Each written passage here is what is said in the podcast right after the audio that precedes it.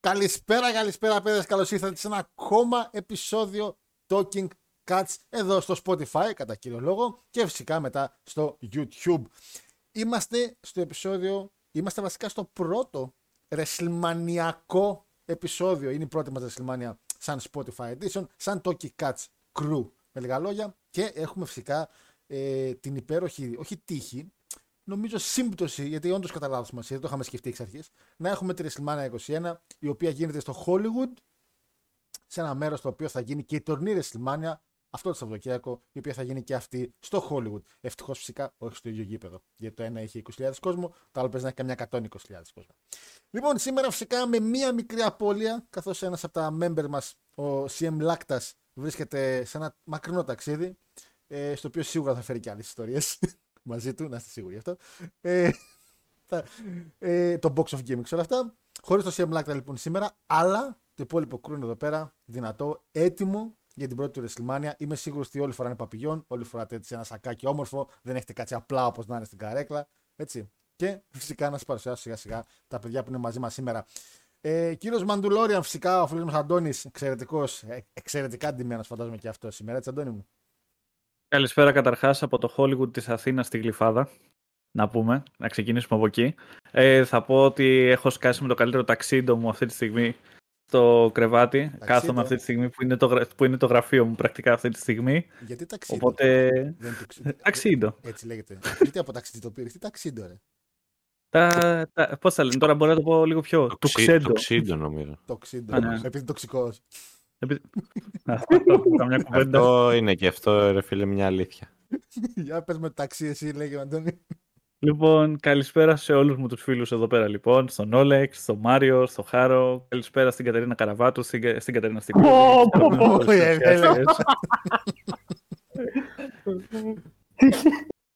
Το αγαπημένο μας δυναμικό προσωπικό των γιγάντων του Κάτσου. Α, μας έπαιξε μπάλιτσα το chat. Τίποτα εδώ πέρα, παιδιά. Η, η, η, εκπομπή τελικά δεν ξέραμε πολλά πράγματα που δεν ξέραμε ούτε οι ίδιοι, ας πούμε, για το τι γίνεται πραγματικά στην εκπομπή. WrestleMania season, περιμένουμε πώς και πώς. Και πάμε δυνατά αυτή τη στιγμή. Είμαι, είμαι full hypatισμένος. Έτσι είναι, έχεις έρθει με το ταξί σου, εξαιρετικός. Ε, ο επόμενος φυσικά φίλος, ε, δεν ξέρω και αν φοράει το ξέντο ή το ξύντο, ο φίλος μας ο Όλεκ. Όλεκ, καλησπέρα και σένα. Καλησπέρα, καλησπέρα. Όχι, δεν φοράω ρε φίλε, ούτε κουστούμι. Δυστυχώς φοράω παντόφλα, ένα μαύρο φούτερ και μία μαύρη φόρμα. Δεν κάνω τοποθέτηση προϊόντος, δεν θα σας πω μάρκα. Απλά γύρισα χάραμα σπίτι και τώρα εντάξει. Με το ζόρι σηκώθηκα, θα λέγανε πολλοί. Αλλά ναι. Καλησπέρα σε όλους. Πάμε για μία από τις αγαπημένες μου WrestleMania και από τις πρώτες που είδα ever. Έτσι σε real time να το πούμε, όχι σε real time, γιατί εντάξει τίποτα δεν ήταν real time, αλλά εκείνη την περίοδο που έγινε είχαμε δει και το show. Σε DVD και τυχαίνει να είναι και... Ε, ναι, σε DVD. Ε, pay per view έβλεπε μόνο ότι γάνεις εκείνη την περίοδο που το έπιανε. ε, ναι, ε, ναι. Και το κάναμε ρε φίλε και ακριβώς γιατί σε 9 μέρες έχουμε και WrestleMania 39 έτσι πάλι στο Hollywood όπως είπες και εσύ. Οπότε δεν μπορούσε να είναι. Είναι σαν να έχουν ευθυγραμμιστεί οι πλανήτες αυτή τη στιγμή. Αυτό, αυτό ήθελα να πω. Δεν μπορούσα να πω τη λέξη πριν. Ε, και νομίζω ότι αυτή η ευθυγράμμιση πλανητών, χωρίς να αναφέρουμε πάλι τους Τιτάνε πίσω όπως έκανε τελευταία φορά κάπως που είχε η ευθυγράμμιση πλανητών. Ήταν ένα πολύ ηλίθιο Ηρακλής joke αυτό. και δεν ξέρω πώς έχουν το παιδικό από εδώ μέσα. Ναι. και μιλώντας για. Νομίζω εντάξει, τους παρουσιάσα μόνος, δεν μου κανένα άλλο. και ας πάμε και στη Στικούδη. Ο λόγος που βασικά το chat νόμιζε ότι έχουμε γυναίκα στο... στην εκπομπή και στο Μάριο. Πολύ κρίμα που ξεκινήσαμε έτσι, γιατί εγώ έχω ντυθεί μεγαλανόλευκα και ένα σταυρό στη μέση για να τιμήσω τη μεγάλη νίκη απέναντι στους Τούρκους. Ήταν, Μάνιας... ήταν Triple H Τουρκός. Μάνια σε 9 μέρες, αν δεν κάνω λάθος, ήδη sold out, έτσι. Εννοείται, πρώτη μέρα, ρε. Εννοείται. Πρωτάθλημα πάμε καλά, είμαστε 5 βαθμούς πίσω από το Παναθηναϊκό. Δεν έχει άλλο. Πολύ, όμορφη. Πολύ όμορφη μέρα, πανέτοιμη. Ωραία, έτοιμος. Πανέτοιμος λέμε τα γαλανόλευκα.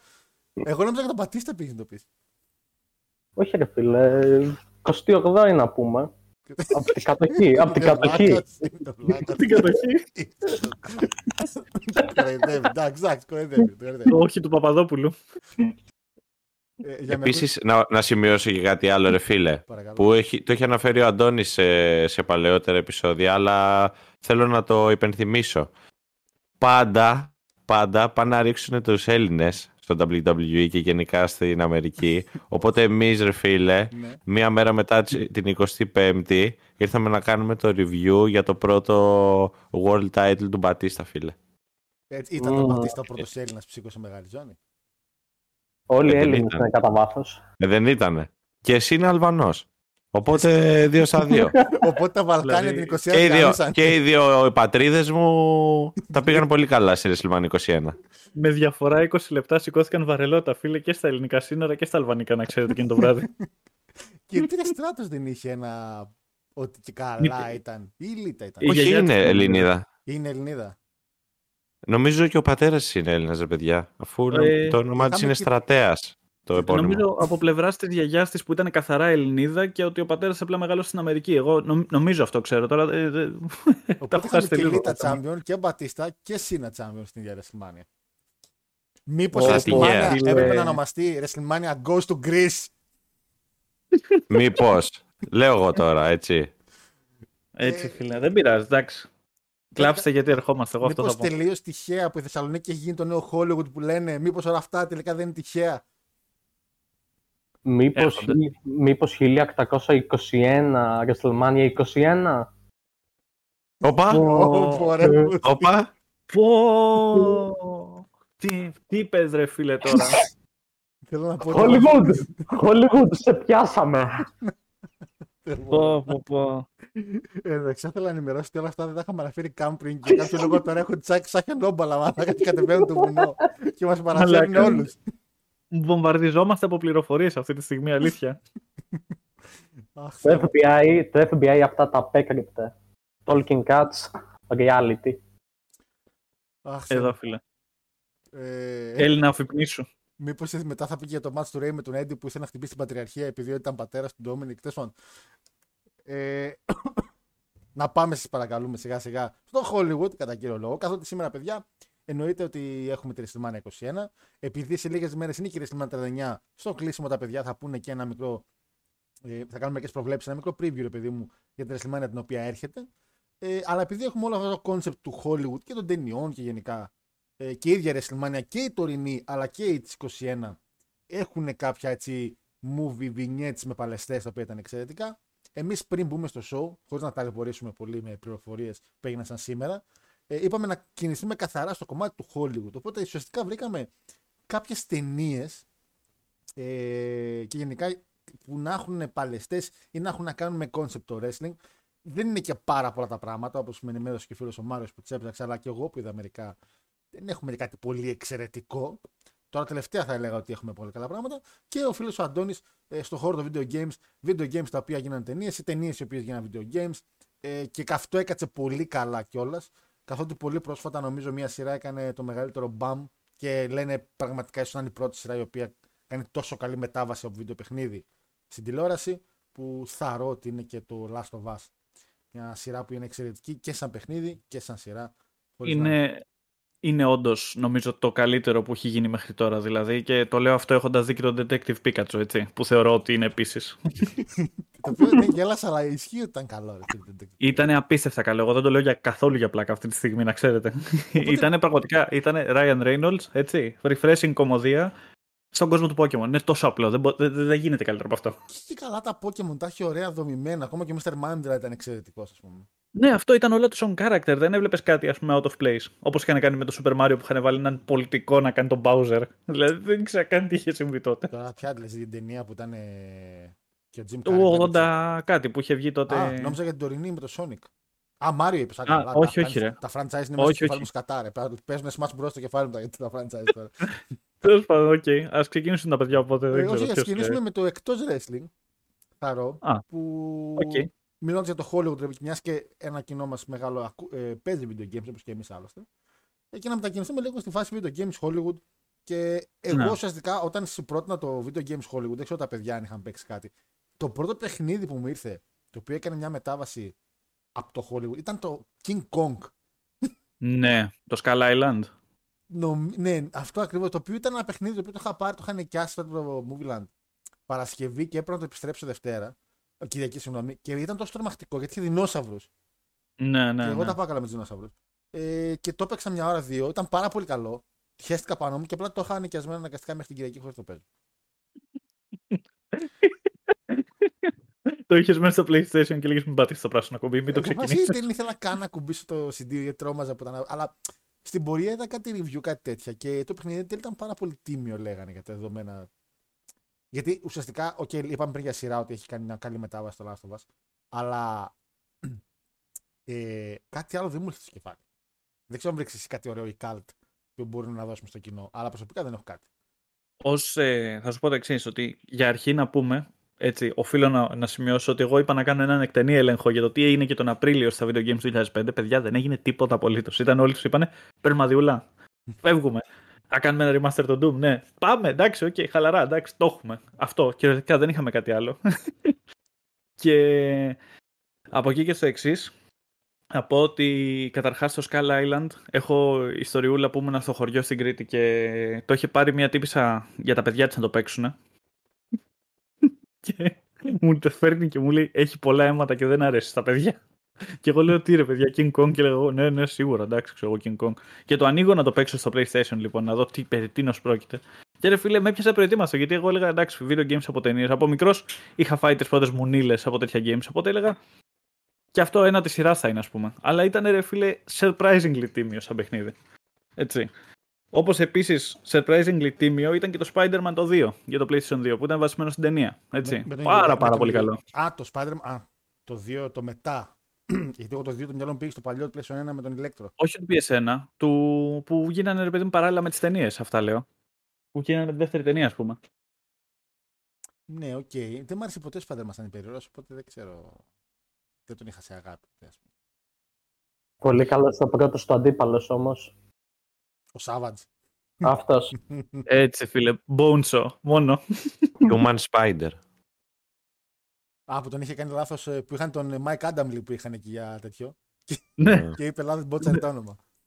Και τον δεν το ακούσαν, λέει, πότσαρε, καλώς δεν του, δεν του άρεσε και λέει το Human Spider δεν είναι ωραίο. Και είπε Spider-Man, Α, ξέρω. ε, και μετά ανέβασε και tweet ο Keith Lee που έλεγε If, I, if what I'm hearing for my Spider is true, Burman. ναι, ναι, ναι. και όλα μετά έγινε περίεργος. Είναι... Άρε κυκλή, καημένε άνθρωπε. Άρα πρέπει να παίζει μαλάκα να ξεκινάει το μάτς με σέντρα και να κάνουν τζάμπολ αυτοί. Αυτή άσε. Λατρεύω, λατρεύω το καινούριο attire του Keith Lee που κυκλοφορεί με τη ρόμπα, αλλά και είναι εκείνη η τύπη από το Κωνσταντίνο και Ελένης, αυτή που είχε η νοσηλεύτρια, ρε, που πήγε να κάνει κάτι με το, με το μάνθο που είπε ήρθα για το ερωτικό γιουρούσι και μπαίνει μέσα και πετάει τη ρόμπα από πάνω, της, έτσι μπαίνει και ο Keith Lee. Α, Και ο Μαλάκας δεν ξέρει καν να βγάλει, τη- δεν ξέρει καν να βγάλει την κουκούλα του, δηλαδή το είδες. το βγάζει όλο μαζί. Και έκανε Ρε, το ποια κεφάλι. ήταν. Θυμάμαι μια ταινία. Ε, πώς, πώς λεγόταν ρε, εσύ, νομίζω με τον ε, Μάικλ Τσέρα. Το λες; Ε, που ήταν με κάτι σούπερ ήρωες. Α, το Kick-Ass, ρε. Ο, Α, ο, όχι Michael ο Cera. Keith Lee. Όχι με τον Μάικλ Τσέρα, ναι. Ο, ο Keith Lee δεν σας θυμίζει, λες και βγήκε από το Kick-Ass. Από, δηλαδή, από ταινία που έχει να κάνει με σούπερ ήρωες, αλλά τέρμα dump κατάσταση. Ισχύει, ρε φίλε, ισχύει. Θα ήταν κάποιος ας πούμε spoof ήρωας, ας πούμε τύπου Hulk, αλλά όχι Hulk, ας πούμε, που θα τον κοροϊδεύουν σε όλο το έργο. Θα μπορούσε να ήταν Ναι, δεξί κάτι χέρι τέρμα. του, ποιο, του Μακλάβιν. Πώς, ποιο, ποιο χαρακτήρα έκανε ο Μακλάβιν, ρε; Το παλικάράκι. Ε, Από το Superbad. ναι, από ρε, το Superbad. Ο ηθοποιός του είχε παίξει το Κίκας αυτός. Ναι, είχε παίξει, τώρα δεν θυμάμαι το όνομά του, αλλά δεν θυμάμαι σε ποιον. Και είχαν Ποιο ένα εννοείς; χοντρό μαύρο εκεί πέρα με ένα μπαζούκα. Α, θυμάσαι. Ναι, λες και βγήκε ναι, από το τέτοιο, από το, από το Kick-Ass, Ταινιάρα το παλικάρι. Ισχύει. Δηλαδή είναι καλός συσχετισμός, δεν το είχα σκεφτεί. Και πολύ καλή Λοιπόν, λοιπόν... που έπαιζε. Συνέχισε. Μέσα σε αυτά λοιπόν στα video games έχουμε επίση. Τώρα αυτό δεν είναι directly από ταινία, είναι όμως από franchise ταινιών. Το Knights of the Old Republic. Παιχνιδάρα. Okay. Έτσι, Star ναι, Wars. αλλά και πάλι αυτό δεν ήταν ακριβώς από Hollywood. Το τι είναι από το Ήτανε, σύμπαν του Star Wars ε, δεν ναι, είναι αυτό τόσο- δεν ήταν direct, ας πούμε. Αλλά Ναι. ας πούμε, GoldenEye 007, που επίσης Οκ, ναι. θεωρείται ας πούμε, ο πατέρας του σύγχρονου ε, first person shooter ας πούμε για πολλούς λόγους όπως τα mechanics, ε, το multiplayer ε, capability Δηλαδή, μην κοροϊδευόμαστε όταν είχε βγει, γιατί εγώ δεν το έπαιξα ποτέ. Η αλήθεια είναι ως παιδί και το έπαιξα πολλά χρόνια αργότερα. Και δεν είχα καταλάβει περί τίνος πρόκειται, ρε φίλε. Γιατί γίνεται όλο αυτό το fuss. Και κάποια στιγμή κατέβασα ένα emulator του Nintendo 64 και λέω το δοκιμάσω. Και παιδιά έμεινα άναυδος. Ήταν, τόσο... ήταν όντως αυτό. Κατάλαβα ακριβώς για ποιο λόγο ο κόσμος είχε τρελαθεί τόσο πολύ παλιότερα. Προφανώς έχει γεράσει το παιχνίδι. Αλλά ήταν πολύ εύκολο για μένα να καταλάβω πώς παίζεται, ποια ήταν τα, ε, ε, έκανε ένα τεράστιο revolutionize γενικά πάνω στο industry, θεωρώ. Ε, κοιτάξτε, ήταν λίγο πιο μεγάλος από εσάς, λίγο, όχι πολύ. Ε, ναι. Ήταν το πρώτο multiplayer παιχνίδι το οποίο παίζαμε όταν πηγαίναμε στα μαγαζιά. Τότε υπήρχαν τα μαγαζιά, δεν ξέρω αν τα είχατε ακόμα εσείς. Που παίζαμε κονσόλες. Πήγαινες και έλεγες θα παίξω για μια ώρα, έδινες 5 ευρώ, ξέρω εγώ, και σ' άφηνε να παίζει ό,τι ήθελε μια ώρα. Είχε μέσα Internet καφέ, είχε τέτοιο χώρο. Και τώρα έχουν σε κάποια. Σε εμάς είχαμε καθαρά με κονσόλες, χωρίς υπολογιστές, παιδί μου. Και μπαίναμε και παίζαμε GoldenEye. Θυμάμαι ότι παίρναμε ένα μικρό χαρτόνι για να το βάζουμε στην οθόνη ώστε να προσπαθούμε ρε παιδί μου να κρύψουμε το πού είναι ο ένας που είναι ο άλλος. Γιατί το multiplayer ήταν σε μια οθόνη, ρε παιδί μου, όλο αυτό. Ναι, ναι, ναι. Αλλά σίγουρα μεταξύ, δεν ήξερα ότι είναι τόσο πολύ με την ταινία. Το έμαθα και αυτό μετά, γιατί δεν έβλεπα James Bond. Και τότε ναι, ναι, ό, τίποτα. Ε, γενικά έγινε γνωστό στο Nintendo 64 και μην κοροϊδευόμαστε. Ελλάδα Nintendo 64 δεν έπαιζε πολλοί κόσμος. Ήταν. Ε, ναι, κυριολεκτικά δεν, δεν θα δεις. Εγώ βρήκα ένα, ας πούμε, στο Retro Festival και βρήκα ένα, Xbox, ένα Nintendo 64 και τους λέω, γενικά οι πωλήσεις εσείς που τα ζήσατε, πώς νιώσατε, ξέρω. Και λέει, κυριολεκτικά μείνανε πολλές κούτες που δεν τις αγόρασε κανείς ποτέ, ας πούμε. Ε, από εκεί και στο εξής. Ε, έχουμε επίσης Lord of the Rings που θεωρώ ότι όντως είναι από τα καλύτερα games του PS2 που είχε γίνει ποτέ. Έτσι. Ήταν όχι μόνο αντικειμενικά μιλώντας, εγώ προσωπικά το έχω απολαύσει πάρα πολύ εκείνη τα χρόνια. Και θεωρείτε το Need for Speed παιχνίδι που μεταφέρθηκε στο σινεμά; Όλοι σίγουρα έχεις παίξει Underground 2, έτσι. Ε, εγώ ήμουν περισσότερο φαν του Carbon, αλλά ναι, έχω παίξει και Underground 2 και Most Wanted. Πολύ. Νομίζω ότι και αυτό έκανε μετάβαση. Το, το Fast and Furious νομίζω ότι ψηλο... Εντάξει, δεν ξέρω αν ήταν ακριβής μετάβαση, αλλά νομίζω ότι πολύ ταυτίστηκε το, η επιτυχία του Underground 2 και του Carbon ναι. με το Most Wanted μετά, για, με τις ταινίες, φαντάζομαι. Πάντα, πάντα από, το, από το Fast and Furious, ε, από το Tokyo Drift βασικά, στο Carbon στην τελευταία, στο τελευταίο level που κάνεις ε, με το Audi την κόντρα και έχεις ένα καμάρο, ξέρω εγώ, πάντα μου θύμιζε την τελευταία κόντρα από το Tokyo Drift. Ε, βασικά νομίζω ότι όντως στο, στο Carbon. Θα είναι κάπως επηρεασμένο, ναι. Η τελευταία αποστολή που κατεβαίνει στο βουνό με drift νομίζω ότι είναι ακριβώς η ίδια με τη μάχη. Ναι, ναι αυτό ναι. είναι ολόιδια.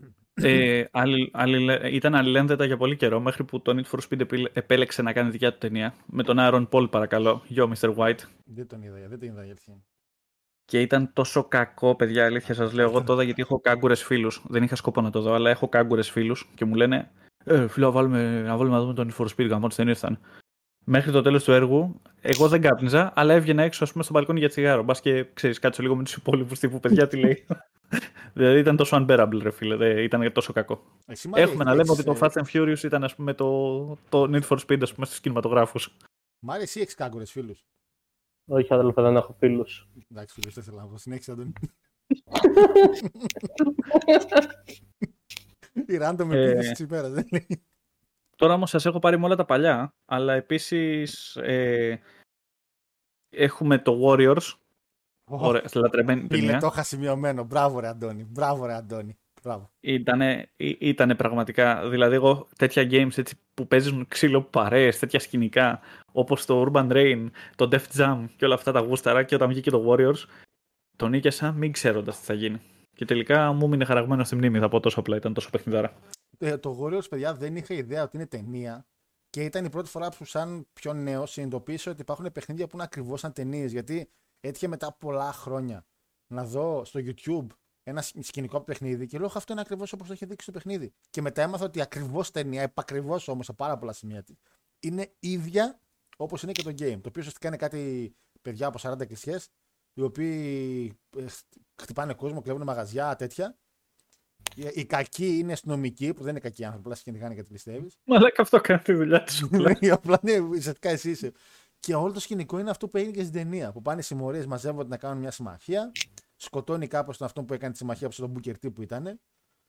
Ε, σκοτώνουν τον Ναι, με Booker την T. αφάνα. Ναι, ναι, ναι. Και μετά παλεύεις να γυρίσεις πίσω στο, δικ- στη δικιά σου πόλη, στο δικό σου μέρος βασικά, που καλαμαριά να πας φίνικα, ας πούμε.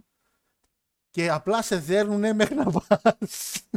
Άρα σε κυνηγάνε φαπίδια. Και απλά περνάς από κάθε πόλη, κάθε πόλη, άντε πάλι πόλη, κάθε περιοχή και κάθε περιοχή έχει τους δικούς της. Μέχρι που περνάς από ένα πάρκο που κάποιο έξυπνος λέει Α πάμε από το γαμό πάρκο που έχεις ησυχία να μας δέρνουνε σε κάθε στενάκι. Και το πάρκο το είχαν οι μπεϊσμπολίστε. Οπότε και έτρωγε ξύλο και μερόπαλο. Δηλαδή, δεν υπήρχε. Ήταν- το, το είχα, όχι, η αλήθεια είναι, δεν είχα τόσο τεράστια εμπειρία έργα από το Warriors, γιατί το επέστρεψα στο Video Club και εκείνη την εποχή ήταν και άλλα games που είχαν πέσει στα χέρια μου και δεν τους δώσα ποτέ την προσοχή που έπρεπε, αλλά η αλήθεια είναι ότι ρε φίλε, αυτό το λίγο που το έπαιξα, ας πούμε, μου φάνηκε πάρα πολύ καλό. Και όπου βλέπεις λίστα, ας πούμε, για πετυχημένα video games από ταινίες, πάντα είναι μέσα. Πάντα. Δεν, δεν, δεν νομίζω ότι έχω δει λίστα η οποία να μην το έχει, ε, ξέρεις, μέσα. Τώρα, ας πούμε, και η λίστα του, του, του Talking Cats, ας πούμε, έχει μέσα και αυτή το Warriors. Ε, μικρο- Ε, by, the, by the way, ακούτε λίγο που κάνει κάτι χρουχρού. Αντώνη, ή μόνο εγώ τα ακούω. Ναι, και εγώ το ακούω. Αντώνη, κάνει χρουχρού. Για Κάνει δείτε κάτι τώρα που πώς δεν είμαι. έχουμε κάνει. Απομάκρυνε κινητά και ηχεία γύρω σου και το αδερφό σου άμα είναι κοντά. Ε, Ναι. ναι, ναι. Ε, Ε, άλλοι είχαμε τώρα- κι άλλα. Ε, εντάξει, το Think, ας πούμε, που ήταν επίσης της εποχής τότε 2005 που κυκλοφόρησε, που ήταν όντως ένα από τα επίσης πάρα πολύ καλά παιχνίδια, τα οποία εγώ δεν ήξερα καν για την ταινία το Think τότε, που να ήξερα εγώ John Carpenter και τα λοιπά. Και ο Σε κάτι τύπος σόνια που είναι. είναι που είναι μέσα σε μια βάση, ας πούμε, στην Ανταρκτική και πέφτει ένας, ε, εξω, ένα, εξω, ένας εξωγήινος, έτσι, ένα πρωτόζωο, δεν ξέρω πώς να το πω, ένα, ένα σώμα τέλος πάντων εξωγήινο και καταλαμβάνει όλη τη βάση σιγά σιγά. Και υποτίθεται είναι με τον Γκέρτ Ράσελ και ο τύπος ε, ουσιαστικά δείχνει ότι μέχρι το τέλος του έργου ας πούμε, προσπαθεί να επιβιώσει. Δεν θέλω να κάνω spoil παρόλο που είναι 800 ετών ταινία, αλλά είναι όντως πάρα πολύ καλό το έργο. Το video game επίσης βγήκε και ήθελαν να του δώσουν το vibe του Resident Evil γενικά, γιατί ήταν και της εποχής του. Οπότε και αυτό όμως βγήκε full τίμιο. Ήταν πραγματικά, ήταν όντως survival horror. Ήταν όσο εκεί που δεν πάει, να μετράς σφαίρες, να κρύβεσαι σε γωνίες, να πρέπει να προσέχεις να ακούς τι γίνεται. Δηλαδή ήταν τόσο όντως πάρα πολύ καλό. Για PS2 era δηλαδή ήταν όντως. Ήταν ρε παιδί μου ένα πολύ τίμιο παιχνίδι. Τώρα εντάξει, τα υπόλοιπα είναι λίγο το Scarface, ας πούμε, που εντάξει, απλά δεν το μίσησα προσωπικά. Το Mad Max δεν του δώσα ποτέ χρόνο να κάτσω να το παίξω γιατί. Πολύ καλό παιχνίδι. Ήταν καλό, αλλά όπως ξέρετε και όπως ξέρει όλη η παρέα εδώ πέρα αυτή τη στιγμή, εγώ video games να παίξω από που έχουν φρεσκοβγεί, ας πούμε, περιμένω τέσσερα χρόνια και πολλά από αυτά μετά τα ξεχνάω και δεν τα παίζω ποτέ. Α, ναι, έχουμε και αυτό. Ναι. Ε, από εκεί και στο εξής μπορούμε να πούμε και κανένα κακό. Όπως ας πούμε το παιχνίδι Η Μούμια που είχε βγει στο PS1 τότε, που ήταν ε, Αλλά από βραβείο- κακά παιχνίδια έτσι. Βραβείο πήρε όμως ο ηθοποιός. Μπρένταν Φρέιζερ, φίλε, τσαντ, πάρα πολύ τσαντ. Είναι... Αλλά αυτό το παιχνίδι, ας πούμε, θα τον είχε πάει στα, στα, στα ράζεις, να είμαι ειλικρινής. Δηλαδή, πολύ κακό. Πολύ κακό, ας πούμε, το, ο χειρισμός του ήταν τέτοιος που ας πούμε, ερχόταν η μούμια, ερχόταν κατά πάνω σου και ήταν λίγο πιο πλάγια από ότι ας πούμε, κάθε το χαρακτήρα σου και ας πούμε, δεν μπορούσε να την κοπανίσεις. Η μούμια όμως μπορούσε ας πούμε, να, σε, να σε κάνει χίλια κομμάτια, ας πούμε, όσο εσύ πάλευες να γυρίσεις από την άλλη να την κοπανίσεις. Και επίσης είχαμε τον Batman για το PS1, το θυμάστε τον Batman για το PS1. Ναι, το είχα. Το είχα και εγώ. Που ήταν first person, ρε παιδί μου. Και, όχι first person, συγγνώμη, τι λέω. Ε, free roam ήταν το παιχνίδι. Α, Και δεν σου έλεγε που έπρεπε να πας. Έπρεπε να μαντέψεις. Οδηγούσε το αυτοκίνητο μέχρι να φτάσεις στο σημείο. Δεν, δεν, δεν είχες κανένα τέτοιο. Κατέβαινες κάτω. Το ξύλο ήταν χειρίστο, δεν μπορούσες να καταλάβεις τι βαράγες. Αλλά παρόλα αυτά, εξακολουθεί να μένει από τα αγαπημένα μου παιχνίδια εμένα. Γιατί δεν είχα πολλά τότε στο PS1 Γιατί και το δεν είχα είχα, λατρέψει. δεν είχα στόχους, λέει, σαν παιδί. Και μ' άρεσε ένα παιχνίδι που δεν έχεις κάπου να πας συγκεκριμένα σου λέει. Και απλά έπρεπε να Μπράβο οδηγούσα. αυτό. Ένα παιχνίδι που απλά έβλεπες το night time του Gotham, ας πούμε, και οδηγούσες αυτό. Έκανες ε, vibes. Έκοβε βόλτες με το Batmobile. Ναι, ναι, ναι. Πού θα οδηγήσει. Είναι, Είναι, ήταν φοβερό παιχνίδι για έναν 7χρονο, ας πούμε, το Batman. Νομίζω ότι ήταν Batman and Robin το παιχνίδι, δεν ήταν σκέτο Batman. Ναι, ναι, ναι. Ήταν από εκείνη την ταινία με τον George Clooney. Ναι. Αυτή η αποτυχία αυτό το πράγμα. Ε, λοιπόν, ναι, κοίτα, έχουμε ελάχιστα σου λένε μεταβάσεις που έχουν γίνει, είτε δηλαδή και σε κάποιες σειρές ε, από παιχνίδια να γίνουν σειρές το ανάποδο που λέγαμε πριν. Νομίζω ότι όντως το Last of Us έτυχε τελείως τυχαία να πικάρει την όλη κατάσταση, γιατί γενικά είχαμε πάρα πολλά προβλήματα. Τώρα, αυτή την εποχή, παίρνουν πιο σημαντικά τον χώρο των video games στα media, βλέποντας και το πόσο καλά είναι και το Super Mario που είναι να βγει. Είτε Ε, είναι- θεωρώ νομίζω ότι ότι- τσεκάρει όλα τα κουτάκια του κάθε φαν, είτε από easter egg, είτε από το πόσο καλό χιούμορ έχει. Ε, ακόμα και τον Luigi που τον πέταξε, δεν τον πέταξε όπως να είναι, τον πέταξε σαν horror Luigi που είναι από το παιχνίδι. Δηλαδή, σιγά σιγά νομίζω γίνεται μια μετάβαση το ότι ο χώρος του, του Hollywood βλέπει πιο σοβαρά τα video games.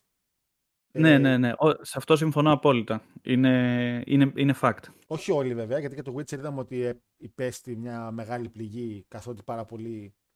ε, δεν θέλανε αυτοί που κάνανε τη σειρά, ρε παιδί μου, να πάει όπως ήθελε να πάει ο ηθοποιός, ο Χέντρι Κάβιλ, ο οποίος, από ό,τι Ναι, ναι. βλέπαμε τα Ο λόγος report που έφυγε και ο Κάβιλ ουσιαστικά Ναι. από τη σειρά. που τους ζάλιζε, που έλεγε Παιδιά, πρέπει να γίνει έτσι, δεν είναι στο βιβλίο, πρέπει να γίνει όπως είναι στο βιβλίο. Σας παρακαλώ, με το αλλάξουμε γιατί οι φαν θα, θα γκρινιάξουν. Και είπαν, Όχι, εμείς ξέρουμε και εν τέλει κάναν κάτι άλλο που ξέρανε και το κάναν κατά. Ναι, η δεύτερη σεζόν γι' αυτό ήταν τόσο αχτάρμα. Δηλαδή, εγώ δεύτερη σεζόν του Witcher δυσκολεύτηκα πάρα πολύ να την παρακολουθήσω. Γιατί τα γεγονότα που ήθελε να σου περιγράψει ήταν τόσο μπλεγμένα, γιατί η παραγωγή απαξιούσε τελείως το source material. Και την ίδια στιγμή, ρε φίλε, ας πούμε, δεν έβγαζες κανένα νόημα Ναι, με το πρέπει- τι γίνεται, ας πούμε. Πρέπει, ρε παιδί μου, καλός ακό να καλύψει κάποιο φαν. Υπάρχει ήδη ένα έτοιμο φαν. Δεν είναι όπως η Barbie, ας πούμε, τώρα που βγαίνει που σαν ταινιάρα. Ε, και το κοινό έχει πάει απλά να την αγαπήσει σαν ταινία, έτσι δεν είναι Μάρια. Εννοείται και φίλε, έχω ήδη κλείσει εισιτήρια ανυπομονώ full. Δηλαδή είναι έχει expectations, όχι. Εννοείται. Εννοείται και έχω. Ναι, αλλά ποιο είναι το backstory του Ken, ας πούμε; Πού ξέρω, ρε φίλε, τους έβαζα να πηδιούνται όταν ήμουν μικρό στα κουκλάκια, αυτό ξέρω μόνο. και περιμένω και αυτό κάτι- ίδιο λέει. Και κάποια τραγούδια εν τω μεταξύ. Ε, αν δεν θυμάμαι τώρα, Μπάρμπι Βασίλισσα των Ωκεανών, κάτι τέτοια τα έχω λιώσει. Χωρί γροπέ. Ε, ότι ξαφνικά θα βγει η φάση ότι όλοι βλέπαμε λίγο Barbie εδώ μέσα, έτσι το ξέρετε. Έτσι. Δεν είμαι μόνο εγώ και ο Εντάξει, Μάριος. κρυφά και μη, τώρα μην το κοροϊδευόμαστε. Ναι. «Ω, Έχω ξαδέρφη. Και το μεταξύ, ο τύπος, ας πούμε, σε όλες τις φωτογραφίες μόνο ξαδέρφους είχε. Και έτυχε να το δω απλά. Όλα μη μένεις εσύ, Σπάμαρε, πες, πες. σπάμαρε το Alter πάρα πολύ Barbie ρε γαμότο. Α, το ρεγαμό το γιατί το είπες, δεν καθώς να δεις. Ε, δεν μπορούσα ρε φίλε να το δω. Δεν Όχι, το είχα ξέρω. προσπαθήσει κάποιες φορές αλλά δεν γίνεται. Δεν ξέρω, είχα, Όψες. αδερφή, είχα αδερφή εγώ προσωπικά, οπότε αναγκαστικά έβλεπα. Γιατί έκανα παρέα με τον Μάριο τότε. Αλλά. Όχι, έχω την Ιωάννα που ήταν το 2001. Οπότε πριγκιπισίλα και φτωχοπούλα. Ε, κάτι άλλα με την Barbie, η οποία η Barbie είναι ράιδα, η Barbie πριγκίψα, η Barbie. Ε, Barbie Φεριτόπια.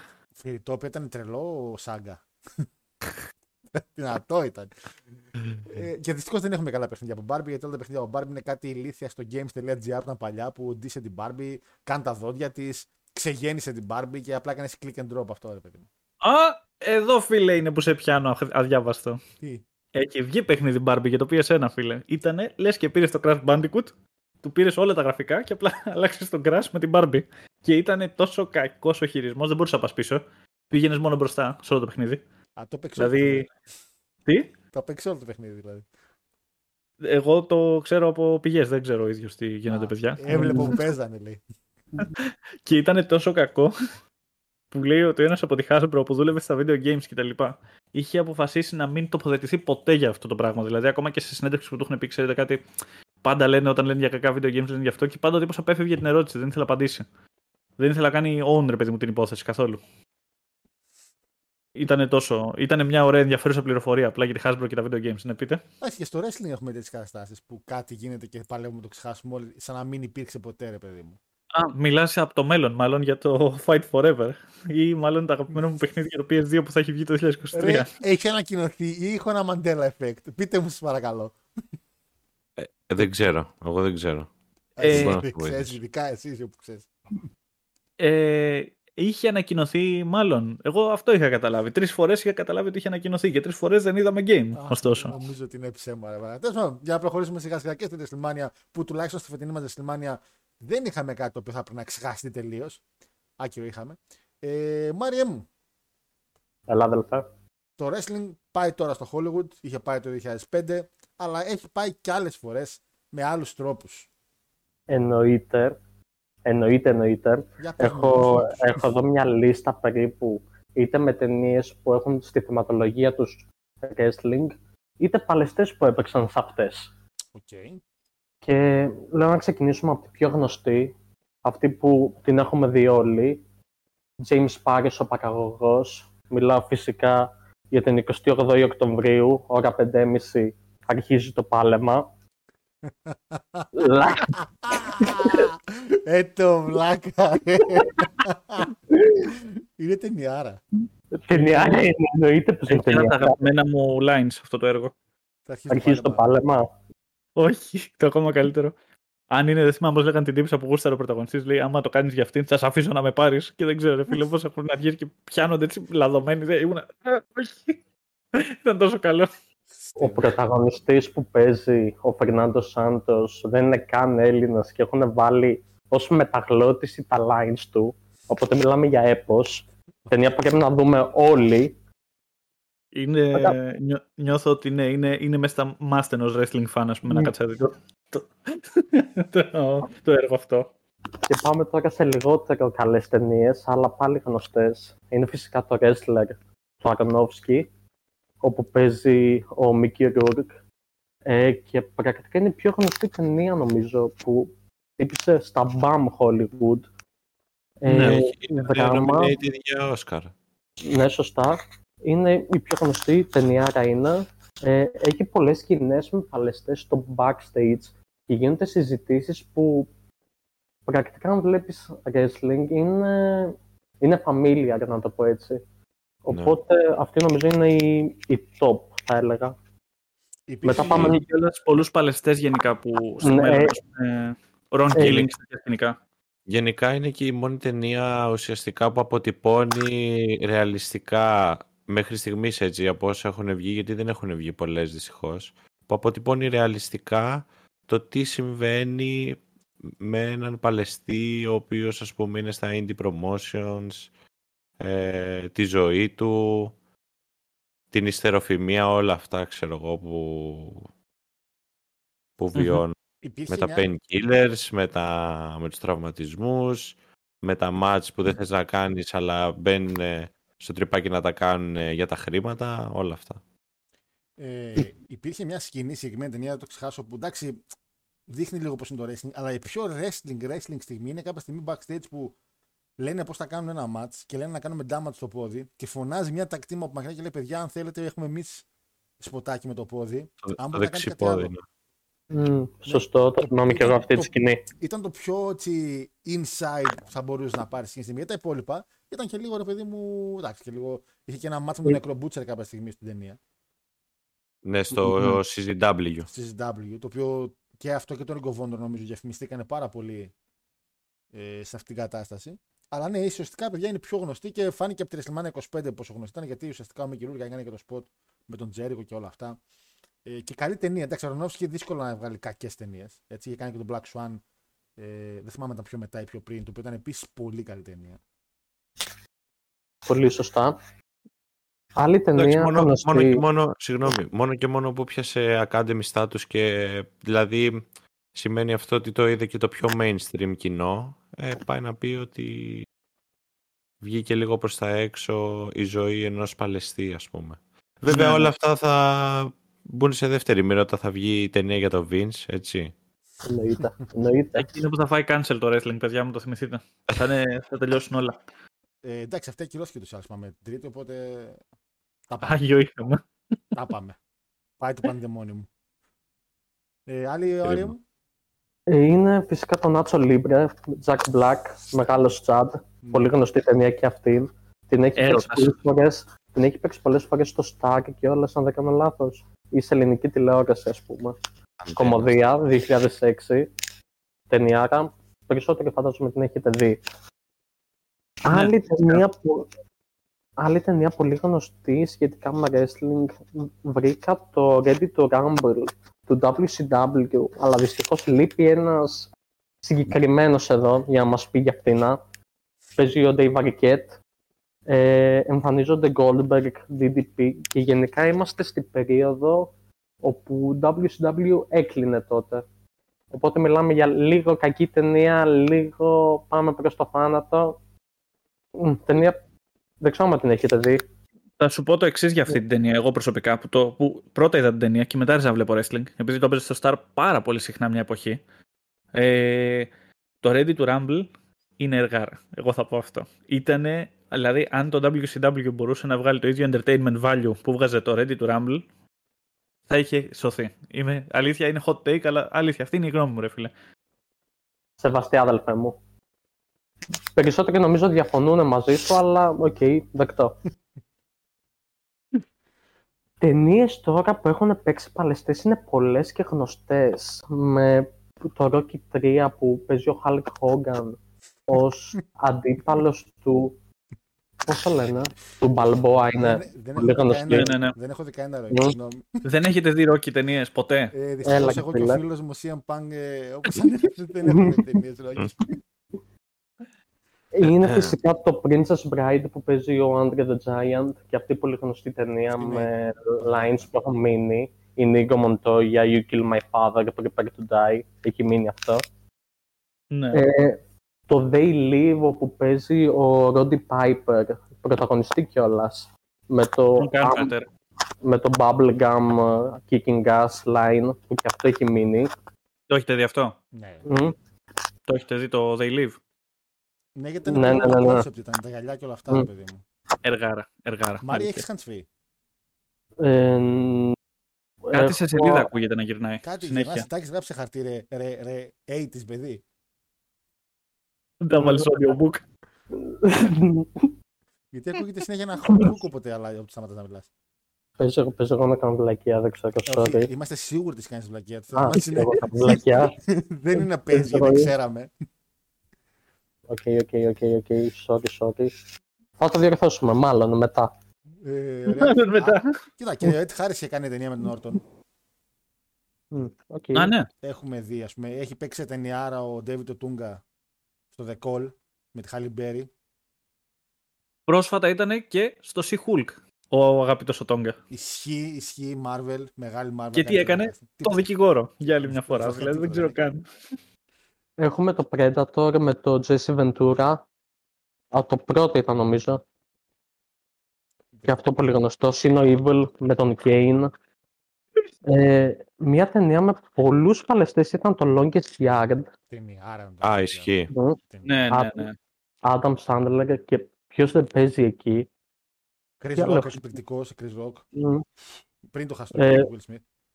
Φυσικά μεγάλος Chad Kevin Nash Tripper στο Magic Mike. Θα κρατάμε και αυτό. Καλά, αν πάρουμε τον Kevin Nash μόνο, έχουμε πάνω από 30 ταινίες. Γάματα. Ε, Triple Ε. H στο Blade. Μμ, σωστό. Ε, και Και νομίζω στο εξα... Τάπερον. εξαφάνισε λίγο το sign του Snipes, δηλαδή έπαιξε καλύτερα από το Snipes, οπότε λες μήπως αυτός έπαιρνε ο Blade.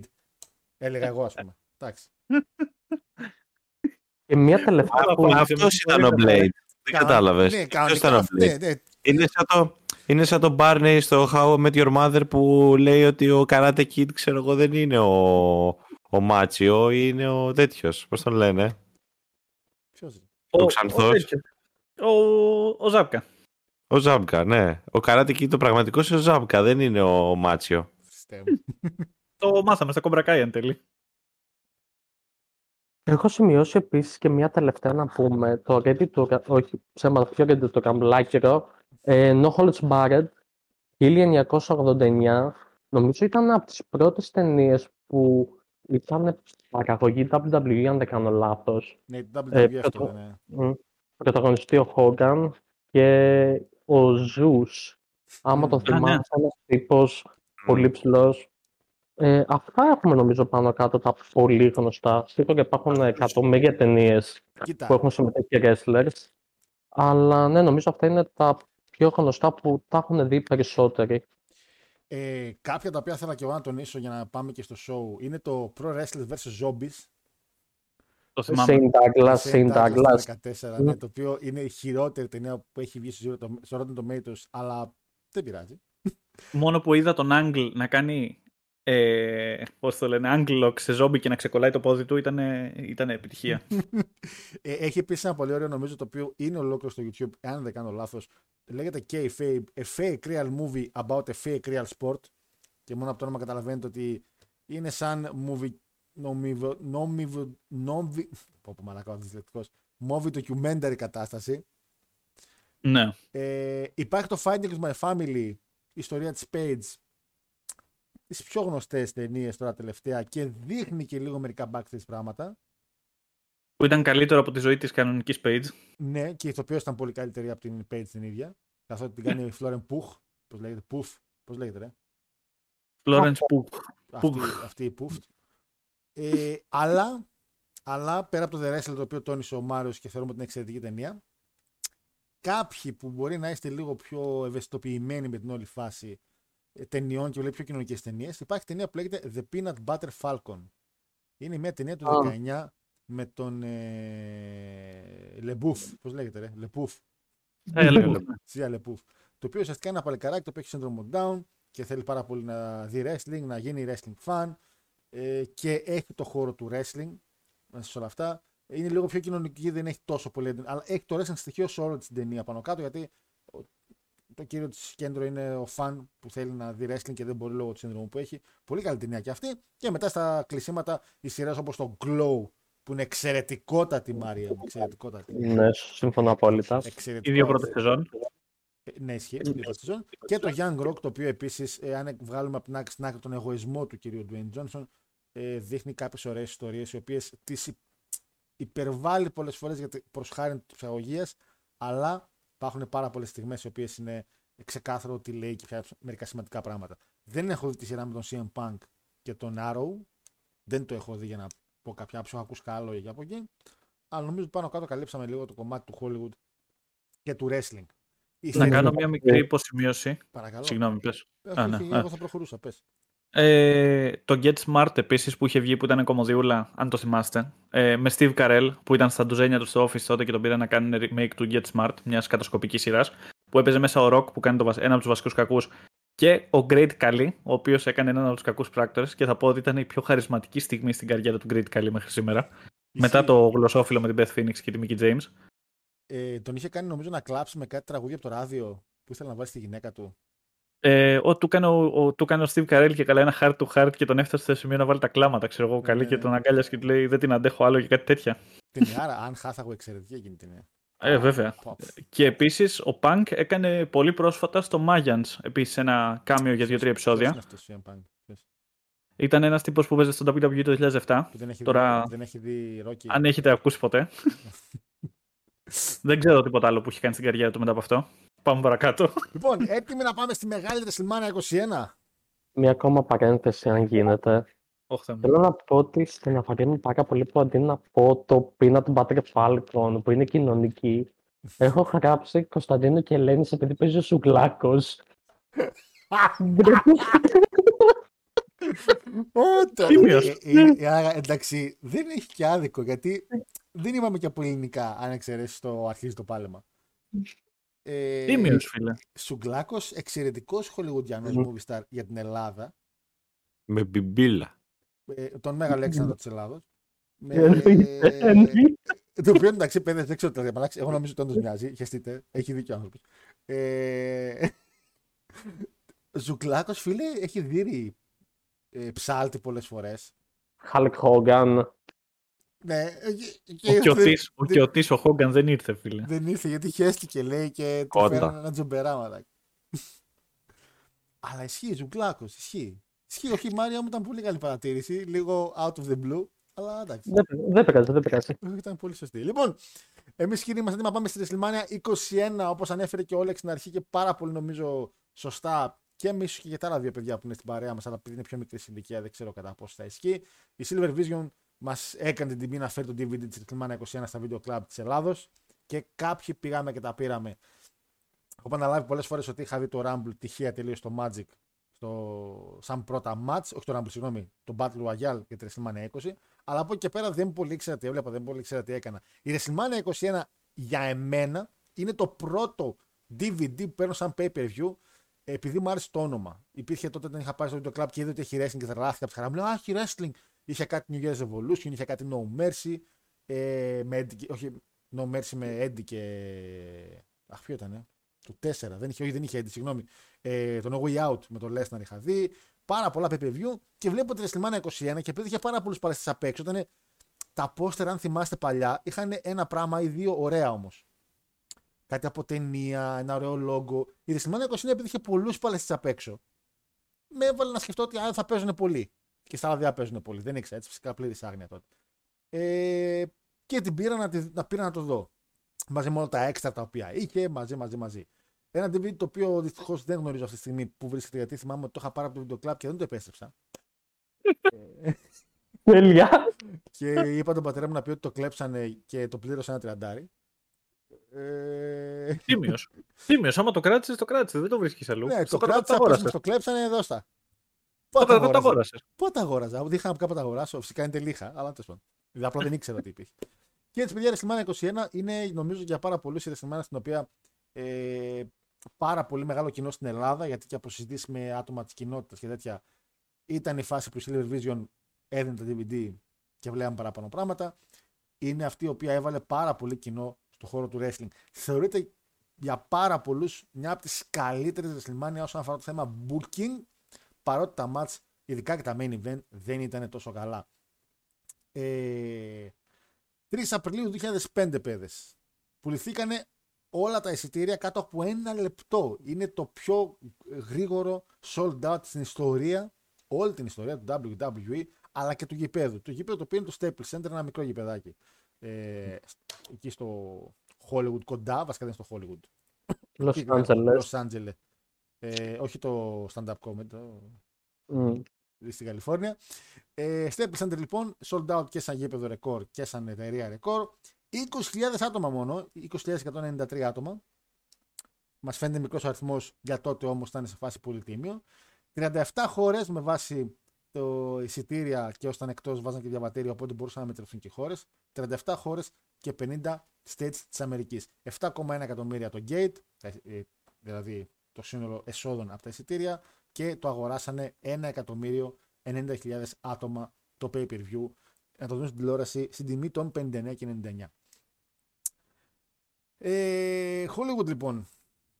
Ε, Μια πανέξυπνη κίνηση την οποία αντιγράφουν και τώρα. Το WWE κάνει κάποια segment τα οποία έχουν να κάνουν ταινίες, οι οποίες είναι πολύ γνωστές εκείνη την περίοδο, με παλαιστές. Και κάνουν κάποιες σκηνές από την ταινία, οι οποίοι όμως αλλάζουν τα λόγια και λένε πράγματα τα οποία έχουν να κάνουν με το wrestling. Το όλο show ξεκινάει με τον Gladiator του Stone Cold Steve Austin, ο οποίος κάνει το ρόλο του Russell Crowe ε, για να ανοίξει το event, το οποίο δεν ξέρω, ήταν καλό για Austin πιστεύω. Στην πορεία, για να μην τα αναφέρουμε κάθε φορά που τα δείχνουν, θα πούμε μια όλα, ήταν ο Eugene κάνοντας τον Tom Hanks από το Forest Camp και ο William Nickel κάνει μια special, ένα special appearance. Braveheart, Triple H κάνει το Mel Gibson με το Ric Flair με το γαϊδουράκι του εκπληκτικός. Ε, πραγματικά εκπληκτικός. Βασικό ένστικτο με Stacy Kibler τη κάνει το ρόλο της Sharon Stone στη σκηνή με τα πόδια όπου επίτηδες βάλανε Chris Benoit, Chris Jericho και Christian γιατί τους λέγανε και τους δύο Chris. Το οποίο ο Chris Benoit λέει έχετε, παλε... έχετε κάποιες στάσεις για handicap αγώνες και ο Jericho λέει έχετε κάποιες στάσεις για hardcore αγώνες και είναι ο Christian ο οποίος λέει έχετε τάσεις για σαδομα... σαδομαδιστικές και ξέφυγε λίγο από το σενάριο και γελάνε όλοι ε, και ήταν ωραίο γιατί γινόντουσαν αυτά τα πρόμο ρε παιδί μου έπεφτε το WrestleMania Goes Hollywood και μετά έδειχνε ένα σαν, σαν έξτρα σκηνή αστεία. Σε αυτή τη σκηνή εμφανίζεται η May Young με τη Fabulous Μούλα και με το που κάθεται στην καρέκλα η Μούλα χτυπάει μια μπάτσα τη May Young να ανοίξει απευθείας τα πόδια για να φύγουν. Γιατί καλά στο interrogation εκεί, στη εκείνη έκανε αυτό με τα πόδια και την άφησε να φύγει. Οπότε η Μούλα για να μην χάνει χρόνο, τη λέει: Έλα, άνοιξε τα πόδια, σου τελείωνε. Ανοίγει τα πόδια και λέει: Ξερνάνε και οι τρεις. Ήταν εξαιρετικό. Pulp Fiction, μια ταινιάρα. Ε, κατά εμέ. Έντι Γκερέρο κάνει, Γκερέρο, κάνει τον Τζον Τραβόλτα και ο Μπούκερ κάνει τον Σάμουελ Τζάξον και μπαίνουν μέσα και λένε ερχόμαστε εκ μέρους του κυρίου Βίντ Μακμάν. Θα ήθελα να ρωτήσουμε αν έχετε πάρει τα ειστήρια για τη WrestleMania 21 και ο Έντι ανοίγει τη βαλίτσα και βλέπει τα ειστήρια εκεί μέσα. ε, A Few Good Men με John Cena και Brancho Layfield στους ρόλους Tom Cruise και Jack Nicholson αντίστοιχα με τον Coachman να κάνει και αυτός ένα κάμεο τέλος. Ο J. Bill, υπάρχει ένα, εδώ πέρα, μια μικρή ιστορία. Ο J. Bill έπαιξε τόσο καλά και με μία λήψη τα βιντεάκια που προτάθηκε όχι, όχι μία αλλά τρεις φορές για ταινίες στο Hollywood και αρνήθηκε για τις τρεις καθότι θεώρησε ότι δεν είναι αυτόν, για αυτόν η όλη φάση. Όντως, βλέποντας κάνω το βιντεάκι, ο JBL ήταν εξαιρετικός στο ρόλο τον οποίο έπαιξε. Ε, Dirty Harry από Undertaker, κάνοντα το ρόλο του Clint Eastwood.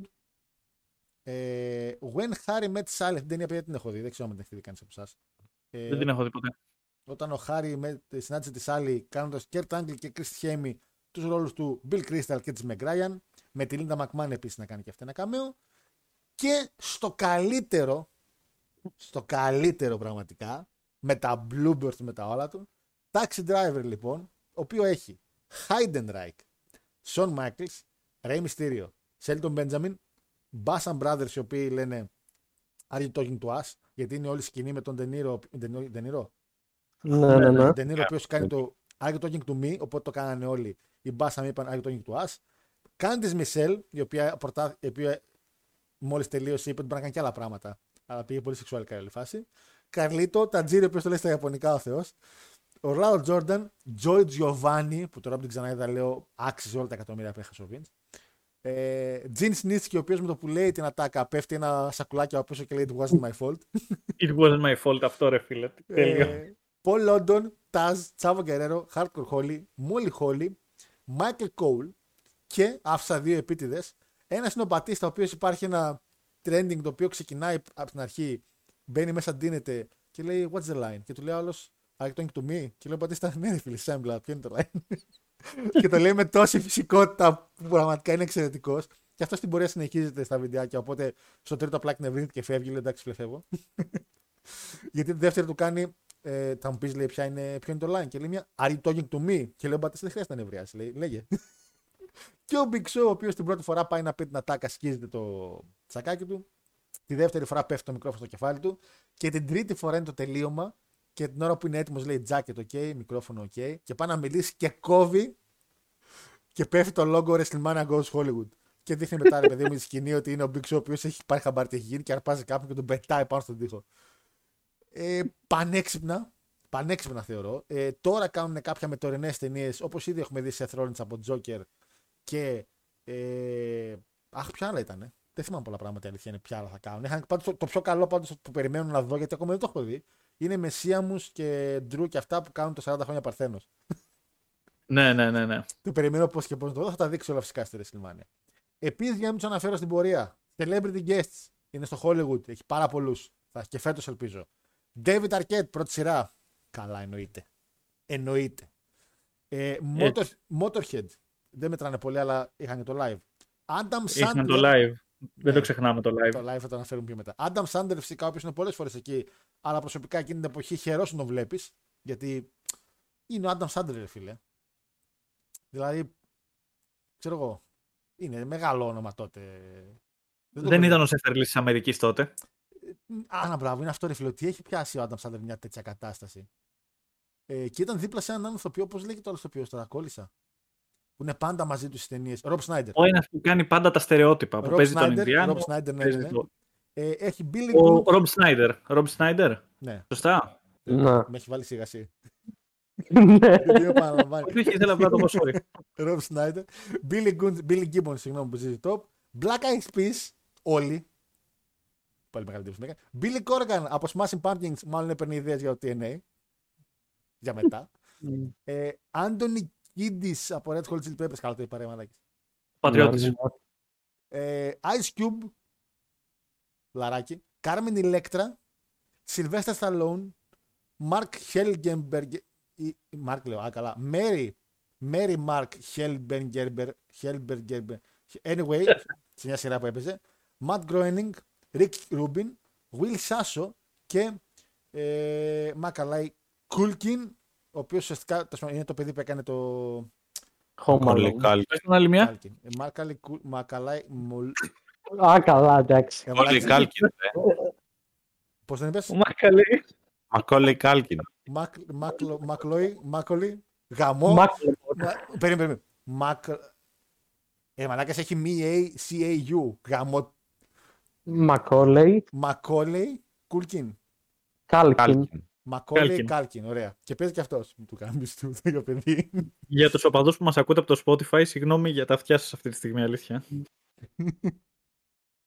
λοιπόν, ε, πάρα πολύ κόσμο. Παναλαμβάνω λόγω του Hollywood.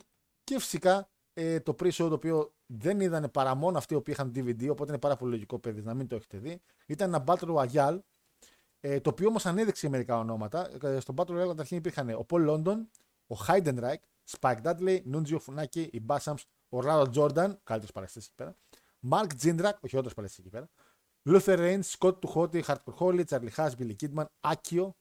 Το Άκιο τι είναι; Κάποιο Ο ξέρω. Jimmy Α, Wang ο Yang. Jimmy Wang Yang. Α, κα- γιατί τον έχει άκιο; Ε, Simon Ήτανε, Dean, όταν τον πήρε ο Vince είπε, πω πω φίλε, βλέπω έχεις χιστά ματάκια ε. και του λέει ο Jimmy Wang Yang, όχι ξανασκέψου το και του λέει θα κάνεις έναν Ιάπωνα τύπου νίτζα. Αυτό. Και δεν του είπε κάτι άλλο. ε, πόσες φορές Και μετά έσκασε μύτη σαν cowboys και του λέει, του λέει του Vince, hey, τι λες, Κάτι έχουμε πώς εδώ. είσαι, θα το καταφέρουμε και λέει, άντε ρε μπαγάσα μπες. William Regan, Jimmy Wang Yang. Tajiri, Conway, Silver Grenier, Snitsky, Hurricane, Rose, Viscera, Rhino, Volvinis, Tyson Tomko και Maven. Νικητής όλο αυτό το ραγιάλι είναι ο Booker T, ο οποίος έκανε elimination του Chris Masters, ο οποίος Chris Masters έκανε πάρα πολλά elimination. Έπαιρνε τρελό push ο Masters ε, στη WrestleMania 21, όλος παραδόξως. Ε, και αυτό Μμμ. έμεινε και μέχρι το τέλος. Ήταν για να προωθήσουν λίγο και τον Masters, αλλά χωρίς να δώσουν νίκη. Ο αμέσως επόμενος που έκανε πολλά elimination ήταν ο Heidenreich. Γιατί σου λέει κάπου θα πάει και αυτό το παιδί. Πήγε. Ε, πήγε σίγουρα. Το show ξεκινάει, παιδες. Με, όπως είπαμε, τον Στeve Austin και ένα μάτς το οποίο ήταν οι tag team holders, οι ζώνες tag team δηλαδή, για πρώτη φορά στην ιστορία μεταξύ τους σε WrestleMania. Θέλω επίσης να θυμίσω στα παιδιά και που μας ακούνε και εσάς ότι αυτή η WrestleMania δεν είχε ούτε ένα tag team match. Ούτε Ούτε defend ε, midcard. δεν είχε defend καμία midcard zone, ούτε για τη US, ούτε Intercontinental, ούτε η Cruiserweight, ούτε καμία από τις δύο tag team. Να κάνουμε εδώ ένα μικρό τέτοιο. Θυμάστε ποιοι ήταν οι tag team champion του WWE, θυμάστε. Του SmackDown, Drake και Eddie. Του World Tag Drake Team, Eddie. ποιοι ήταν. Do's and Domino. Όχι, έχασε ο Μάριος. Ε, Θυμίσαι το- World Tag Team, ε. Ναι, του Raw δηλαδή ουσιαστικά. Ρε, παιδί. Μμμ, θα πω... Δεν πρέπει να το βρείτε. Αλήθεια πιστεύω ότι πρέπει να το βρείτε. Αλήθεια. Γίνανε λίγο πριν τη μάνια και τη χάσανε με- λίγο μετά τη μάνια. Οπότε ουσιαστικά δεν είναι καν κάποια established καλή tag team. La Resistance. Όχι. Καλή κίνηση όμως. Αντώνη, Εγώ τα παρατάω από τώρα. Αλήθεια είναι τύπου δεν, δεν πρόκειται να το βρω. Δεν πρόκειται, δηλαδή παιδιά, τα γιατί- τυχαία Rob, ένα Rob wild Van guess- Damme Kane. ξέρω όχι, εγώ. όχι, δυστυχώς. Όχι, ήταν πολύ Ένα καλό. wild guess, Tyson Tomko και Christian. Όχι, και αυτό ήταν πολύ καλό. Ήταν ο Χάρη Κένι με τον Ρώση. Οκ, δεν θα το βρίσκαμε. Το ξέρω. Μμ. US, Ναι, ναι, ποιος, είναι, ποιος, ποιος είναι US Champion. Orlando Ε, Jordan. Ωραίος. Ευθείας. Την έχει νικήσει από το Σίνα ουσιαστικά για το storyline του Σίνα με τον Ναι. JBL. Cruiserweight. Επίσης την πήρε μία εβδομάδα πριν τη μάνια ο καημένος. Μμ. Καλός Cruiserweight. Έχει γίνει hype για, για αυτόν στην εκπομπή μας. Ε, Sp- Spike Dudley. Όχι. Jimmy Wang Yang. Όχι. Ήταν, έκανε τρε- εξαιρετική εμφάνιση στα Rumble του διαγωνισμό φέτος. Ε, Τον είχε ο Αντώνης νομίζω. αυτό προσπαθώ να σκεφτώ τώρα. Ποιου είχα εγώ; Α. Άντε Καντώνη. Ε; Νόμιζα το βρήκε. Κι εγώ αυτό νόμιζα. Λέω, άντε, μα μας έβγαλε από την ε, αμήχανη θε- θέση. Ε, τίποτα, δε, ο Bray Wyatt. Είναι ένα, ήταν στην καλύτερη tag team κατά τα λεγόμενα του Λάκτα. Α, ο τέτοιος ρε, ο Billy, ο, ο Billy Kidman. Billy Μαλάκα, Kidman, δεν το είχες λέγανε. 50-50 ρε μαλάκα και είπες λάθος. Α, Τι να διάβολο. σε πω ρε μαλάκα. Τι να σε πω Ο ρε μαλάκα. London. Στο λόγο σου είχε πάρει ο London, πήρε single zone. Ήταν Cruiserweight Champion και νομίζω και δύο φορές φίλε. Λίγο σέβασε παρακαλώ στον άνθρωπο. Μπράβο ρε ο μπαγάσας, μπράβο. Και Intercontinental φυσικά νομίζω ψιλοξέρετε όλοι ποιος ήταν γιατί ήταν και σε ένα καλό μάτι στην κάρτα. Θυμάστε; Sheldon Benjamin. Εννοείται. Μμ. Σέλντον Μπέντζαμιν, ο οποίος και αυτός δεν έκανε defend και πήγε απλά στο ladder. Ρέιν αντίον Έντι, storyline είναι ένα φιλικό match. Ε, το οποίο ο Έντι απλά επειδή κάνουν ένα dominate στα tag team division έχει λίγο στο πίσω μέρος του κεφαλαίου δεν μπορεί να κερδίσει τον partner του, τον Rey Mysterio και τον κάνει μια πρόταση για match. Φυσικά κανείς δεν είπε όχι γιατί το match είναι εξαιρετικό. Ανοίγει τη WrestleMania πάρα πολύ όμορφα. Είναι πάρα πολύ κρίμα που δεν ανοίγει και το Ray Dominic τη φετινή WrestleMania. Δυστυχώς ο Σίνα θα κάνει το opening. Ε, ένα μάτσο που είναι βγαλμένο όχι τόσο από το παλιά μάτσο του 97-96, αλλά σίγουρα σε πάρα πολύ μεγάλες ταχύτητες. Το μόνο πράγμα το οποίο πραγματικά ρε παιδες, και το είδα και το σημείωσα και άκουσα και review και το αναφέραν και στο review. Ο, ε, ο Ray Mysterio για κάποιο λόγο δεν μπορούσε να. εί- είχε θέμα με τη μάσκα. Του γκολούσε συνέχεια, του έβγαινε το χράτς χράτς και το έκανε όλη την ώρα και τι αποσυντόνιζε αυτό το πράγμα. Παρ' όλα αυτά όμως το match ήταν πάρα πολύ καλό. Ε, ήταν πάρα πολύ γρήγορο. Ήταν ό,τι πρέπει για opening και είναι η πρώτη φορά που επαναλαμβάνω που οι tag team champions παλεύουν μεταξύ τους. Η επόμενη φορά που έγινε αυτό έγινε μετά από δύο χρόνια. Θυμάστε ποια ήταν η tag team η οποία πάλεψε μεταξύ τη στη WrestleMania. Ο John Cena με το Shawn Michaels. Ναι, είχαν πάρει τις tag team zones λίγο πριν τη WrestleMania 23. Μμ. Ε, Α, ναι, που είχαν το feud γενικά. Ναι, και είχαν και tag team zones και ουσιαστικά είναι, βασικά είναι η πρώτη World Tag Team, γιατί ο Ray και ο Eddie ήταν η WWE Tag Team. Λοιπόν, ε, Ναι. Όλεκ, για πες μου για το ματσάκι, πώς φάνηκε; Μου θύμισε αυτά τα κλασικά μάτς ε, που έκανε ο Eddie με το Ray στο WCW ή ο Eddie με το Malenko στο ECW. Ε, ήταν καλό, ε, είχε ροή και το τελείωμα ήταν απ- αυτό που περιμένεις να δεις από τέτοια μάτς, δηλαδή το γρήγορο pin. Ε,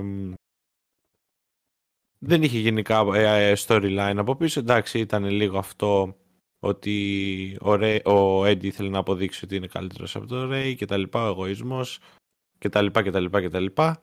Ε, ουσιαστικά απλά ήταν η έναρξη για το storyline που ήρθε μετά που χάσαν τις ζώνες από τους... ε, δεν θυμάμαι Μπάσα, τώρα από νομίζω ποιους. Μπάσα- Όχι, ε, όχι, Από M&M, Bassa Brothers. M&M, M&M. από M&M Mm. για να κάνει το heel turn μετά ο Eddie και να πάνε στο feud αυτό με το custody του Dominic. Πόσο καλά είχε πάει. Τι τέλειο. ε, Αντώνη, Θα πω, συμφωνώ απόλυτα σε όλα αυτά που λέει ο Όλεκ και πιστεύω ότι αν βάλεις δίπλα το match του Halloween Havoc μεταξύ του Ray και του Eddie με το match αυτό, που βλέπεις ας πούμε ότι το ένα ήταν ένα καθαρό match δύο παιδιών τα οποία ήταν WCW slash ECW και αν το βάλεις δίπλα ας πούμε με το match του WWE ήταν καθαρά το ένα παρόμοιο match απλά με το στυλ του WWE. Ναι, μεν πάλι υπήρχαν ταχύτητες, ναι, υπήρχαν όλα αυτά, αλλά έβλεπες ότι είχαν προπονηθεί πολύ διαφορετικά πλέον. Είχαν αλλάξει τελείως ρε παιδί μου τόνους μεταξύ τους. Παρόλο που και ο Μυστήριο ήταν ακόμα στα ντουζένια του, στα μεγάλα ντουζένια του και ο Γκερέρο προφανώς peak performance όπως πάντα. Ε, το είχαν match όλο μου άρεσε bots. πάρα πολύ. Έλα. δεν είχαν bots, ε, ήταν πολύ... Όχι, όχι. Ήταν, οι άνθρωποι κάνανε αυτό που ξέρουν να κάνουν, απλά αποφάσισαν να το κάνουν λίγο πιο more- modernized, να το πω για την εποχή ναι. τους. Δηλαδή ότι, εντάξει, όπως και να το κάνεις, ας πούμε, βλέπεις, ότι, βλέπεις όταν ένας α- άνθρωπος παλεύει για μια εταιρεία και όταν δουλεύει για μια άλλη, πόσο διαφέρει το wrestling style του. Και θεωρώ ότι εκεί ήταν καθαρά ένα WWE match, αλλά με το δικό του στυλ τελείως. Και μου άρεσε γι' αυτό το λόγο. Ε, ναι, και Και έβλεπες, το, έβλεπες ο Γκερέρο γιατί ήταν τρελός βέβαια, ο Worker, γιατί ας πούμε έβλεπες τη ζήλια του καθ' όλη τη διάρκεια του μάτια και καλά, ας πούμε, να, το, να τον καταλαμβάνει με το ότι ο Ray, ας πούμε, τον έκανε outplay, outplay σε όλο τον αγώνα. Ε, αυτό η αλήθεια είναι ακούγοντας την εκπομπή του Bruce, Pri- του Bruce Pritchard, συγγνώμη, που έλεγε ρε παιδί μου ότι εντάξει, ήταν καλό μάτς για opening, ε, ήταν λίγο κάπως που τελείωσε όπως τελείωσε, αλλά θέλαμε πριν της να χάσει ο Eddie με έναν τρόπο όχι καθαρά, για να ακολουθήσει το storyline του οποίο ακολούθησε κιόλας με το Low Hill Turn. Δηλαδή αυτό το λόγο έκανε και ένα small, όχι small pack, κάτι το γύρισε τη χωρακαράνα σε pin, ρε παιδί μου, και έφαγε παράξενο pin. Μάριε! Να πούμε ότι ο Ray ανακοινώθηκε για Hall of Fame φέτος και ένα χρόνο μετά μπήκε ο Eddie και κράτησα κάποιες κινήσεις του. Έκανε νομίζω σε μια φάση ένα corkscrew και μιλάμε για εποχή 2005 γιατί θυμάμαι συζητούσατε στην εκπομπή για το τι έχει προσφέρει ο Ray στο wrestling και αυτό φαίνεται πολύ καθαρά στο match. Απ' την άλλη με τον Eddie είχαμε τα πρώτα δείγματα heel turn χωρίς να είναι 100% αλλά συμφωνώ με Αντώνη που είπε για τη ζήλια. Πολύ καλό το match, πολύ ωραία ταχύτητα, πολύ ωραία sequences. Ένα περίεργο πράγμα, δεν ξέρω. Όταν τελείωσε το match, έπαιζε η μουσική του Ray σαν νικητής. Ο Eddie του έδωσε το χέρι για να το συγχαρεί και μετά παίζει η μουσική του Eddie. Ναι. Lex Luger εποχές, μμ, δεν σε ξέρω. φάση, Ήταν επειδή ήταν tag team, ρε παιδί μου, και ότι δεν θέλανε να βγάλουν κάποιον νικητή νικητή, απλά έγινε ένα φιλικό ματσάκι. Το οποίο Mm. είναι πολύ καλά, νομίζω, σε αυτό το κομμάτι. Επίσης, η στολή του, να πούμε ότι ήταν από τις λίγες φορές που ο Ray δεν φόρεσε κάποιον υπερήρωα. Αντίθεται απλά ο Mr. Mexico. Ναι. Και πάντα μου την έδινε πολύ το attire αυτό του Ray. Γενικά όταν φόρεγε από πάνω μπλουζάκι δεν μου άρεσε καθόλου. Ναι, νομίζω ήταν αρκετά, αρκετά ωραίο. Ειδικά και τη μοντελική στήλη πίσω.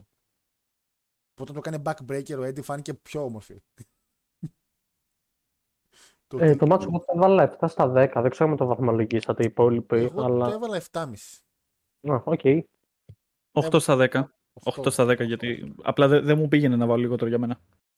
Ε, ναι, γιατί η WrestleMania θα, θα ανεβάσουν νομίζω τα ratings. Νομίζω ότι ψιλοαξίζει μιας να ξεκινάμε να βάζουμε και σαν εκπομπή επίσημα τα ratings. Για τώρα που έχουμε και χίλια sub του podcast. Να το βάζουμε εκεί. Όλα και εσύ θυμάμαι δεν βάζεις έτσι, δεν έχεις κάτι νομίζω. Όχι, δεν βάζω, αλλά εντάξει, ναι. Εγώ μπορεί να βάζα και ένα 8, δηλαδή μου άρεσε αρκετά το match.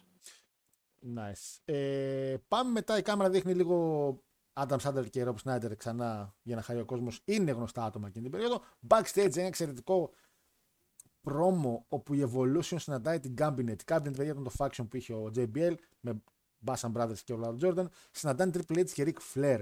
Ε, με βάση πάλι τα λεγόμενα του κύριου Bruce Pritchard. Το κάναμε πριν γιατί ήταν η πρώτη φορά που αυτά τα δύο faction ήταν τόσο dominant στα brand τους και συναντιόντουσαν παρότι στα storyline του, συγγνώμη, στο storyline του Triple H με τον Batista υπήρχε μια σύνδεση μεταξύ τους. Υπάρχει μια ιστορία που θα πούμε πιο μετά όσον αφορά ένα ψέμα που είχε πει ο Triple H, αλλά ποτέ δεν είχαν συναντηθεί μεταξύ τους. Και παρότι είναι Hill και οι δύο, θέλαμε να δώσουμε λίγο ο κόσμος στη φάση ότι Α, το Raw και το SmackDown κάνουν μεκτό show και είναι η πρώτη φορά που συναντούν αυτοί οι δύο άνθρωποι μεταξύ τους, τα δύο faction και και και.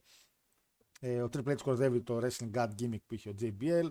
Ο JBL γυρνάει και του λέει ότι είμαι ο μόνος τσάμι που δεν έχω φάει πιν ποτέ. Πάτσα παύση και έκατσα να σκεφτώ τι ακριβώς εννοεί. Αλλά είναι η φάση ότι επειδή έγινε πρώτη φορά champion όταν πήρε τη ζώνη, από τη στιγμή που δεν έχει χάσει τη ζώνη, δεν έχει φάει ποτέ πιν. Ενώ όλοι οι υπόλοιποι που έχουν ζώνη έχουν φάει πιν γιατί έχουν χάσει τη ζώνη. Ναι. ήταν πολύ παράξενη λογική αυτή. Είναι, δηλαδή είναι, είναι ξεκάθαρα fact over από τον κόλλο μου τώρα. δηλαδή ότι δεν έχω φάει ποτέ πιν, δεν έχω φάει ποτέ πιν σαν champion. Και είσαι σε φάση. Ναι, αλλά έχεις φάει άλλα 800 πιο πριν. Αλλά έχει νόημα εν τέλει. Τέλειο πρόμο, εξαιρετικός ο ο οποίος κλείνει την όλη φάση με ένα ου πάνω στον ε, Ολάρ Τζόρνταν. Να πω ότι έχοντας πάρει το DVD, εγώ σας έχω ξαναφέρει στην εκπομπή ότι νόμιζα ότι ο Φλερ ήταν μουγκός. Ε, επειδή mm. δεν ακόμη πρόμο, ήμουν τόσο χαζός που νόμιζα ότι απλά όντως δεν μιλάει. Και βλέποντας για τη Ρεσιλμάνια, νόμιζα ότι μόνο αυτό μπορούσε να πει. Και λέω: Δες στο γεράκο τι κρίμα που τον έχουν έτσι. Πού να ξέρα. Λαλίστατος. Ε, μα δεν έλεγε τίποτα.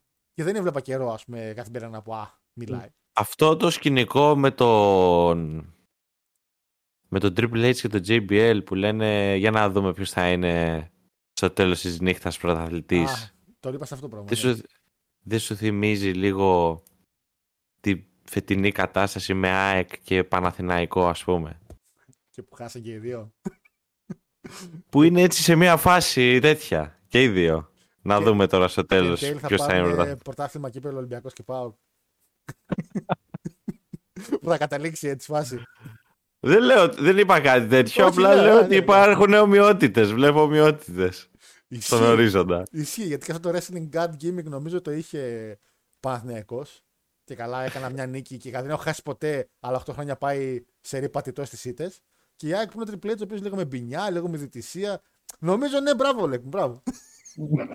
Θα χάσαμε όσο κοινό μας ακούσε τώρα που να εξήγησε. Αυτό δεν πειράζει. Money in the Bank λοιπόν. Money in the Bank, τεράστια ιστορία από αυτό το match. Έχει γίνει pay-per-view. Ε, το αυτό που δεν ξέρει πολλοί κόσμοι το original match ήταν δύο διαφορετικά match. Υπήρχε ένα triple threat submission match. Jericho εναντίον Benoit εναντίον Edge. Είχε ήδη πιτσαριστεί, είχε ήδη γίνει μια προεργασία. Και υπήρχε όμως και ένα ladder, γιατί θέλω να βάλουν ένα ladder match. Γιατί λέγανε WrestleMania, να έχουμε ένα ladder με τους υπόλοιπους Bishop, Christian, Bishop, Bishop, sorry, είπα Bishop, Benjamin θέλω να πω, συγγνώμη. Benjamin, Christian και Kane για την Intercontinental. Ε, θεώρησε ο κύριος Βίντς ότι είναι πολλά τα μάτς του Ρο και δεν θέλει να υπάρχει αυτή η ανισότητα και θέλει να έχει λιγότερα μάτς οπότε είπε να κρατήσουν το Ladder. Η ιδέα του Τζέρικο είναι ωραία σκάμε ένα Ladder όλοι μαζί και οι έξι για μια ευκαιρία για το Ρο της Δευτέρας είχε πει. Ε, ο Βίντς δεν είπε ότι ρε παιδί μου δεν το θέλει γιατί θα είναι χαζό γιατί ήδη ξέρουν θα δώσει τη ζώνη στον Πατίστα. Οπότε λένε ότι άμα νικήσει στον Πατίστα, ξέρουμε ότι έχουμε σίγουρα κάποιο ηττημένο τη Δευτέρα. Οπότε είναι δωράδωρον. Και ένας ε, σεναριογράφος εκεί, ο Μπράιαν. Αχ, πώς λέγονταν, Μπράιαν. Μπράιαν κάτι, που δεν, δεν το έχω σημειώσει το όνομά τώρα και δεν μου έρχεται, λέει γιατί να μην κάνουμε κάτι συμβολέο απεριορίστου χρόνου. Δηλαδή, μέσα στο χρόνο τουλάχιστον να μπορέσει να κάνει κάπως ένα κασίν. Και ο κύριος Βίντ έδωσε απλά την ιδέα για τη βαλίτσα. Η βαλίτσα, σαν, σαν σκεύος, ήταν ιδέα του κύριου Βίντ γιατί ήταν να βάλουν συμβόλαιο με κλειπάκι όπως κάνανε πάντα. Σιγά σιγά πολλές ιδέες. Η κύρια βασική ιδέα του Τζέρικο. Αυτός πρότεινε πρώτα, ρε παιδί μου. Ωραία, σχάμε το Multiman Lander. Ε, Εξαιρετικό το entrance του Kane που μπαίνει τελευταίος και καίει τις σκάλες. Πάρα πολύ ωραίο entrance. Έτσι. Να θυμίσω στο κοινό ότι είχαμε μέσα στο match, ε, κάτσε να δω τα άτομα, πήγε η κάρτα, ε, Edge, Jericho, Benjamin, Benoit, Christian, μετά στο τόμικο φυσικά και Kane. Πολύ ωραία spot, θεωρείται από τα καλύτερα ladder match ε, που έχουν γίνει γενικά, όχι μόνο στη WrestleMania. Έχουμε ένα εξαιρετικό T-bone, T-bone suplex ε, του Benjamin από τη σκάλα κάτω. Έχουμε Edge and Christian tag team που ουσιαστικά εκεί αναφέρει λίγο και ο Λόλερ νομίζω ότι α, ήταν παλιά ο tag team και τώρα ξανά έχουν σκάλες να θυμηθούμε τη WrestleMania την παλιά. Ένα ομάζ δηλαδή το παλιότερο. Έχουμε το spot του Σέλτον Benjamin το οποίο έχει μείνει στην ιστορία που τρέχει πάνω στη σκάλα η οποία είναι γυρισμένη και χτυπάει τον Τζέρικο. Έχει, πραγματικά έχει μείνει στην ιστορία. Έχει μείνει και στην ιστορία το bots που έγινε αμέσως μετά. Δεν θυμούνται πολύ το bots που έχει γίνει μετά, αλλά πάει να φάει chokeslam ο Σέλτον Benjamin έξω από το ring και μπλέκεται το πόδι του σκηνή και απλά κρέμεται από τον ηλίθιο και ο Κέιν παλεύει να τον ελευθερώσει. Και έχουμε δύο πολύ ωραίες σκηνές, πολύ επικίνδυνες σκηνές. Το οποίο ο Κέιν έχει πέσει κάτω, ο Μπιρνού απέναντι τη σκάλα και του κάνει ένα diving headbutt. Το οποίο ακόμα και τώρα, 2023, δεν μπορώ να καταλάβω αν βρήκε κεφάλι με κεφάλι ή απλά τα selling και των δύο ήταν τόσο καλά που μιλάμε για, για Oscar ερμηνείας. Βρήκε νομίζω. Ε, και εγώ θεωρώ ότι βρήκε γιατί έχει μια λήψη που είναι πάνω από τη βαλίτσα και είναι πολύ δύσκολο να μην τον βρήκε κεφάλι με κεφάλι. Ε, η γυναίκα του φυσικά το έλεγε πρόσχε Μπενόαμ θα χτυπήσεις. Που να ξέρει. και είναι η σκηνή που ο Edge επίση έχει μείνει πολύ ώρα έξω, τον έχουμε ξεχάσει περίπου όλοι. Ο Μπενουά έχει σελάρει ότι πονάει πάρα πολύ το χέρι του όλο το μάτι. Το σενάριο εκπληκτικά γιατί είναι τέλειος σε αυτά τα πράγματα. Ήταν τουλάχιστον, τώρα δεν είναι πια.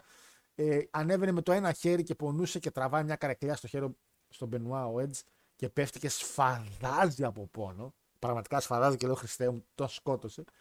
Και παίρνει τη βαλίτσα και γίνει το πρώτος Money in the Bank winner. Προσωπικά πέρυσι το βάλα αυτό το match, ε, το έχω στο 9,5-9,25, το έχω κάπου εκεί. Ε, Όλεκ, να ξεκινήσει τώρα. Ε, ναι, εντάξει. Γενικά, καθόμουν και σκεφτόμουν ότι είναι λίγο δύσκολο να βρεις κακό money in the bank match. Δηλαδή, έχουν γίνει πόσα, έτσι, από το 2005 μέχρι σήμερα έχουν γίνει πόσα, 19, 20. Ναι, έχουν γίνει σίγουρα μια 20. Ναι. Και όλα 23. είναι σχετικά... Ήθα... Ναι, όχι 23, δεν νομίζω 23 αντρικά, 23 αντρικά και 5 γυναικεία. Α, οκ. Okay.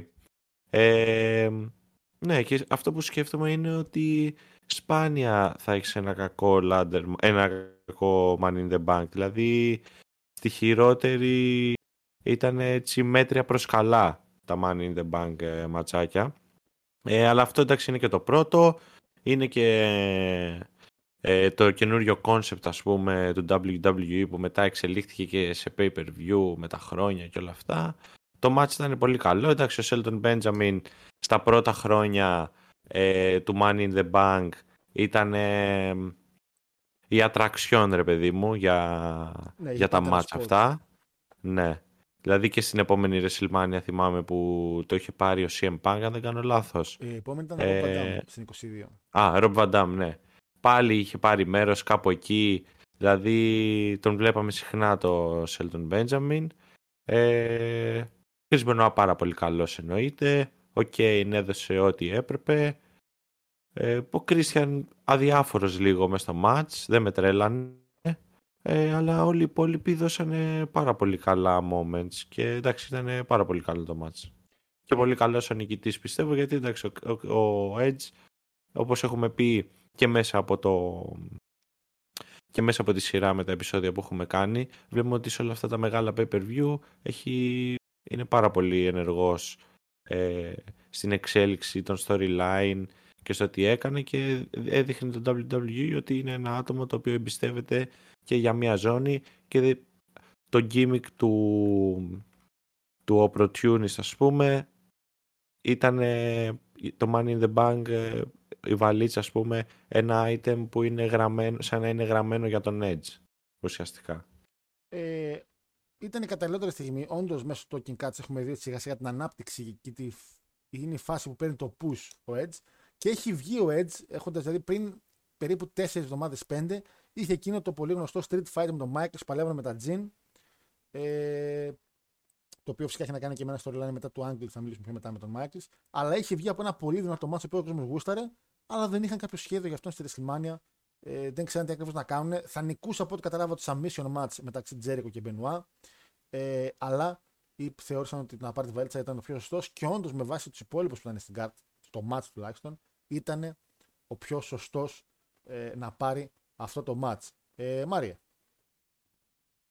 Βλέπουμε νομίζω όσο περνάει ο καιρός ε, περισσότερο περιεχόμενο στην προσωπικότητα του Edge.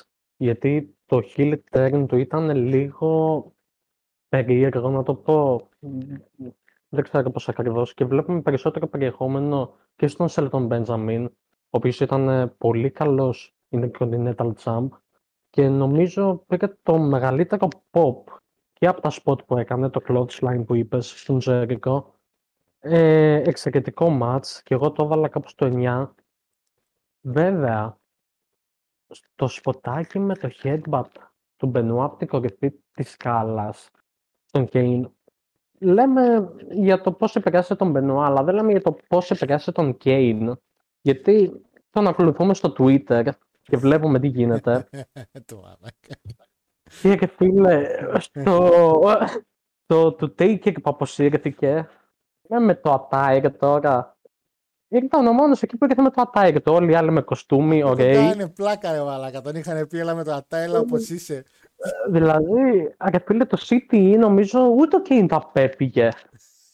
Αλλά ματσάρα όμως, ε, από τα καλύτερα νομίζω της βραδιάς. 9 στα 10 το έβαλα. Όλα τέλεια. Ε, Αντώνη και εσύ; Εγώ θα πω ότι δεν ξέρω. Όχι ότι δεν μ' άρεσαν ποτέ. Τα, τα Money in the Bank match πάντα μου άρεσαν πάρα πολύ, αλλά θεωρώ ότι εκείνα τα πρώτα match που είχαν γίνει ήταν iconic, όσο εκεί που δεν πάει. Δηλαδή, δεν, δεν το πιστεύω ότι θα το πω, αλλά και αυτό, πούμε, αυτά που πήρε ο Punk ήταν επίσης πάρα πολύ καλά. και εκεί, ας πούμε, στην 21 έβλεπες κάτι λίγο πιο πειραματικό. Δηλαδή, έβλεπες παλαιστές, ας πούμε. Είχε εύρος όλο το match, ρε φίλε. Και είχες, ας πούμε, Benjamin κλασικά, ο οποίος ήταν πραγματικά ο άνθρωπος δείχνει ότι δεν το αγαπούσε το σώμα του. Ήθελε απλά να το σπάσει να γίνει χίλια κομμάτια. Δεν τον ενδιέφερε. Και από εκεί και στο εξής ε, ήταν πάρα πολύ ωραίο μάτς. Η αλήθεια είναι ότι όταν έσκασε ο Μπενουά με το κεφάλι, εγώ είμαι σχεδόν σίγουρος ότι όντως έσκασε με το κεφάλι και ο Κέιν πρέπει ο εγκέφαλός του να μίκρινε κατά μερικά εκατοστά. Τώρα θα συμφωνήσω με αυτά που λέει ο Μάριος. Αλλά γενικά η αλήθεια είναι ότι εγώ μέχρι και που έκατσα να δω τη WrestleMania 21 δεν είχα συνειδητοποιήσει πώς είχε πάρει ο Edge το Money in the Bank τότε. Δεν ήξερα τι, τι είχε προηγηθεί και όλα αυτά. Οπότε όταν είδα την νίκη και θυμήθηκα ξανά ήρθαν όλες οι αναμνήσεις στο κεφάλι μου. Ήμουνα. Απλά είχα μείνει και θαύμαζα, ρε παιδί μου. Δηλαδή ένιωσα ξαφνικά τον εαυτό μου πάλι να βλέπει ας πούμε, τον Ultimate Opportunist Edge που είχαμε συνηθίσει να βλέπουμε. Δηλαδή είναι κυριολεκτικά αυτό που είπες εσύ, Όλε, αν δεν κάνω λάθος, ότι μια Ultimate Opportunist ευκαιρία σε έναν ultimate opportunist παλαιστή. Δηλαδή ήταν τόσο γραμμένο καλό. Δηλαδή για μένα ήταν καθαρό 9 στα 10. Ε, και η ιδέα του να κάνει κασίν εντάξει στη μέση του match που έκανε μετά στο Chamber, θα, το, θα μιλήσουμε μετά από καιρό γι' αυτό, ήταν η ιδέα που δεν ήταν εξ αρχής. Δεν ήταν από τη WrestleMania ότι άνθρωπο να κάνεις κασίν και μέσα σε match. Αυτό ήρθε μετά σαν ιδέα ότι θα ήταν πολύ γαμάτο να γινόταν έτσι λόγω του gimmick του οποίου είχε. Και για το hit θα αποκτούσε έτσι. Είσαι μετά, όχι, όχι στη μέση του μάτς, μετά το μάτς ναι, έκανες. Τέλος. Συγγνώμη, ναι, μετά το μάτς. Ε, απλά ουσιαστικά μετά από μάτς, ναι, συγγνώμη, όχι στη μέση. Συγγνώμη, λάθος το ναι. ε, βέβαια, βέβαια, ο Edge δεν χρειάστηκε πολύ προσπάθεια για να γίνει μεγάλο σχήλ, γιατί στην πορεία έγινε και αυτό με τον Matt Hardy. Οπότε καταλαβαίνετε ότι όλα τα αστέρια ήταν εκεί και ήταν το ένα δίπλα άλλο. Για την ιστορία να πούμε ότι πιο πολλές εμφανίσεις σε Money the Bank έχει ο Kane και ο Kofi από 7. Είναι top. Οι υπόλοιποι έχουν από 6 και κάτω. Και παραπάνω νίκες για Money the Bank έχει μόνο ένας. Oh, ο καλύτερος παλιό του κόσμου. Ο άνθρωπος ο οποίος κινεί τα rate. Ο πραγματικός needle mover, ο CM Punk. Ε, από γυναίκες δεν χρειάζεται να φέρουμε καν. Πιο πολλά έχει η Νατάλια με 5, η οποία είναι σε όλα η Νατάλια. Λόγω της εμπειρίας της, μάλλον ποτέ δεν έμαθα γιατί αυτή η γυναίκα θεωρείται έμπειρη. Δεν έχω δει ποτέ κάτι έμπειρο πάνω της. Αλλά υπάρχουν και μια γυναίκα που παρότι έχουν βγει μόνο πέντε, έχει πάρει δύο φορές το Money the Bank από ό,τι βλέπω. Και μου κάνει μεγάλη εντύπωση αυτό. Γιατί εγώ δύο, μία θυμάμαι. Α, έκανε και ένα defend. Α, καλά, sorry, με και το defend. Για τη μέλα, δεν λέμε. Για τη μέλα λέμε, γιατί λέει εδώ πέρα δύο; Ε, τη μία φορά έγινε και αυτό με τον James Ellsworth που υποτίθεται ότι ναι. αφαιρέσει τη Γιόνι και να Γι' αυτό λέει δύο, ναι, έχει δίκιο. Οπότε, ναι. Που είχαν κάνει και ένα Money in the Bank την επόμενη μέρα στο SmackDown, αυτό δεν είναι; Yep. Ναι, ναι, ναι, ναι, ναι, και καλά ναι, ναι. Έχεις δίκιο. Εγώ που Χριστέ μου ξεφτύλα. Λοιπόν, ε, προχωράμε. Και πάμε στο. A Wild Eugene appears. Οχ. Βγαίνει ο Eugene έξω. ε, Μέσα στην τρελή χαρά. Το κοινό είναι σε φάση. Θέλουμε να χαρούμε, αλλά δεν μας αφήνεις. Κόβει ένα πρόμο, λέει αγαπημένη στιγμή στη WrestleMania ήταν η WrestleMania 3, όπου ένας midget είχε μάτς με τον King Kong Bundy και το έκανε και slam ο King Kong Bundy και μετά ένας στρατός από midget επιτέθηκαν στο King Kong Bundy ε, και είπε γενικά μετά midget αρώσομ. Οπότε. Hashtag ανδρέστηκα. Καλά, κάνει τόση ώρα πέφευγα να πω κάτι. Hashtag αγρίνιο. Λέτε να είχαν το βρει τα πορτοφόλια του εκεί. Τέλος πάντων. Ε, το οποίο έδειξε ένα, μια, ένα παράξενο reaction στον κόσμο γιατί μπορεί να έχουμε 2005, αλλά ακόμα ο κόσμος ήταν σε φάση. Ε, αυτό με το midget. Τέλος πάντων, στην πορεία μπαίνει ο Χασάν μέσα. Μουχάμερ Χασάν με τον Νταϊβάρη και λένε ότι ε, από τη στιγμή που δεν μας έχετε δώσει ένα WrestleMania moment, θα δημιουργήσουμε ένα WrestleMania moment και αρχίζουν και δέρνουν το Eugene πάρα πολύ άσχημα. Ε, και όντως φυσικά μας δίνουν ένα WrestleMania moment γιατί παίζει η μουσική του Hulk Hogan και παιδιά είναι το top reaction της βραδιάς. Είναι, είναι το, ένα ωραίο, μια ωραία peak στιγμή του Hulk Hogan γιατί πολύ απλά ε, ήταν εκεί πέρα λόγω του Hall of Fame που θα μιλήσουμε λίγο πιο μετά γιατί το Hall of Fame ουσιαστικά το δείξανε πριν το main event. Ε, οπότε θα ήταν ούτως ή άλλως στη WrestleMania. Ο κόσμος ψιλοπερίμενε ότι όντως ήταν ο Hogan σε αυτή τη μάνια, γιατί ήξερε ότι είναι στο Hall of Fame. Αλλά παρόλα αυτά, όταν χτύπησε η μουσική του, έγινε χαμός. Ένας απόλυτος χαμός εκεί μέσα. Μπαίνει μέσα, δέρνει τους κακούς από το εξωτερικό χιλ. Ε, δεν κάνει leg drop, δυστυχώς για όσους παρατηρήσατε. Δεν μπορούσε να κάνει leg drop και απλά τους πέταξε έξω από το ring και πόζαρε στο stage, το οποίο φυσικά έπεσε και η Αμερικάνικη σημαία και είναι η πιο WrestleMania στιγμή της WrestleMania 21. Έχετε κάτι να τονίσετε πάνω σε αυτό, καμιά παρατήρηση, κάτι; Εγώ δεν το είδα Εγώ... καν. Α, πες, Μαρία, πες Μαρία. Όχι, εγώ δεν το είδα καν αυτό. Ωραίος. Ωραία, Μου μπράβο. έβγαινε, δεν ξέρω. Γιατί διέκοψε τον Αντώνη μουσικές. όχι, όχι, εγώ το διέκοψα γιατί είμαι Α. και λίγο βαρύκος και δεν άκουσα το Μαρινέζη να μιλάει. Ε, θα πω ότι ο Νταϊβάρη έχει το μεγαλύτερο drip όλου του κόσμου. Τι, κουστούμάτα, ε, τι, τι κουστούμάρα είχε παίξει ο Νταϊβάρη μπαίνοντας μέσα. Δηλαδή, νομίζω ότι έκανε outdress το μισό γήπεδο εκείνη τη μέρα. Ήταν καλύτερος από όλους. Κυριολεκτικά, δηλαδή, δεν ξέρω γιατί. Ο Μοχάμετ Χασάν είπε: Πάμε να κάνουμε ένα moment, τι θα κάνουμε. Πάμε να δίνουμε ένα disabled person, ας πούμε, ξέρω εγώ, μέσα στη μέση του γηπέδου. Και. Δεν, ε, πραγματικά, δηλαδή, εντάξει, είδαμε Hogan βέβαια, ο οποίος μπήκε μέσα, το κοινό τρελάθηκε, δηλαδή σε έκανε hype. Δηλαδή για, για, κα- για ένα τόσο χαζό segment με έκανε hype, ας πούμε. Ναι, ήταν το moment του Hogan, ρε παιδί μου. Και στην πορεία είχαμε Και, και Ναι, άλλο ναι, ναι. legend που έκανε κάτι στο show. Και είναι η φάση ότι οι legend δίνουν τους καινούριους.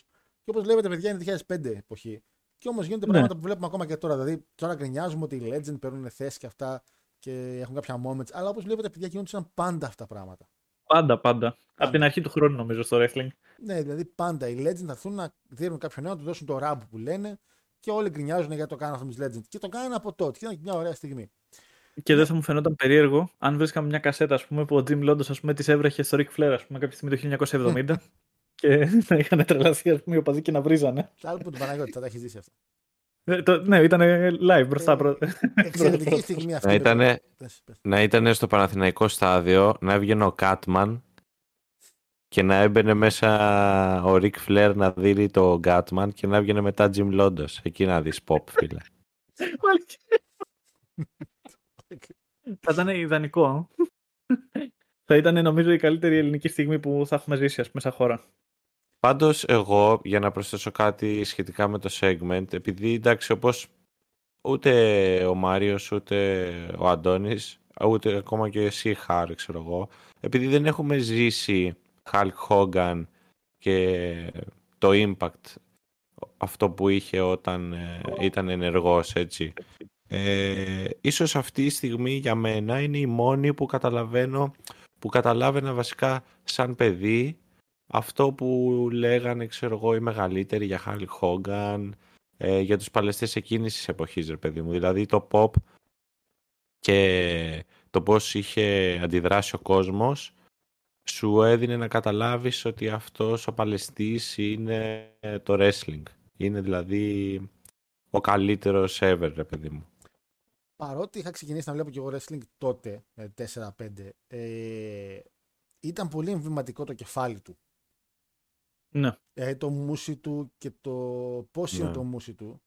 Είναι κάτι το οποίο ρε παιδί μου, ακόμα και εμείς που έχουμε σαν λόγο επίσημα της εκπομπής τον Χόγκαν, είναι επειδή είναι πολύ εμβληματικό και όλη αυτή η φάση ε, με το πρόσωπό Φωνάζει του. wrestling, ρε φίλε. Το βλέπεις Ναι, και ξέρεις ότι και παίζει wrestling. Παρότι δεν είχα δει, εννοείται, όπως, δεν έχω εννοείται πως δεν έχω ζήσει καθόλου Χόγκαν. Μιλάμε τώρα, έχω ζήσει Χόγκαν με μάτς με Όρτον. Δηλαδή τότε είναι που είδα μάτς Χόγκαν. Ε, μετά είδα με τον Μάικλ. Ματσάρα. Ε, που έγινε μετά το Όρτον και πιο πριν είχε γίνει με τον Μάικλ. Παρ' όλα αυτά, όταν μπήκε, κατάλαβα εγώ ποιος είναι. Ε, και εννοείται όλα τα λόγια τα οποία υπήρχαν από τους commentators, ο Immortal, ο Legend, ο, μου έκανε και εμένα αυτό που λέει και ο Όλεκ. Μου έκανε να βλέπω ότι μπαίνει κάποιος ο οποίος είναι πολύ παραπάνω από, από αυτό που βλέπω. Ναι, ναι, ναι. Έτσι, Ένα larger than life. και το σκηνικό με την Αμερικάνικη σημαία, παρότι δεν είμαι Αμερικανός, με έκανε να καταλάβω ότι εντάξει, ο άνθρωπος είναι η Αμερική. Αυτός ο άνθρωπος είναι το American Dream, ρε παιδί μου. Ναι. Ε, εξαιρετική στιγμή, μια πάρα πολύ καλή στιγμή και ίσως να έφερε και μια τεράστια χαρά στο κοινό. Μια τεράστια χαρά την οποία πήρε και ο Undertaker όταν γύρισαν και του είπαν ε, περίπου ένα μήνα πριν τη WrestleMania ότι το μάτσο το οποίο είχε τη WrestleMania ακυρώθηκε. Ποιο μάτσο ήταν αυτό, Taker, εναντίον, Taker και Kane εναντίον Snitsky και Heidenreich. Ουφ. Το μάτσο το οποίο ήταν, χ- χτιζόταν από το SummerSlam και μετά. Ε, και για κάποιο λόγο ένα μήνα πριν το show αποφάσισαν ότι ο Snitsky και ο Heidenreich δεν θα μπορέσουν να τα βγάλουν πέρα σε μάτς του Taker και του Kane. Δεν ξέρω γιατί. Να πω ότι τώρα που έγινε το leak με, τις, με τα μισθολόγια του WWE, εγώ παρατήρησα ότι του 2005 ότι ο, Hyde, ο, ο, όχι ο Heidenreich, ο Snitsky έπαιρνε καλύτερα λεφτά από τύπους που ήταν στην εταιρεία κοντά στα 5 με 10 χρόνια, έτσι. Δεν φίλε, γιατί έχει μεγαλύτερο impact ο άνθρωπος. Ό,τι φέρνεις, Είχε- παίρνεις. Όχι ότι, παίρνει, ότι έπαιρνε ας πούμε, κανένα, κανένα μύριο, έτσι. Έπαιρνε 269.000, αλλά ας πούμε έβλεπε ότι ο Matt Hardy ας πούμε, έπαιρνε 167. Δεν φίλε, γιατί ο Σνίτσκι εκεί πέρα πήγε να. Τον, τον είπαν, έλα να κλωστήσει ένα παιδάκι και έκανε καριέρα αγόρι μου αυτό. Ένα χρόνο συμβόλαιο. έχει. Ε, δύο χρόνια συμβόλαιο έχει, συγγνώμη. Ποιο- ποιο- Έλα να ζήσει όλα σου στα όνειρα. Ο Σνίτσκι είχε δύο συν ένα γιατί μετά πήγε και στην W. Ε, σε παρακαλώ. Ο Χάιντεν είχε Έτσι, ένα. φίλε. Hardcore Legend. Το match εν τέλει το οποίο κλείνει για τον Ντέκερ είναι με τον Ράντι Όρτον. Ο Ράντι Όρτον ήταν ένα πείραμα το οποίο δεν είχε πολύ καλά κατάληξη. Το πείραμα ήταν να γίνει face. Ο Όρτον ακόμα και τη ζώνη όταν πήρε είχε hype τη μέρα του SummerSlam και μετά από εκεί και πέρα παιδιά ήταν ο χειρότερος. Βέβαια στο series που το επαναφέραμε στις μνήμες μας στο Talking Cuts είδαμε ότι ο κόσμος γούσταρε Όρτον αλλά και πάλι ήταν λίγο της στιγμής. Δεν μπορούσαν να πιστούν ότι ο Όρτον είναι face. Ε, το πήρε χαμπάρι το WWE προς τιμή τους πολύ γρήγορα και είπε, παιδιά εντάξει δεν δουλεύει όλο αυτό. Το main event της WrestleMania 21, ναι, ήταν το Triple H Orton. Ναι, παιδιά, ήταν. Έχει επιβεβαιωθεί αυτό από πάρα πολλές πηγές ε, που υπάρχουν εκεί έξω. Δεν είναι απλά ένα Google search. Είδαν στην πορεία ότι ο Orton όμως δεν θα τραβήξει μέχρι εκεί. Κάναν το match στο Rumble. Το match στο Rumble που είδατε ήταν αυτό που θα βλέπατε στη WrestleMania, οπότε ίσως καλύτερα από το είδαμε εν τέλει. Και ξέρανε ότι θα πάνε με τον Πατίστα γιατί ήξερε ο Triple H από το series ότι όλη η δουλειά είναι να πάει για τον Πατίστα. Και άρχισαν να χτίζουν το όλο concept με τον Πατίστα. Όταν λοιπόν, μιας και δεν είχε περίπου κάποιο match, ε, ακυρώνουν το match του Χάιντρα και του Σνίτχη και πετάνε ένα interpromotional match μεταξύ Όρτον και Taker. Όρτον κάνει ένα challenge στον Undertaker και δέχεται ένα, ουσιαστικά δέχεται ένα πρόμο από το Superstar Billy Graham. Ε, το οποίο πρόμο αυτό τον παρακινεί γιατί ο Όρτον δεν ήξερε τι να κάνει, δεν ήξερε πώς να συνεχίσει την καριέρα του και, και, και όλα αυτά.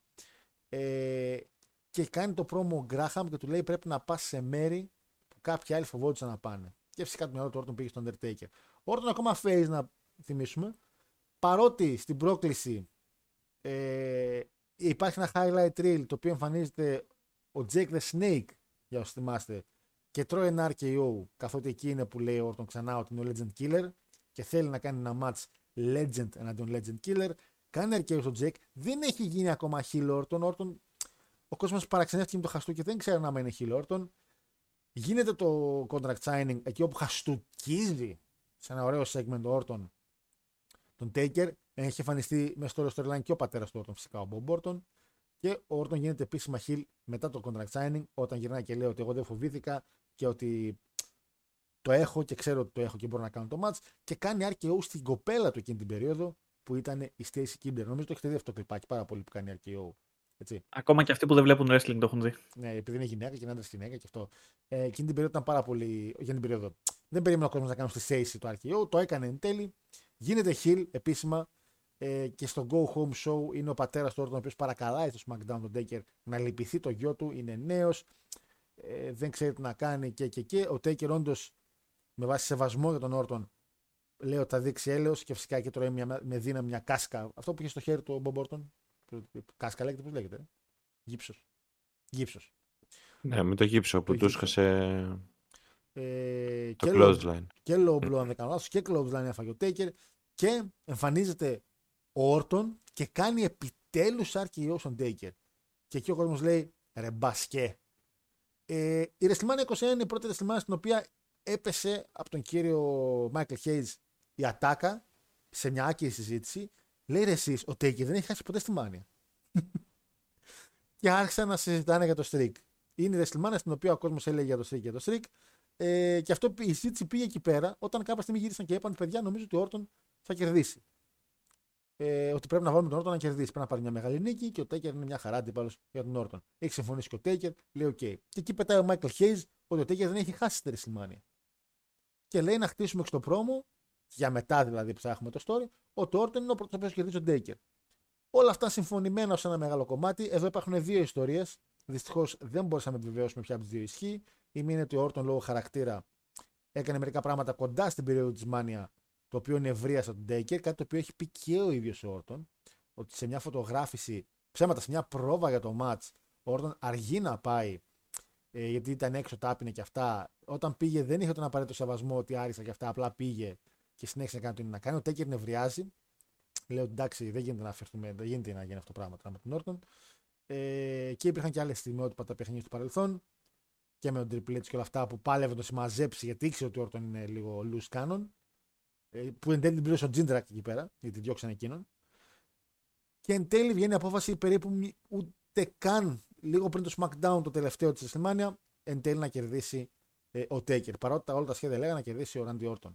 Ε, η άλλη ιστορία είναι ότι ο Orton είπε όχι λόγω σεβασμού, κάτι το οποίο όμως είναι λίγο Mandela Effect. Δεν το είχε πει ο Orton αυτό, το είχε πει ο Edge για τη WrestleMania 24, δεν το είχε πει ο Orton. Επιβεβαιωμένο από ένα κομμάτι από τον Bruce και από τον Orton είναι το κομμάτι που έκανε μαλακή ο Orton στις ψηλοπρόβες για το match. Είχε αργήσει, ήταν λίγο χαρακτήρας του κάπως και εν τέλει έχασε το streak. Ε, πολύ φαν βλέποντας λίγο που Melger σε μερικά preview πήγα παλιά λέγανε ότι ο Orton πάει για νίκη. Ο Melger είχε κάνει report ότι ο Orton πάει για νίκη. Πεκταρά. Ε, Πεχταράς φέτος, ναι. Ε, το φάνηκε το πιο λογικό από όλα. Ε, ο Τέικερ όμως κερδίζει. Ένα μάτσο το οποίο ήταν πάρα πολύ καλό. Πάρα πολύ γρήγορο για τα δεδομένα. Εντάξει, όχι τόσο στην αρχή, αλλά στην πορεία. Υπήρξαν καλές ταχύτητες. Προσωπικά αυτό που με είχε μείνει πάρα πολύ είναι σίγουρα ένα close line το οποίο έφαγε ο Τέικερ πολύ δυνατό από τον Μπομπ Όρτον και σίγουρα θυμάμαι το εξαιρετικό τελείωμα το οποίο πάει να γίνει ένα chokeslam και το γυρνάει σε RKO ο παιχταράς Όρτον. Πολύ ωραία στιγμή αυτή. Πάει να το κάνει Tombstone σαν Hill, το κάνει reverse taker, κάνει αυτός στο Tombstone 1, 2, 3. Χάνει ο Randy Orton το match στην WrestleMania. Μαρία μου, πώς φάνηκε το match, Αγιώργο μου; Ε, τότε το streak έγινε 13-0, αν δεν κάνω λάθος. Νομίζω, ναι. Μμ. Ε, βλέπουμε νομίζω τον Όρτον να είναι πολύ πιο ο εαυτός του, να το πω, σαν να του ταιριάζει πολύ παραπάνω το heel status. Ε, και αυτό φάνηκε και από το κοινό που νομίζω τον έβριζε σε όλο το match. Randy Sachs από εδώ και από εκεί. Ε, το reverse choke, choke slam σε RKO ήταν εξαιρετικό. Ε, νομίζω είναι η αρχή του Όρτον όπως τον ξέρουμε σήμερα. Δηλαδή νομίζω από εδώ έγινε ο Χιλ που ξέρουμε τώρα. Και νομίζω πως σε αυτό το μάτσο μειώθηκε και λίγο το κινησιολόγιο που είχε παλιά. Δηλαδή έχει σταματήσει να χοροπηδάει από εδώ και από εκεί. Ε, νομίζω να ήταν ε, ό,τι πρέπει για να ξαναγεννηθεί ο Όρτον, να το πω έτσι. 8,5 το έβαλα το μάτς. Γρήγορο ήταν. Πολύ καλό. Ε, Αντώνη. Ε, να ξεκινήσουμε από το ότι ένα από τα πιο ε, διάσημα memes που έχουν βγει από το WWE, που έχουν γίνει mainstream memes, είναι αυτό το κλασικό με τον Orton και τον Undertaker, ξέρεις που τον κοιτάει από απέναντι ο Orton, ας πούμε, και βλέπει τον Undertaker να εμφανίζεται. Και Αυτά είναι στο άλλο Series. είναι αυτό με τη... Έλα, Το έγινε στο Series. στο series. Ναι. Όταν έκανε το return. Αδιάβαστος. Αδιάβαστος. Πω, πω, πω, Θα απ' έχει- ορκιζόμουν ότι έχει ήταν εκείνη την διαβάσει- εποχή. Ε, σκεφτικά είχαμε πρώτη ώρα, Πάντως- όχι τεχνικά. Πάντως, όπως και να έχει, από αυτή την κόντρα βγήκε. Ορίστε, δεν είμαι λάθος. Δεν βλέπετε. πω, πω, πω, πω. Γυριστούλα, ναι, λέγε. Βλέπεις έτσι, φίλε, έτσι. Ναι, μανούβρα. Λοιπόν. Ε, Καταρχάς να πω ότι Cowboy Bob Orton, ας πούμε, ξέρω εγώ, έλεγε ότι έλεγε και το βλέπεις στο βλέμμα του ότι κοιτούσε, ας πούμε, τον Taker και του λέγε Θα σου κάνω μαλακία, θα σου κάνω μαλακία. και κυριολεκτικά αρχίζει και χαμογελάει και γυρνάει εκείνο ο Orton και του ρίχνει το RKO του Taker. Το μάτι ήταν πάρα πολύ ωραίο. Ήταν ο Undertaker, ας πούμε, πήρε τον Orton από το χέρι και του είπε ότι τις βλακιούλες που κάνεις με τον Triple H και τα λοιπά, άστε μαζί μου. Εδώ ήρθες να δουλέψεις. Και βγάλανε ένα πάρα πολύ ωραίο αποτέλεσμα. Δηλαδή, ήταν, ο Undertaker νομίζω ότι ήταν σε φάση πρέπει να, να, να φύλαγε το πάτωμα εκείνη τη μέρα αυτό και έλεγε Ευχαριστώ Θεέ μου που μου δώσανε τον Άγγλ που δεν θα έχω Τον Άγγελο. τους ε, Heidenreich και, τους, ε, και, και το Snitsky και όλους αυτούς και θα Άγγελο. έχω έναν κανονικό αντίπαλο. Ποιον Άγγελο. Έναν που θα με ακολουθήσει. Αν και νομίζω ότι ψιλοφοβόταν όταν μπήκε μέσα ότι θα έκανε καμιά μαλακία, ξέρεις, λόγω του attitude που είχε ο Orton τότε backstage.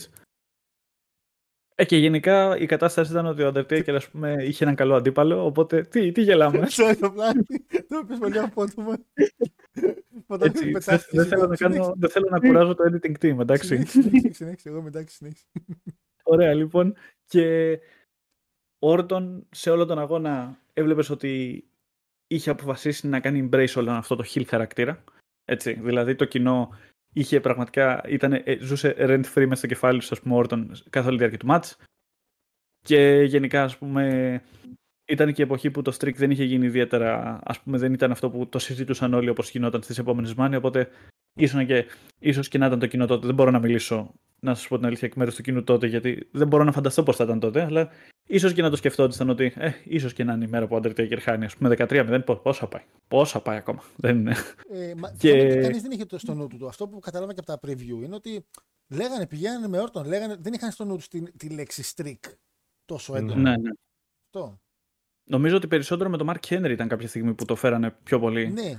Ε, όχι Στο εδώ, μυαλό νομίζεις, εκεί το φέρανε γιατί το είχαν από πέρσι με τον Όρτον που το ξε- σκεφτήκανε και λέει τώρα το χρησιμοποιούμε. Ναι, ναι, ναι. Το οποίο εν Είναι- τέλει δούλεψε κιόλας, δηλαδή μέχρι που. Άντε να μην τα πω τώρα. Λοιπόν, Είναι long term booking που, στο pin που έφαγε από τον Lesnar που ο κόσμος δεν μπορούσε να πιστέψει τι, τι δεν μπροστά του. αυτό έπρεπε. Το Ε, επόμενο δεν φυσικά. έπρεπε. Φυσικά, Ε, τώρα εντάξει, είσαι, είσαι τέτοιος.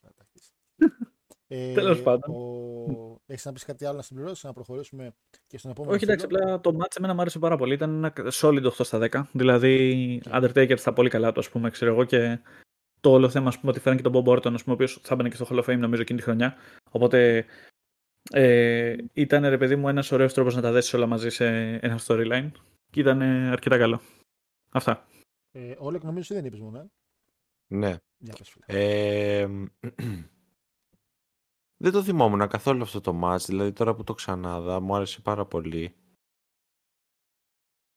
Το γεγονός ότι ο Όρτον ας πούμε έχασε τη ζώνη, έχασε, την ευ- έχασε ας πούμε το match για τη ζώνη στη WrestleMania ε, και το push του, έχασε την ευκαιρία να πάει ε, για την νίκη κόντρα στον Undertaker, όλα αυτά.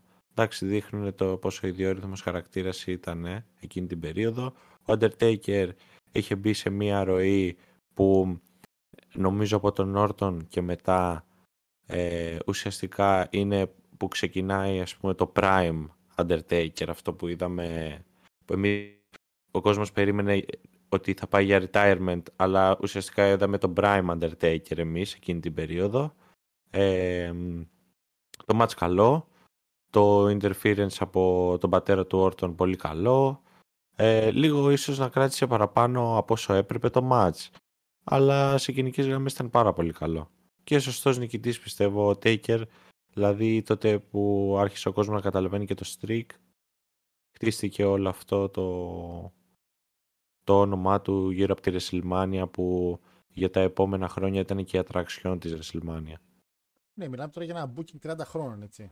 Το streak. Ναι. Κατά λάθος μεν, αλλά και πάλι λειτουργήσε και δούλεψε. Ε, έχουμε ήδη, είμαστε και στη μέση της WrestleMania, μια καλή WrestleMania, μια αρκετά καλή WrestleMania. Ο κόσμος λέει είναι σε φάση ότι έχουμε μετά να δούμε και Σίνα με JBL και Μπάτσα Triple H και, oh, και Michaels με Kurt Angle. Δυστυχώς όμως πριν γίνουν αυτά, παιδες, ε, είναι ένα γυναικείο μάτς. Νομίζω ότι δεν χρειάζεται καν να μιλήσουμε. Δηλαδή, δεν ξέρω αν Ε, έχει όχι, κανένα, ναι. Είναι Όχι, η όχι. νικήτρια του Diva Search που ήταν η Κρίστη Χέμι. Πολύ ωραία γυναίκα, δεν να τη λέγω. Ήταν και στο Playboy Magazine και όλο το storyline χτίστηκε γύρω από το Playboy Magazine που ήταν εξώφυλλο. Το μόνο storyline που είχαν να κάνουν του ότι η Lita ήταν manager και προπονούσε την Κρίστη Χέμι. Αλλά βλέποντας το match, ε, άμα αυτή η γυναίκα έλεγε ότι εγώ προπονούσα την Κρίστη Χέμι, δεν θα ξαναδούλευε προπονητής ούτε στον Πανετολικό μετά. Ε, το μάτς ήταν απέσιο. Η Κρίστη Χέμι δεν μπορούσε να κάνει απολύτως τίποτα. Δεν ξέρω καν πω σε θέση WrestleMania που άλλοι παρακαλά να μπουν. Η Κρίστη Χέμι μπήκε έτσι με το Ζούτσο. Είχε να, το 1,5 στα 10 είναι καθαρά και μόνο την προσπάθεια της τρεις στράτους να κάνει κάτι στο μάτς. Ε, ήταν απέσιο. δεν ξέρω- 4 στα 10. Πόσο; 4 στα 10 μόνο για την 3. Τέσσερα. που Πάρα πολύ. Ναι, γιατί να σου πω κάτι. Πάρα Άμα πολύ. πούμε ότι είναι 50-50 το match, η, η κακομοίρα τρεις στράτους ήταν μέσα στη μέση του γηπέδου ας πούμε, και πάλευε με, ένα, με μια μπιλιαρδόστεκα ας πούμε, σε όλο τον αγώνα. Και πρώτα Ναι. βγάλε Η αγώνα. Κρίστη, η Κρίστη Χέμι δεν ήξερε καν, όχι να παλέψει, γιατί δεν ήξερε καν να σταθεί. Δεν- δεν- Ήταν. ναι. Τόσο απλά γκρι, λες παιδιά. και- Δηλαδή, Ναι. Σαν να βλέπω γυναίκα στο Elite στο Dark. Ο- θα- όχι, θα σου πω. Κάτι take Ήταν on και ακόμα κάτι χειρότερο. τέτοια. Υ- υιοθέτησε στυλάκι πατέρα Μιζ το- στη στάση της. Α, Την είδατε πώς έκατσε. Τουλάχιστον ο πατέρα Μιζ. Το είχε ρε φίλε. Η Κρίστη δεν είχε τίποτα. Το μάτι ήταν ένα απέσιο. Ε, Έκανε ένα twist of fate εκεί σε μια φάση. Ε, και καλά επειδή μπορούν στο Λίτα, αλλά. Ε, παιδιά, το μάτι ήταν απέσιο. Δεν χρειάζεται καν ε, κρίμα στην καημένη τριστριά του. Εντάξει, μεγάλη Ελλάδα. Αλλά. Δεν μέχρι Έτσι. εκεί, παιδιά. Λοιπόν, Υπο, υποβάθμιση. Ο, ο, βασικά, όχι, να σου πω κάτι. Όχι Υποβάθμιση. κρίμα στην Ελλάδα. Μια χαρά στην Ελλάδα, φίλε. Βλέπεις τα Αμερικανάκια που δεν ξέρω να παλεύουν. δεν είπα κρίμα. Που είπα δεν έχουν μεγάλη- ιδέα. είπα Μεγάλη Ελλάδα, δεν είπα κρίμα. Κρίμα στην Ελλάδα άκουσα. Sorry, παιδιά, sorry, sorry. sorry. Άμα, Τώρα άμα το- ακούσετε Ε, και τη ε. sorry, είπα μεγάλη Ελλάδα. Τώρα δεν ακούτε, εντάξει, ο Αντώνης μας είπε ότι ο άλλος είχε μάτσει με τον Κερτάγκ. τέλος πάντων. Λοιπόν. ε...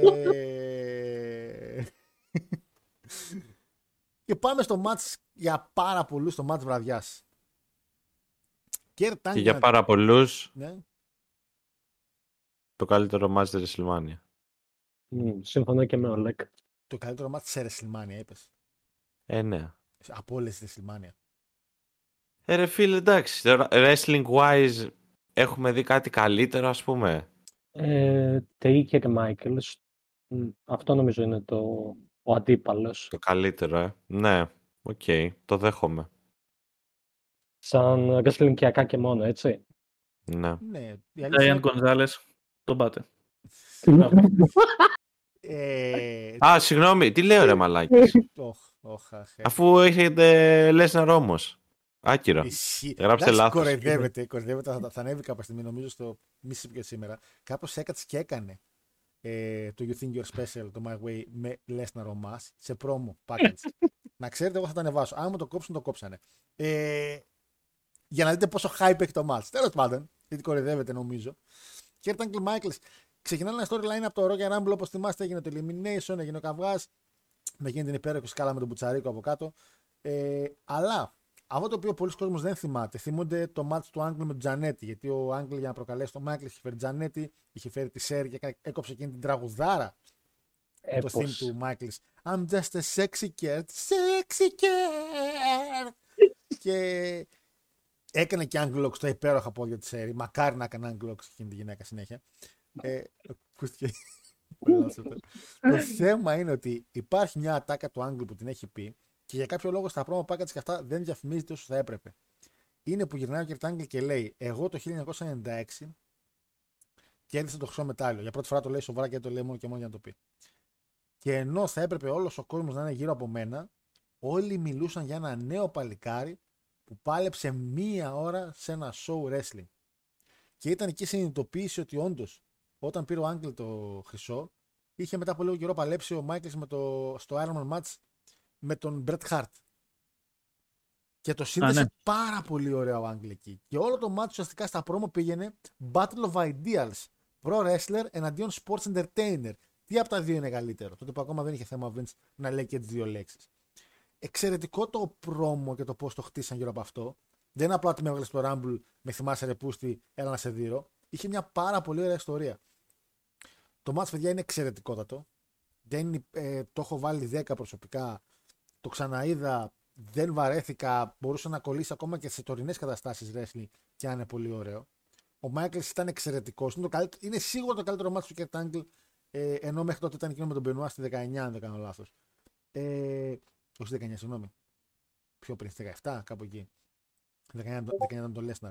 Ε, σίγουρα ένα από τα καλύτερα μάτια WrestleMania που έχουν γίνει ever. Συμφωνώ σε αυτό. Δεν θεωρώ ότι είναι το καλύτερο. Ε, άρα δεν μπορώ να σου απαντήσω και ποιο είναι το καλύτερο, γιατί δεν μπορώ τώρα να μου έρθει κάποιο καλύτερο. Ε, πολύ ωραία spot, πολύ ωραία moment. Angle slam από τη γωνία, angle slam πάνω στη γωνία. Ξέραμε όλοι ότι κάποια στιγμή θα γίνει ένα switch music reverse angle lock. Το περιμέναμε και όντως κάποια στιγμή έγινε. Υπέροχη στιγμή που τρώει το finisher από τη γωνία ο Μάικλς, τον σηκώνει σιγά σιγά ο Άγγλ και του ανοίγει τα χέρια και τον κλωτσάει μέσα στη μάπα. Εξαιρετικό selling. Ε, και φυσικά το τελείωμα ακόμα ένα switch music γίνεται reverse angle lock και ο Μάικλς κάνει και tap out ε, στο match. Είναι από τα λεγόμενα match τα οποία δεν κλείνει ένα storyline, ανοίγει ένα storyline, γιατί μετά από εκεί πέρα ακολούθησαν και άλλα match μεταξύ τους και έκλεισε ένα εξαιρετικό ε, 30 minute Ironman match στο Raw Homecoming, το οποίο ήταν, αν σας άρεσε αυτό το match, και το ήταν πέντε φορές καλύτερο. Όλος παραδόξως. Ε, Όλεκ. Ναι. Εντάξει, εγώ αυτό που είπα το θεωρώ ότι είναι από τα καλύτερα match ever σε WrestleMania το συγκεκριμένο. Είναι από τα καλύτερα match ever γενικά στο wrestling το συγκεκριμένο. Ε, πάρα πολύ καλά spot, πάρα πολύ καλή ροή, πάρα πολύ καλές ταχύτητες. Ε, τι να πω ρε φίλε, εντάξει το moonsault που κάνει ο Άγγλ είναι το πραγματικό moonsault. Perfect. Έτσι, ναι.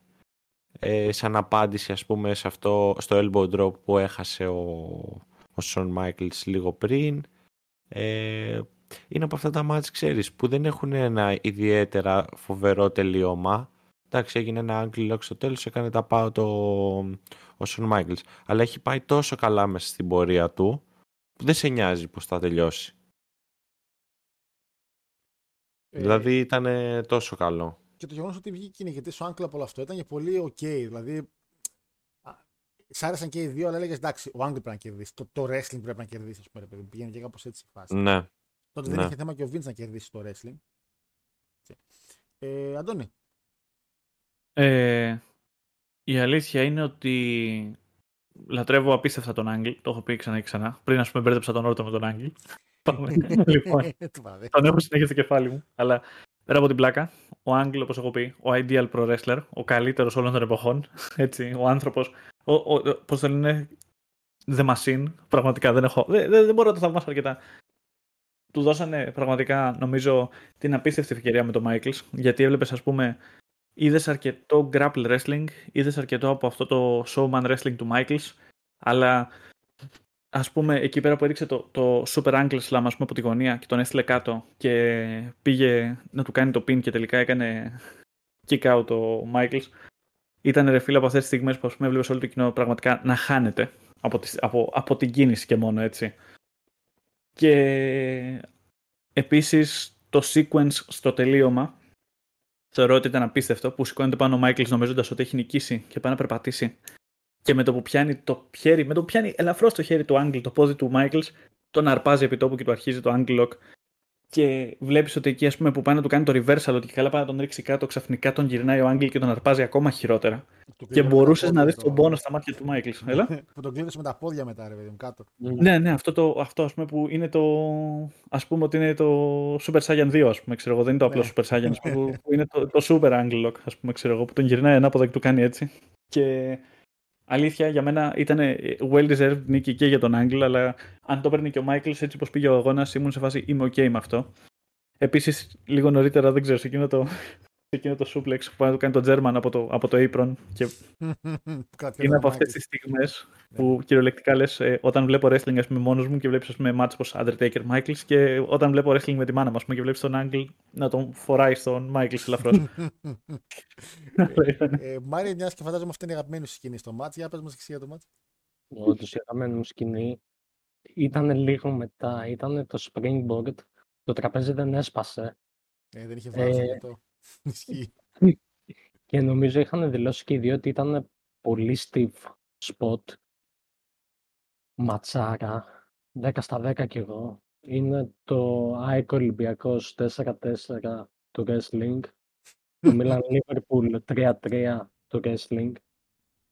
Το τέλος μου άρεσε επειδή ήταν νομίζω ο ορισμός του selling του Michael στο Ankle Lock. Ε, πώς ας πούμε εξ- εξέφρασε τον πόνο η συμπεριφορά τους και των δύο μέσα στον αγώνα. Ε, 10 στα 10.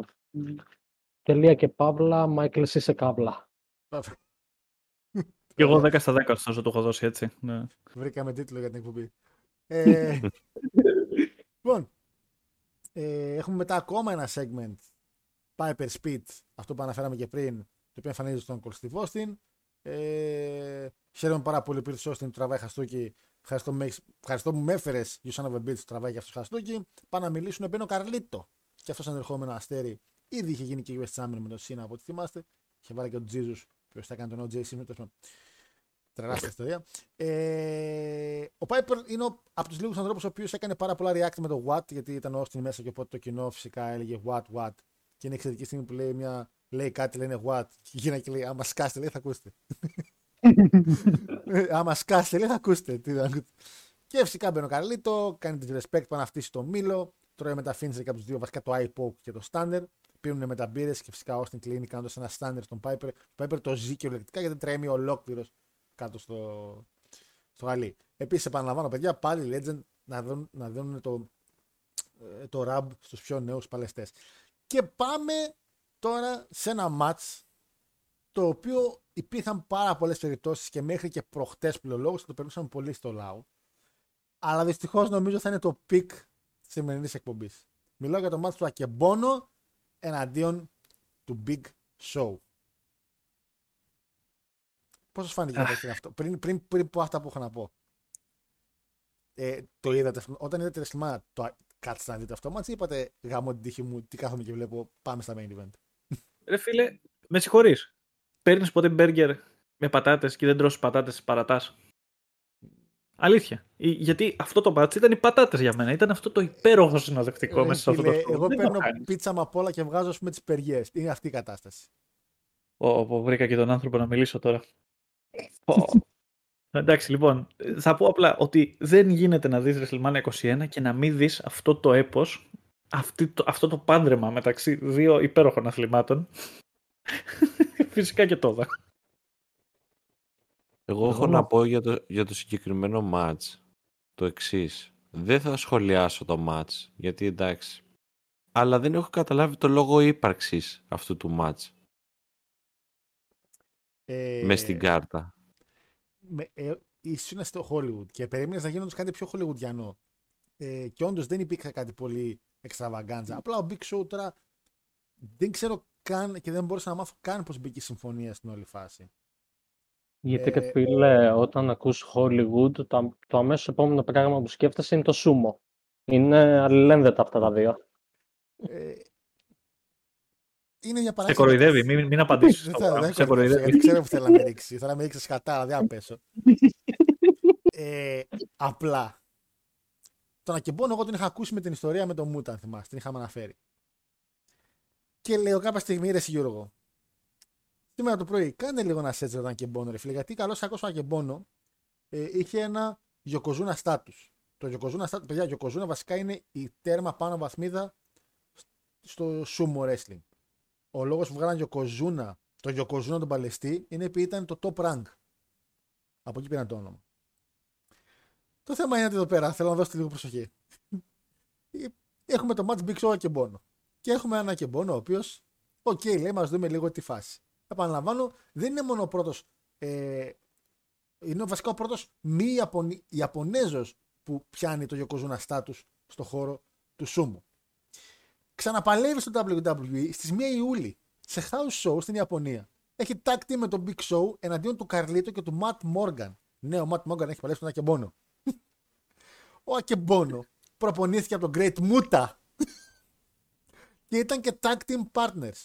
Ο Ακεμπόνο βοήθησε να κερδίσει ο Μούτα τον Great Ruta, ο οποίος ήταν ένα imposter του Great Muta και μετονομάστηκε σε Great Bono. Και αφού δεν μπόρεσε να συμβαδίσει με τους YouTube, ε, πήγε, πήγε στο Real World Tag Team League του 2005 που έγινε στην Ιαπωνία και πήγαν τελικό με το Μούτα και χάσανε από τους Dudley Boys. Εγώ τώρα παλεύω ακόμα να συνειδητοποιήσω ότι ο Ακεμπόν έχει κάνει μάτς με όλους αυτούς τους ανθρώπους. Το Πω, Tokyo πω. Sport, το περιοδικό, τους είχε top tag team of the year το 5 και τον είχε rookie of the year στην Ιαπωνία το 5. Ποιος ο Κάντα; Ποιος; Ποιος είναι αυτός; Από το Logan Paul στον Ακεμπόνο. Το 2006 του δίνεται μια ευκαιρία μαζί με τον Tiger Mask τον τέταρτο. Του δίνεται και μια μάσκα. Αλλά τον μετονομάζουν σε Bono Tiger. Κρίμα που δεν το ήξερα αυτό όταν έκανα την εκπομπή για το Tekken. Ακούγεται για stripteaser, να ξέρεις αυτό. Το δεν είναι. 2007 είναι στο G1 Climax, στο τουρνουά. Κάνει μια-δυο καλές νίκες, να πω την αλήθεια. Εντάξει, άλλα ήταν ήττες.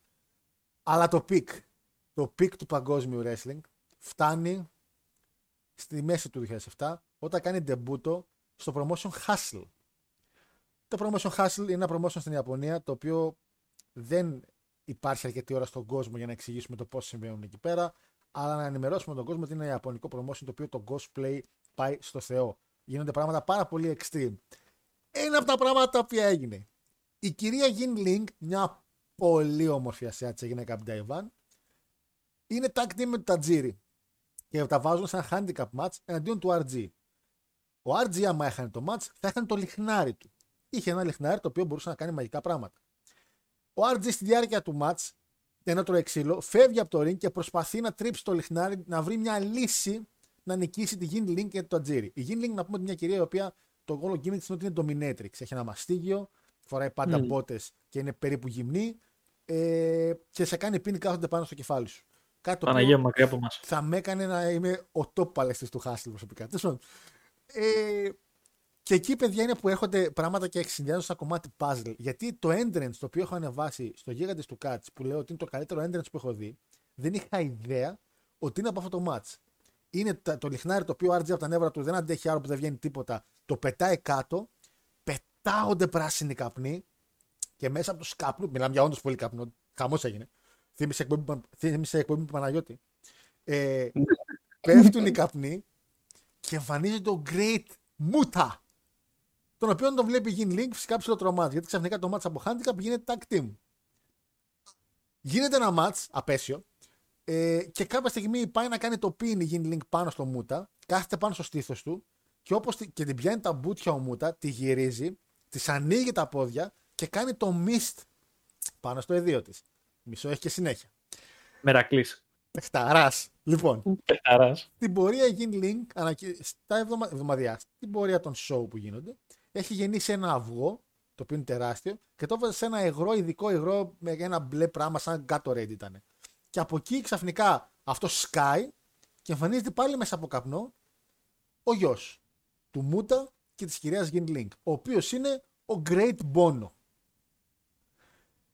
Γίνεται ένα faction όπου η Gin Link είναι η βία μάνα που δέρνει συνεχώς τον Great Bono και ο Μούτα είναι ο συμπονετικός πατέρας ο οποίος του φέρεται πάντα καλά.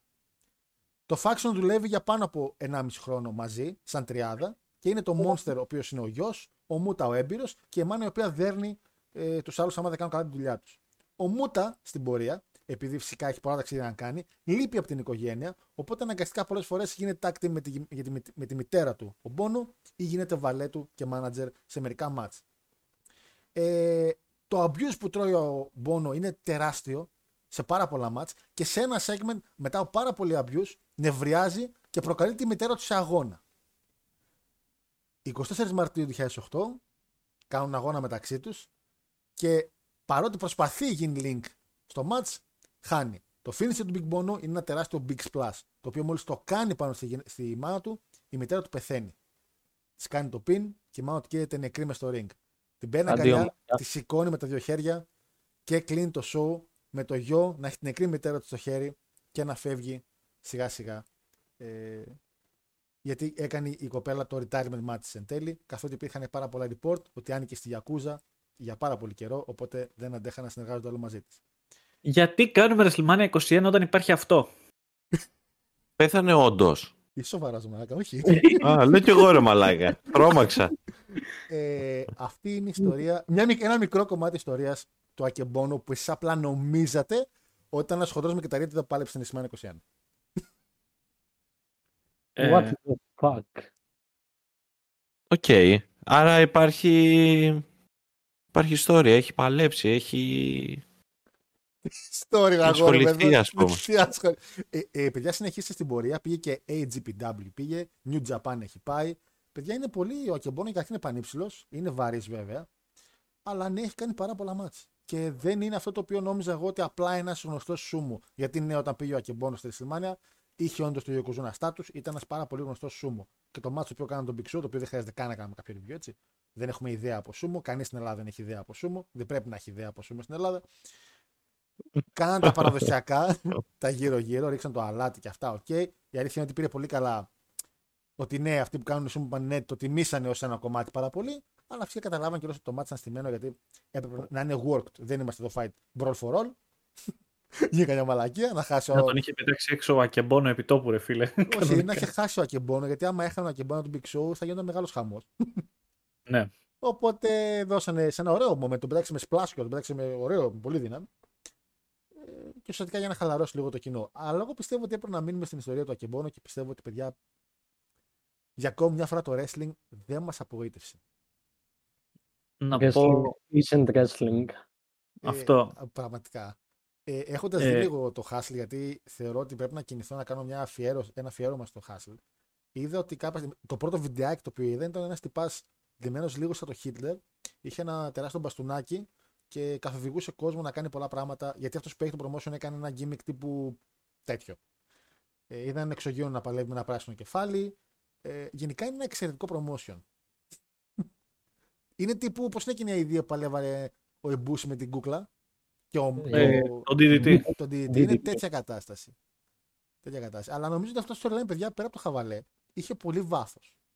Το stable που είναι μια οικογένεια, ότι η γυναίκα δέρνει το γιο, ότι ο Μούτα έπρεπε να λείπει, οπότε τον δέρνει παραπάνω γιατί δεν παίρνουν τα αποτελέσματα που θέλουν. Ε, και εν τέλει να κάνει snap και να γυρνάει στη μητέρα του και εν τέλει να τη σκοτώνει κατά λάθος όσο το θέλει. Νομίζω ότι ήταν μια πάρα πολύ ωραία ιστορία.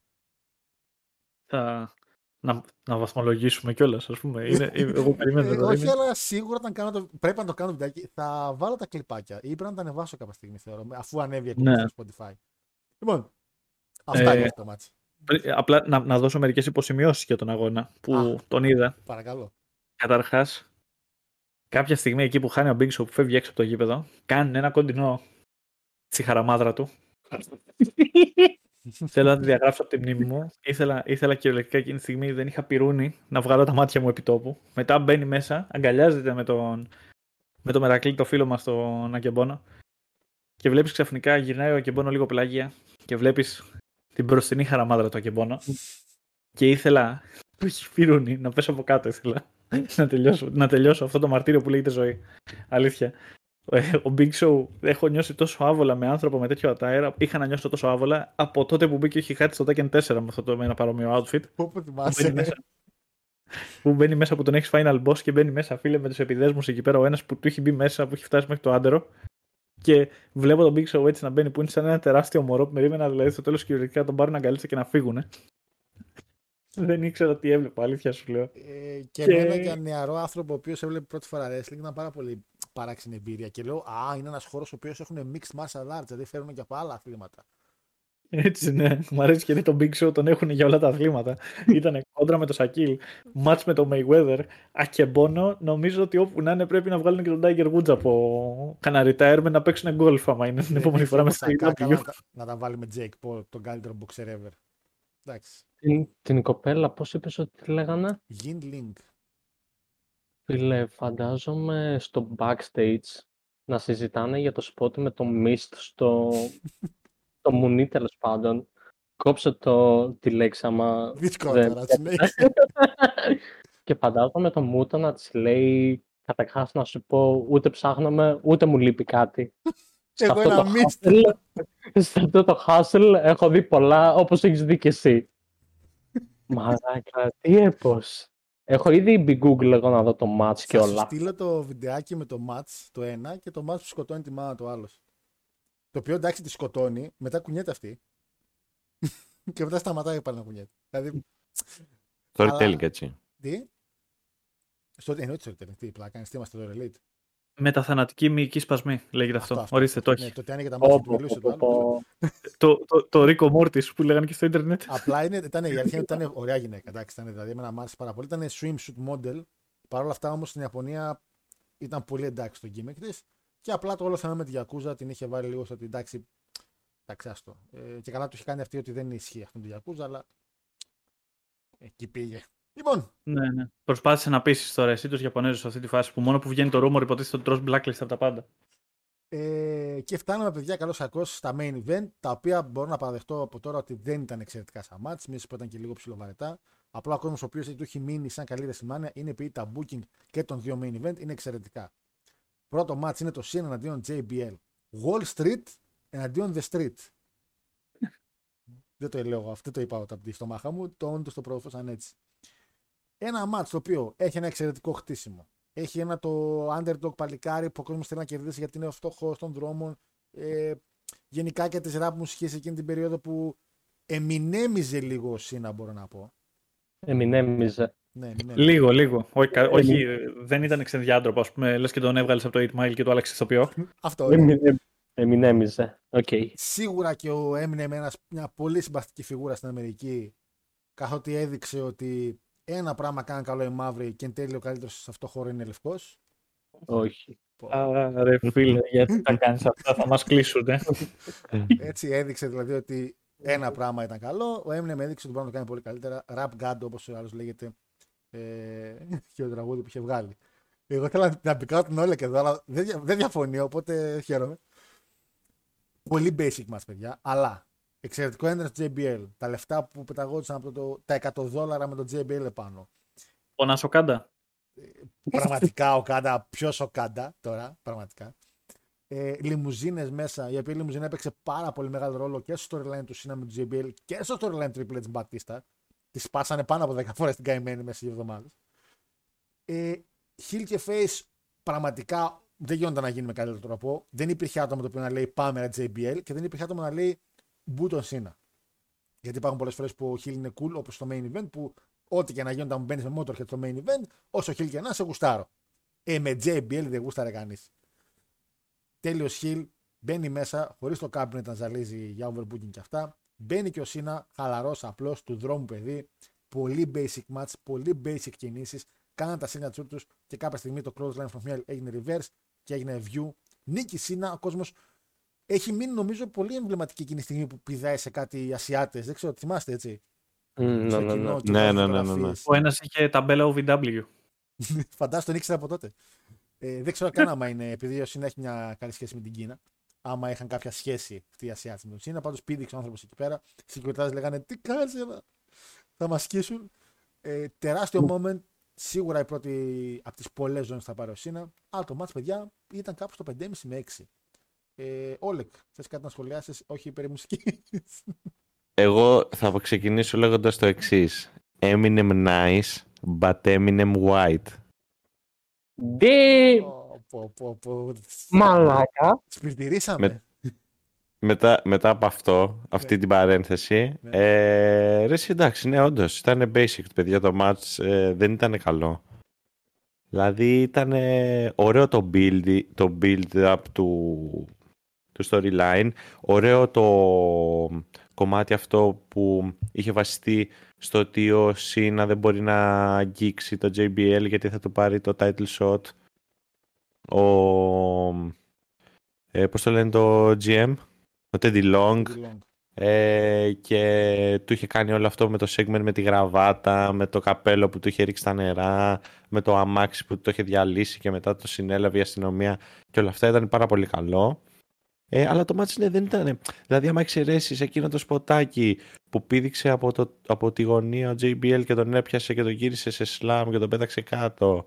Ε, Πες να δεν- είναι τη δεν μόνη- είχε, μόνη φορά δεν- που δεν- ανέβηκε στη γωνία ο GBS στη ζωή του. Ναι, δεν είχε δηλαδή ούτε τα near falls, ούτε το, το άγχος, ξέρεις, για το άμα θα κερδίσει ο Σίνα και αυτά. Ήταν να μας μπήκε μέσα ο Σίνα, κέρδισε σβηστά. Ούτε είχαμε... Δηλαδή, το, το ωραίο match που το έχω ξαναπεί πάρα πολλές φορές έγινε μετά στο Judgment Day που ήταν... ε, Εννοείται. εκεί ήταν το match, το, το καλό ρε παιδί μου. Εννοείται. Και ήταν όντως το καλό μάτς. Και νομίζω ότι πολλές φορές στη WrestleMania, παιδιά, χαϊπαριζόμαστε για μάτς. Αλλά δεν βλέπουμε τα καλά μάτς. Και τα rematch που γίνονται μετά σε backlash και τέτοια είναι πιο καλά. Και δεν ξέρω αν το κάνουν Ναι. επίτηδες σε φάση ότι εντάξει, είμαστε WrestleMania, δεν χρειάζεται να κάνουμε καλό μάτς, γιατί είναι WrestleMania, το κάνουμε μετά. Και δεν καταλάβω γιατί υπάρχει αυτή η λογική. Ναι, μπορεί να είναι και το άγχος, ας πούμε, και να μην βγαίνει καλό το μάτς. Ε, Μάρια. Εγώ ρε φίλε, νομίζω πως ξεκινάει και η εποχή Let's Go Sina, Sina Sucks. Μπορεί να είμαι κουφός, αλλά άκουσα κάποια μπούς στον Sina. Δεν ξέρω. Δεν άκουσα κάτι προσωπικά. ρε. Νομίζω ο Σίνα. Νομίζω το έρα αυτό ξεκίνησε όταν ε, πάλεψε με τον Τζέρικο στο SummerSlam. Άρα, από αυτό θα έλεγα τώρα. Όταν πήγε στο Ρο, ξεκίνησε λίγο όλο αυτό. Με Τζέρικο και Κρίστιαν. Ε, Τέλος πάντων, α, κουφός, δεν πειράζει. Εντάξει. Ε, μάτς.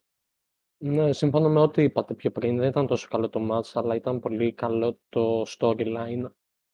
Ε, εκ- 6.75 το έβαλα εγώ.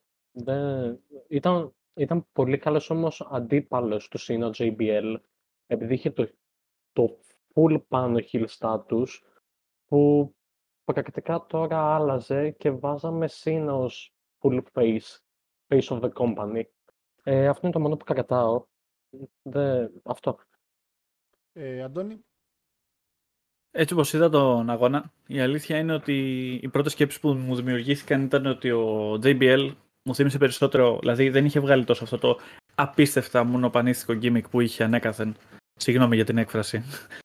Που πηγαίνει, ας πούμε, που κάνει κάθε φορά τις κασκαρίκες του, παίρνει όλες τις νίκες έτσι και μπήκε μέσα λίγο πιο πολύ σαν κάποιος, ας πούμε, παλαιστής cowboy από τα 70s, 80s, ας πούμε, ο οποίος απλά, ας πούμε, ήταν λίγο πιο stiff, ήταν αγενής με το κοινό, είχε, ξέρεις, δεν, δεν, δηλαδή και ενώ το match ήταν απλά ένα απλά καλό match, απλά καλό match, δεν μου έκανε αυτό το, την αίσθηση που κάνω όταν βλέπω το JBL που ακόμα και σήμερα ας πούμε, μου ανεβάζει την πίεση στο 500 με το που τον βλέπω μπροστά μου. Εν τω μεταξύ, είπες Πώς- τώρα ότι μπήκε και ο JBL λίγο πολύς, τρόπε πολύς. Ε, μπήκε και με την αστυνομία ο JBL στην αρχή. Ναι, ναι, ναι, ναι. Μη και τυχόν και τι του έκανε, να τον εμβόλυσε ας πούμε, σε αυτούς τους τεράστιους διαδρόμους του, Ε, του WWE. Μπήκε ωστόσο, εντάξει. Ε, Σύνα ήταν νομίζω και η τελευταία φορά που μπήκε χωρίς special entrance. Γιατί νομίζω μετά στην 22 μπήκε που είχε κάτι παιδιά από τα Indies. Δεν ξέρω κανέναν από αυτούς που ήταν μαζί με το Σύνα. ε, που έκανε πιο zoom η κάμερα, μαλάκα. Τόσο zoom η κάμερα πάνω στο μουστάκι του Punk. Στο σκουλαρίκι, στο, Σκουλαρίκι, τέτοιο, στο, συγγνώμη. στο στόμα. Δηλαδή ήταν αυτό που ξέρεις, τον κοιτάς και λες: ε, Εδώ πέρα, καλώς το στάθη ψάλτη. Ήταν πραγματικά. Τέλος πάντων. Ε, εντάξει, απλά αυτό δηλαδή ξεκινάει η εποχή του Super Sin, ας πούμε, και βλέπεις το origin story, ας πούμε. Είναι το, το Man of Steel, ας πούμε, της υπόθεσης για εκείνη την εποχή. Και αυτά. Ε, εγώ του έδωσα ένα 6, καθαρά γιατί απλά δεν ήταν κακός αγώνας, αλλά δεν ήταν wow. Δεν ήταν κάτι δηλαδή που θα πεις ότι ήταν WrestleMania worthy να το πω έτσι, αλλά ήταν ένας καλός αγώνας που αν τον πετύχαινα σε κάποιο κανάλι τυχαία, ας πούμε, μια φορά, σίγουρα θα καθόμουν να τον δω. Ε, μετά από αυτό το match και τη νίκη, χαλαρώνει λίγο WrestleMania, δείχνει το Hall of Fame και ποιοι μπήκαν στο Hall of Fame.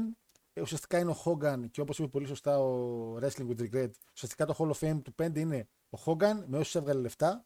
Γιατί είναι ο Iron Sick, μεγάλος Iron Sick, τεράστιος Iron Sick, τον κάνει εντάκτη ο Sergeant Slaughter, μία φορά World Heavyweight Champion και μία φορά Tag Team Champion.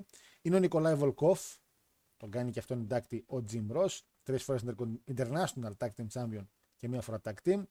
Ο Porn Orndorff, ο οποίος δεν ήθελε καθόλου να πάει, γύρισε και είπε ότι πήγα καθαρά και μόνο επειδή με την πληρώσανε και μια πλακέτα περίπου που έκανε πόσα δολάρια την άφησε στο ξενοδοχείο, δεν την πήρε καν μαζί του. Ωραίος. Τον έκανε induct ο Bobby Heenan τέσσερις φορές NWA National Heavyweight Champion, μία φορά WCW Tag και τρεις φορές WCW World Tag. World Tag. Jimmy Hart επίσης, ο οποίος αναφέραμε στην εκπομπή της Τρίτης ότι είχε πει ότι είχε πεθάνει ο Andy Kaufman από το Pile Driver του Lawler. Τον κάνει inductee ο Lawler. Ε, Cowboy Bob Orton. Τον κάνει inductee ο Randy Orton. Ένας και από τους λόγους που ο Bob Orton μπήκε στην όλη φάση με το storyline. Γιατί θα ήταν κοντά στο WWE εκείνες τις μέρες. Ε, Roddy Rowdy, Roddy, Roddy, Roddy, Roddy, Piper. Rowdy Roddy Piper, έλεος. Ε, μωρέ. το κάνει Dr. Ric Flair.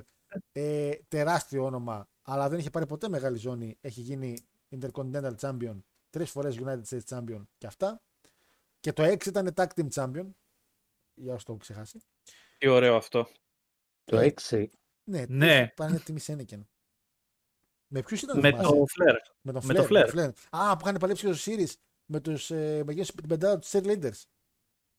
Ναι, ναι, με το Spirit Squad. Speed Spirit Squad, ναι, ναι, ναι, πάω επικέστη. Εν τω μεταξύ, ο Piper ήταν ripped as fuck εκεί πέρα για κάποιο λόγο. Βασικά, όσο μπορεί να είναι ένας άνθρωπος στην ηλικία του. Ναι, γιατί ο άνθρωπος Αλλά έλεγε, ήταν πάρα «Εντάξει, πολύ καλά. Αν παλέψω, ας κάνω και λίγο δουλίτσα. Και Και Ναι, φυσικά ναι, ναι. το main event του Hall of Fame, ο Terry Bollea, Hulk Hogan, τον κάνει induct, θυμάστε ποιος; Ε, όχι. Η τέτοια δεν ήταν. Ποια, Η κόρη του. Ε, όχι. πε- πες την άρεση. Η Stacy Kibler δεν ήταν μαζί του. Άλλο, ε, ότι πήγανε ντίβε μαζί με κάθε παλαιστή, πήγανε σε όλους πήγανε. Induct ποιος τον έκανε, induct, πώς τον είπατε. Να κάνω ένα Α, wild guess. εντάξει, γιατί το- όχι, δεν ξέρω, δεν θυμάμαι το κάτι. Το, το σκύπαρα τελείωσε, να κάνω ένα wild guess. Για πες. Ο Σταλόνε. Ναι, ρε φίλε. Μαλάκα, όντως. Ναι, Σιλβέστα Σταλόνε. Ορκίζομαι το. πα- Ε, αλή- Τι; τον κάνει Σιλβέστα Σταλόνε inductee. Έξι φορές WWF WWE World Heavyweight Champion. Έξι φορές WCW World Heavyweight Champion. Μία φορά Tag Team Champion και αυτή με τον Edge. Ναι.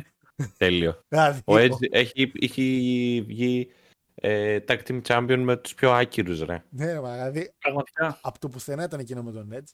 Και δύο φορές Rumble Winner το 91 και το 90. Ναι, το 90 και το 91. Και Ε, ανεπίσημα IWGP Heavyweight Champion, ο πρώτος. Μην την κάνουμε αυτήν την ιστορία. Το είχε πει ο ίδιος ο Χόγκαν. Άρα μετράει. Καλά. Τέλος πάντων, ψεφταρά, ο Πινόκιος. λοιπόν, και πάμε στο main event.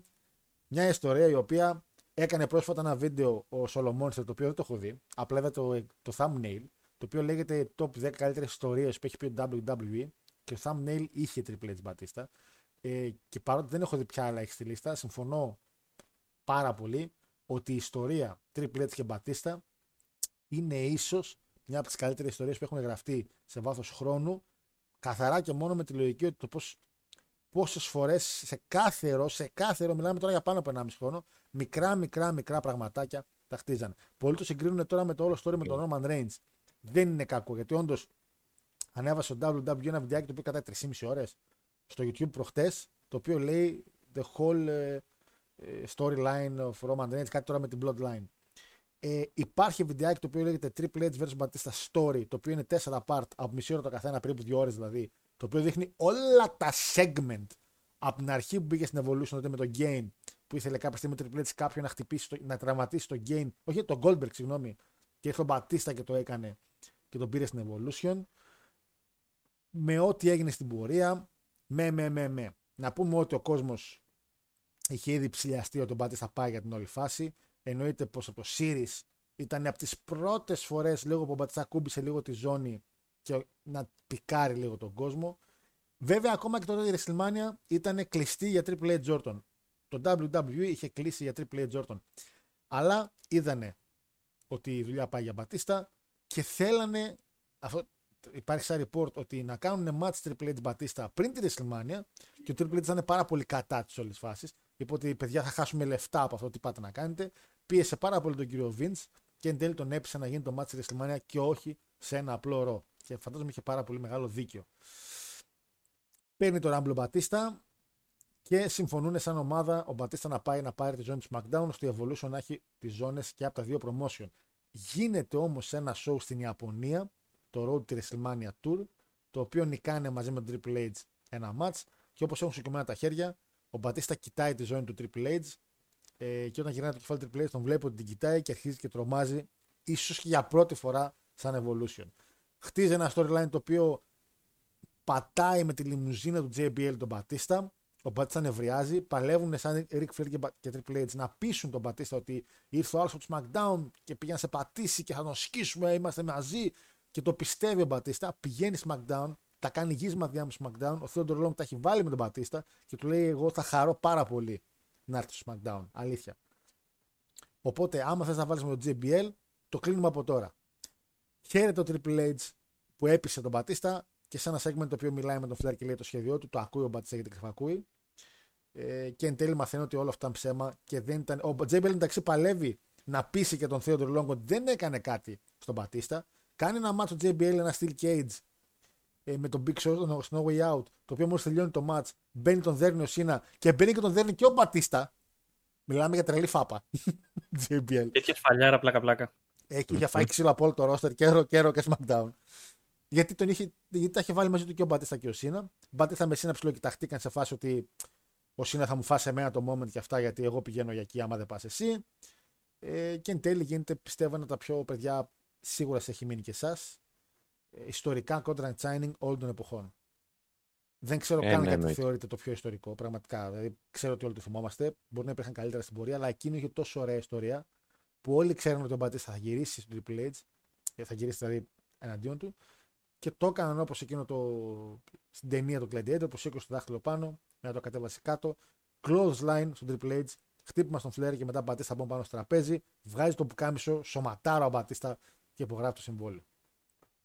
Ε, και είναι πολύ γαμάτο κιόλας όταν του κάνει τον Μπατίστα Bomb. Δεν ξέρω αν το έχετε παρατηρήσει. Εμένα πάντα μου άρεσε. Επειδή υπήρχε μάλλον πάνω στο τραπέζι ένα μικρόφωνο. Εκείνη τη στιγμή, έτσι όπως σπάει το τραπέζι, Του δίπλωσε. πετάγεται και το μικρόφωνο Ναι, ναι. στο- στον αέρα, ρε. Ε, γιατί το ήταν στην άκρη και όπως δίπλασε το πέταξε Ναι, σαν ναι, φεντόνα, ρε. δίπλωσε το. Ναι, ναι, ναι.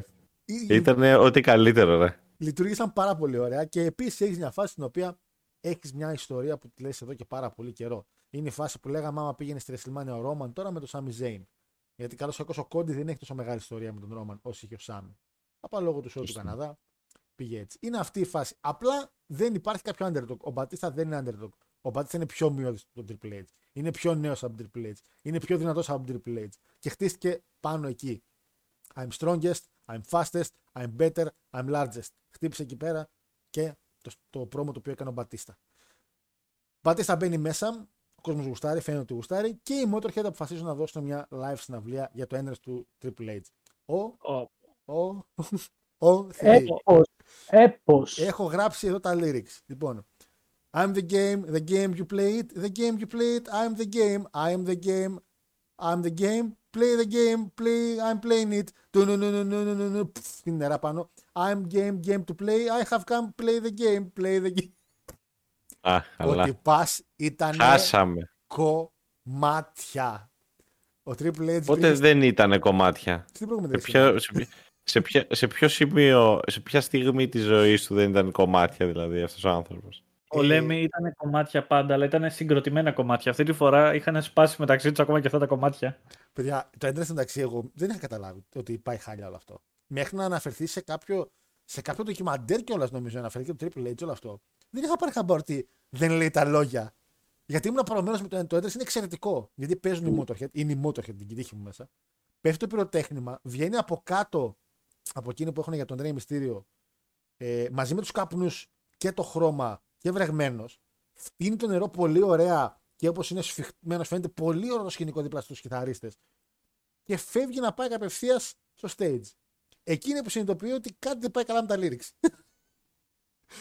Ε, και μπαίνει πορωτικά μέσα. Σαφέστατα το κοινό δεν έδωσε τόσο μεγάλη σημασία. Γιατί ουσιαστικά καταλαβαίνεις λίγο, πιάνεις λίγο τις νότες, πιάνεις και αυτό. Αλλά άμα το ξανακούσετε, παιδιά, ο άνθρωπος δεν Ναι. έχει ιδέα τι λέει. Δεν έχει ιδέα τι λέει. Είπε κυριολεκτικά αυτά που είπα και εγώ πριν. Το, ίδιο, το refrain πολλές φορές. Λέμι, μετά την μάνια, πήγε τηλέφωνο στη Μαρμίτα να ρωτήσει ποιος προπονεί τον Ντάνι. Πρώτη εδώ. Λοιπόν. το παράδειγμα. δηλαδή δεν μου φαίνεται και παράξενο. Αλλά επίσης όμως δυστυχώς ε, είδαμε ένα basic match και εδώ. Βέβαια η διαφορά εδώ πέρα ποια ήταν. Ήταν κάτι το οποίο ήταν ή πολύ αρνητικό ή πολύ θετικό. Υπήρχε πάρα πολύ interfere στο match. Το έκανε ο Φλερμία, το έκανε δύο. Στην πορεία φυσικά τον πήρε χαμπάρι ο Μπατίστα και είχε βρει τρόπο να το γλιτώσει όλο αυτό. Χάσαμε λίγο διαιτητή στην αρχή. Βρέθηκε ευκαιρία να γίνουν κάποια σπότα που ήταν και ψηλό no DQ. Η καρέκλα κάποια στιγμή, ο τρελός ο ρεφ πάει να βαρέσει με την καρέκλα Triple H τον Μπατίστα και ότι μπαίνει και πέφτει με την καρέκλα κάτω και χτυπάει. Αλλά ναι, τι τούμπα έφαγε ρε. Ήταν- και έκατσε ώρα κάτω. Ένα Ήταν η ξε- μόνη, η μόνη φορά που το ref bump ήταν όντως ref bump, ξέρω Ε. εγώ, για να μείνει κάτω ρε. πήγε να σκύψει για να την πάρει τη σκα- την καρέκλα και δεν έφτανε. Και, και έφυγε όλο το σώμα του μπροστά από τη δύναμη και πήρε την καρέκλα και έψηκε κάτω. Ε, τρελό, τρελό μπαμ. Ε, μετά με τη σκάλα κάνει εκείνο το slingshot που κάνουν με τα πόδια και πέφτει όλος πίσω ο Μπατίστα. Έχει βάλει πάνω στη σκάλα και φεύγει πίσω στο Ναι. κενό και φεύγει με δύναμη στην κολόνα και ματώνει φυσικά. Σωστά, όχι όπως ο Moxley σε κάθε match, ώστε να έχει νόημα που μάτωσε. Έτσι, μάτωσε τη WrestleMania στο main event, δεν μάτωσε μαλάκα, σε house show τώρα το All Elite. Τίνγκα στο αίμα, τρώει ξύλο συνεχώς τον Μπατίστα. Πολύ, πολλά power moves, spine buster. Πάει και ο Triple H στη γωνία όπως πήγε και ο JBL πριν. Ε, τρώει ξύλο και ο Flair. Έχουμε και low blow. Αλλά ο Μπατίστα παρόλα αυτά τα interfere που γίνανε καταφέρει και κάνει τον Μπατίστα bomb. Το οποίο ήταν αρκετό Ε, και το φοβόταν πάρα πολύ Triple H. Χτίζαν και το φοβόταν να φάει Batista Bomb γιατί θε- θεωρείται άμα φάει ένα θα χάσει. Και όντως έτσι έγινε. Ένα, δύο, τρία. Ο Μπατίστα, παιδιά, γίνεται ο νέος World Heavyweight Champion και γίνεται πρώτη φορά στο Hollywood. Ένα Hollywood το οποίο και τον Σίνα και τον Μπατίστα του φέρθηκαν πάρα πολύ καλά στο μέλλον, καθότι είναι δύο από τα αρκετά μεγάλα αστέρια του Hollywood σίγουρα για τις ταινίες που κάνουν. Ο Σίνα έχει εξελιχθεί σε έναν εξαιρετικό ηθοποιό. Ο Μπατίστα και αν έχει δείξει ότι έχει εύρος σε αυτά που κάνει. Εννοείται. Εννοείται. Και είναι η πρώτη φορά και η μόνη φορά σε WrestleMania που η WWE ζώνη και η World Heavyweight, οι δύο ζώνες των δύο brand δηλαδή, αλλάζουν και οι δύο χέρια. Δεν μετράνε στιγμές που ήταν undisputed και ήταν και οι δύο σε ένα άτομο, μετράω για στιγμές που ήταν δύο άτομα. Είναι η πρώτη και μόνη φορά που αυτές οι δύο ζώνες αλλάζουν ταυτόχρονα χέρια. Ε, όσο περάσαν τα χρόνια, όντως το Hollywood ήταν πολύ σποτών, γιατί όπως ανέφερα και πριν, Σίνα και Μπατίστα κάνουν εξαιρετικές καριέρες. Ε, πήρανε την ίδια στιγμή τον Μπυρσόπουλο ο λόγος. Ε, δεν, τον Μπατίστα ίσως να μην έκανε τόσο μεγάλη καριέρα όσο ο Σίνα, αλλά μετά στο Hollywood και οι δύο ε, είναι θεωρώ πραγματικά εξαιρετικοί. Ώρες, όχι ώρες ώρες. Το έχουμε πολλές φορές, νομίζω το αναφέραμε και εδώ. Πολύ καλύτεροι του ροκ και οι δύο. Πολύ καλύτεροι του Dwayne. Ναι, εννοείται, Από εννοείται. ποια άποψη, από... Ε, ε, εύρος, από ε, ψή. όχι, ε, ναι, όχι γνωστή, ενώ από εύρος. Ε, από πόση Ναι. συμπάθεια έχουν από τον κόσμο, ότι παίζουν καλά, δεν παίζουν ένα ρόλο συγκεκριμένο. Ο Σίνα με το, με το Homelander, λέω. Με το τέτοιο. Πώς λέγεται. Κόκο. Ναι, με τον Peacemaker. Με τον Peacemaker ε, πραγματικά έχει γίνει απίστευτα συμπάθεια στον κόσμο. Ο Όχι, Μπατίστα. ισχύει ότι... Ναι. Ε, όχι, ήταν εξαιρετικός και δεν, ο Σίνα δεν ε, φοβάται να γίνει χαζός. Δεν φοβάται να κάνει το Ισχύει. χαζό. Δεν, δεν έχει τέτοια θέματα. Είναι πολύ ακομπλεξάριστο άτομο και φαι- έχει φανεί σε άπειρα παραδείγματα ότι είναι τελείως ακομπλεξάριστος με τον εαυτό του. Μπορεί να γίνει και κλόουν. Α τον κάνει γαμάτα τον κλόουν. Και ο Μπατίστα έχει παίξει κάτι ταινίες οι οποίες ήταν εκτός του action movies και μου φάνηκε πάρα πολύ σοβαρός. Ε, και τώρα έπαιξε σε μια, πώς λέγεται, το Cabin, πώς λέγεται αυτή η Ναι, ναι, ταινία, ναι, ναι, που ναι. είναι thriller. Ήταν πάρα Το- πολύ. Που έχω ακούσει πολύ καλά λόγια, έτσι. Α24 δεν λέμε, που βγήκε πρόσφατα. Αυτό δεν ναι, λέμε. ναι, ναι, ναι, ναι, ένα θριλεράκι. Ε, και από το. Ο Γιατί- πρωταγωνιστή κιόλας. ε, Γενικά, ναι, είναι πάντως αυτό που λέτε όντως με τον Πατίστα ισχύει. είναι πάρα Knock πολύ at the καλός. cabin. Ναι, έτσι λέγεται. Και τον Glass Knock Onion at θυμάμαι the που είχα cabin. δει που ήταν καλός. Στη Marvel είναι εξαιρετικός, σαν Drax. Στο Dan Dun Din, πώς λέγεται. Ε, Το Dune. Τόσο όσο, αλλά είναι μεγάλη παραγωγή και ότι είναι εκεί μέσα είναι πάρα πολύ σημαντικό. Περίμενε, περίμενε. Είπες το Dune Dan Dun Din. Ε, Δεν θυμάμαι πώς λέγονταν. Dan Οκ. Dundee. Αγαπημένο έργο. Ε, ε, τρελά, πάντα τα τρεβά τις καμπάνες. Αλλά το μάτσο όμως, παιδιά, μου φάνηκε και αυτό λίγο, λίγο καλύτερο του Cena JBL, σαφέστα λίγο καλύτερο. Αλλά και πάλι μου φάνηκε λίγο basic. Δεν θα ξεπεράσουμε με τίποτα το. Και το rematch του Backlash ήταν καλύτερο, αλλά και το match του Vengeance ήταν πολύ καλύτερο. Το Hell in a Cell, έτσι. Ε, Ματσάρα ήταν εκείνο. Mm. Λοιπόν, ε, όλα για ξεκινά μια για να κλείσουμε και το main event. Ε, μ, καλύτερο, ναι, από το Sina JBL. Όχι λίγο, αρκετά καλύτερο πιστεύω. Λίγο ήταν ε, overbooked το να φάει και low blow και με τη ζώνη στη μούρη ε, και να του κάνει το interference εκεί πέρα ο Ric Flair όλη την ώρα. Γενικότερα υπήρχε αυτό που ήταν λίγο... Τον έβγαλε παραπάνω over τον Μπατίστα, αλλά εντάξει, ήταν λίγο αχρίαστο. Ε, ωραία τα σποτάκια εκεί πέρα έξω από το ring. Πολύ σωστό αυτό το... Ε, πώς το λένε; Το, Το slingshot. το work με το αίμα, ας πούμε, που είπες και εσύ. Εντάξει, που είχε νόημα να γίνει. Ε, πολύ καλό Μπατίστα Bomb στο τέλος. Γενικά, εντάξει, ήταν match τόσο όσο. Δηλαδή, ε, τε- τελειώνει και το Reign of Terror του Triple H εκείνη τη μέρα. Ε, οπότε μ, ήταν έτσι μια σωστό- σωστός επίλογος ξέρω εγώ για την όλη πορεία του Triple H ε, και ουσιαστικά δεν έδωσε τη ζώνη σε κάποιον ε, που ήρθε ας πούμε πώς το λένε σαν μεγάλος face όπως ήταν ο Σίνα την έδωσε σε ένα δικό του παιδί που τον έμαθε ξέρω εγώ εκείνος και ήταν και μια κατάσταση pass the torch unofficial όμως Ήταν και διπλή, διπλό pass the torch. Μπορεί ο JBL να μην σήκωσε το χέρι τους είναι στο τέλος, ούτε το triple H του Μπατίστα. Αλλά ήταν ένα διπλό pass the torch και από τους δύο πολύ έμπειρους, πραγματικά έμπειρους της εταιρείας. Ναι. Και δύο Εντάξει. Παρά το γεγονός ότι ο JBL ήταν μια λύση ανάγκης ουσιαστικά η οποία μετά εξελίχθηκε σε έναν από τους καλύτερους heal που έχουμε δει ever. Ναι, πρ- ναι όντως ήρθε σαν λύση ανάγκης με τον Έντι. Ε, αλλά παιδιά, εντάξει, ήταν νομίζω τα καλύτερα ζευγάρια. Έχω να δω τόσο καλά ζευγάρια σε WrestleMania. Από τη WrestleMania 26 που είχε πάει ο Edge με τον Jericho. Ε, αχ, ποιος ήταν άλλος, ήταν Edge με Jericho το ένα match. Και το άλλο. Μα, Σίνα Εσύ; Πατίστα. Όλος παραδόξο. Να δω ζευγάρια για τις δύο μεγάλες ζώνες. Ήταν τα ζευγάρια πολύ μεταξύ τους κομπλέ. Ήταν οι δύο Καναδοί που έχουν storyline και οι δύο που ήταν από τη WrestleMania 21 πριν από 5 χρόνια δηλαδή. ε, Που έγινε ό,τι έγινε. Ε, Αντώνη. Ε, η αλήθεια είναι ότι όπως μπήκε ο Μπατίστα στην αρχή, να πω ότι βρήκα δύο αστεία πράγματα. Ένα ήταν εκεί πέρα που μπήκε ο Triple H προφανώς και I am the game, I am the game, I am the game. Που ο λέμε εκείνη τη στιγμή, η αλήθεια, νομίζω ότι πρέπει να είναι ο μόνος που δεν είχε ακούσει το The Game τελικά σε όλη του τη ζωή, παρόλο που το τραγούδισε ο ίδιος. Και ο Μπατίστα εκεί πέρα, όπως κάνει τον κλασικό του πανηγυρισμό που κάνει λες και πυροβολάει με όπλα και ακούγονται τα μπαμ μπαμ μπαμ από πίσω. Αυτή τη φορά με το έκανε λες και χόρευε κάποιον K-pop χορό, το οποίο μου φάνηκε λίγο αστείο. Αλλά- Νομίζω- Ρε φίλε, νομίζω ότι δεν έπρεπε να βγουν πάιρος και δεν βγήκανε. Όχι, δεν είχε Ναι, πάει ναι, αυτό αλλά το το θέμα είναι ότι και ο Μπατίστα το έκανε με έναν τρόπο, ρε παιδί μου, λες και χόρευε, ας πούμε, ξέρω εγώ, και δεν ήταν κάνει κάποιος δικός μας ελληνικός χώρος σε ένα σιρτάκι έτσι να μας εκπροσωπήσει. Επέλεξε να κάνει αυτές τις Αμερικανιές και τις βλακίες. Τέλος πάντων, πάμε λοιπόν στον αγώνα. Basic αγώνας, καλός αγώνας. Ε, επί το πλήστον δεν είδαμε δηλαδή κάτι τραγικό. Μου άρεσε πάρα πολύ το sell του Triple H όταν άνοιξε το κεφάλι του και άρχισε να κάνει ότι ζαλίζεται και παρα... πα- περπατούσε περίεργα και τον αρπάζει από τα μαλλιά ο Μπατίστα και τον πηγαίνει στο τέτοιο. Στα σκαλιά να του κουμπανεί στο κεφάλι. Το οποίο, όπως είπατε όλοι σας, και θα πω κι εγώ, είναι πραγματικά δηλαδή, John Moxley παίρνει σημειώσεις. Δηλαδή, μην το κάνεις αυτό το πράγμα με το κολοαίμα. Δηλαδή, δεν θα έχεις στο τέλος αίμα άλλο στο σώμα σου, ρε φίλε. Δεν γίνεται αυτό το πράγμα.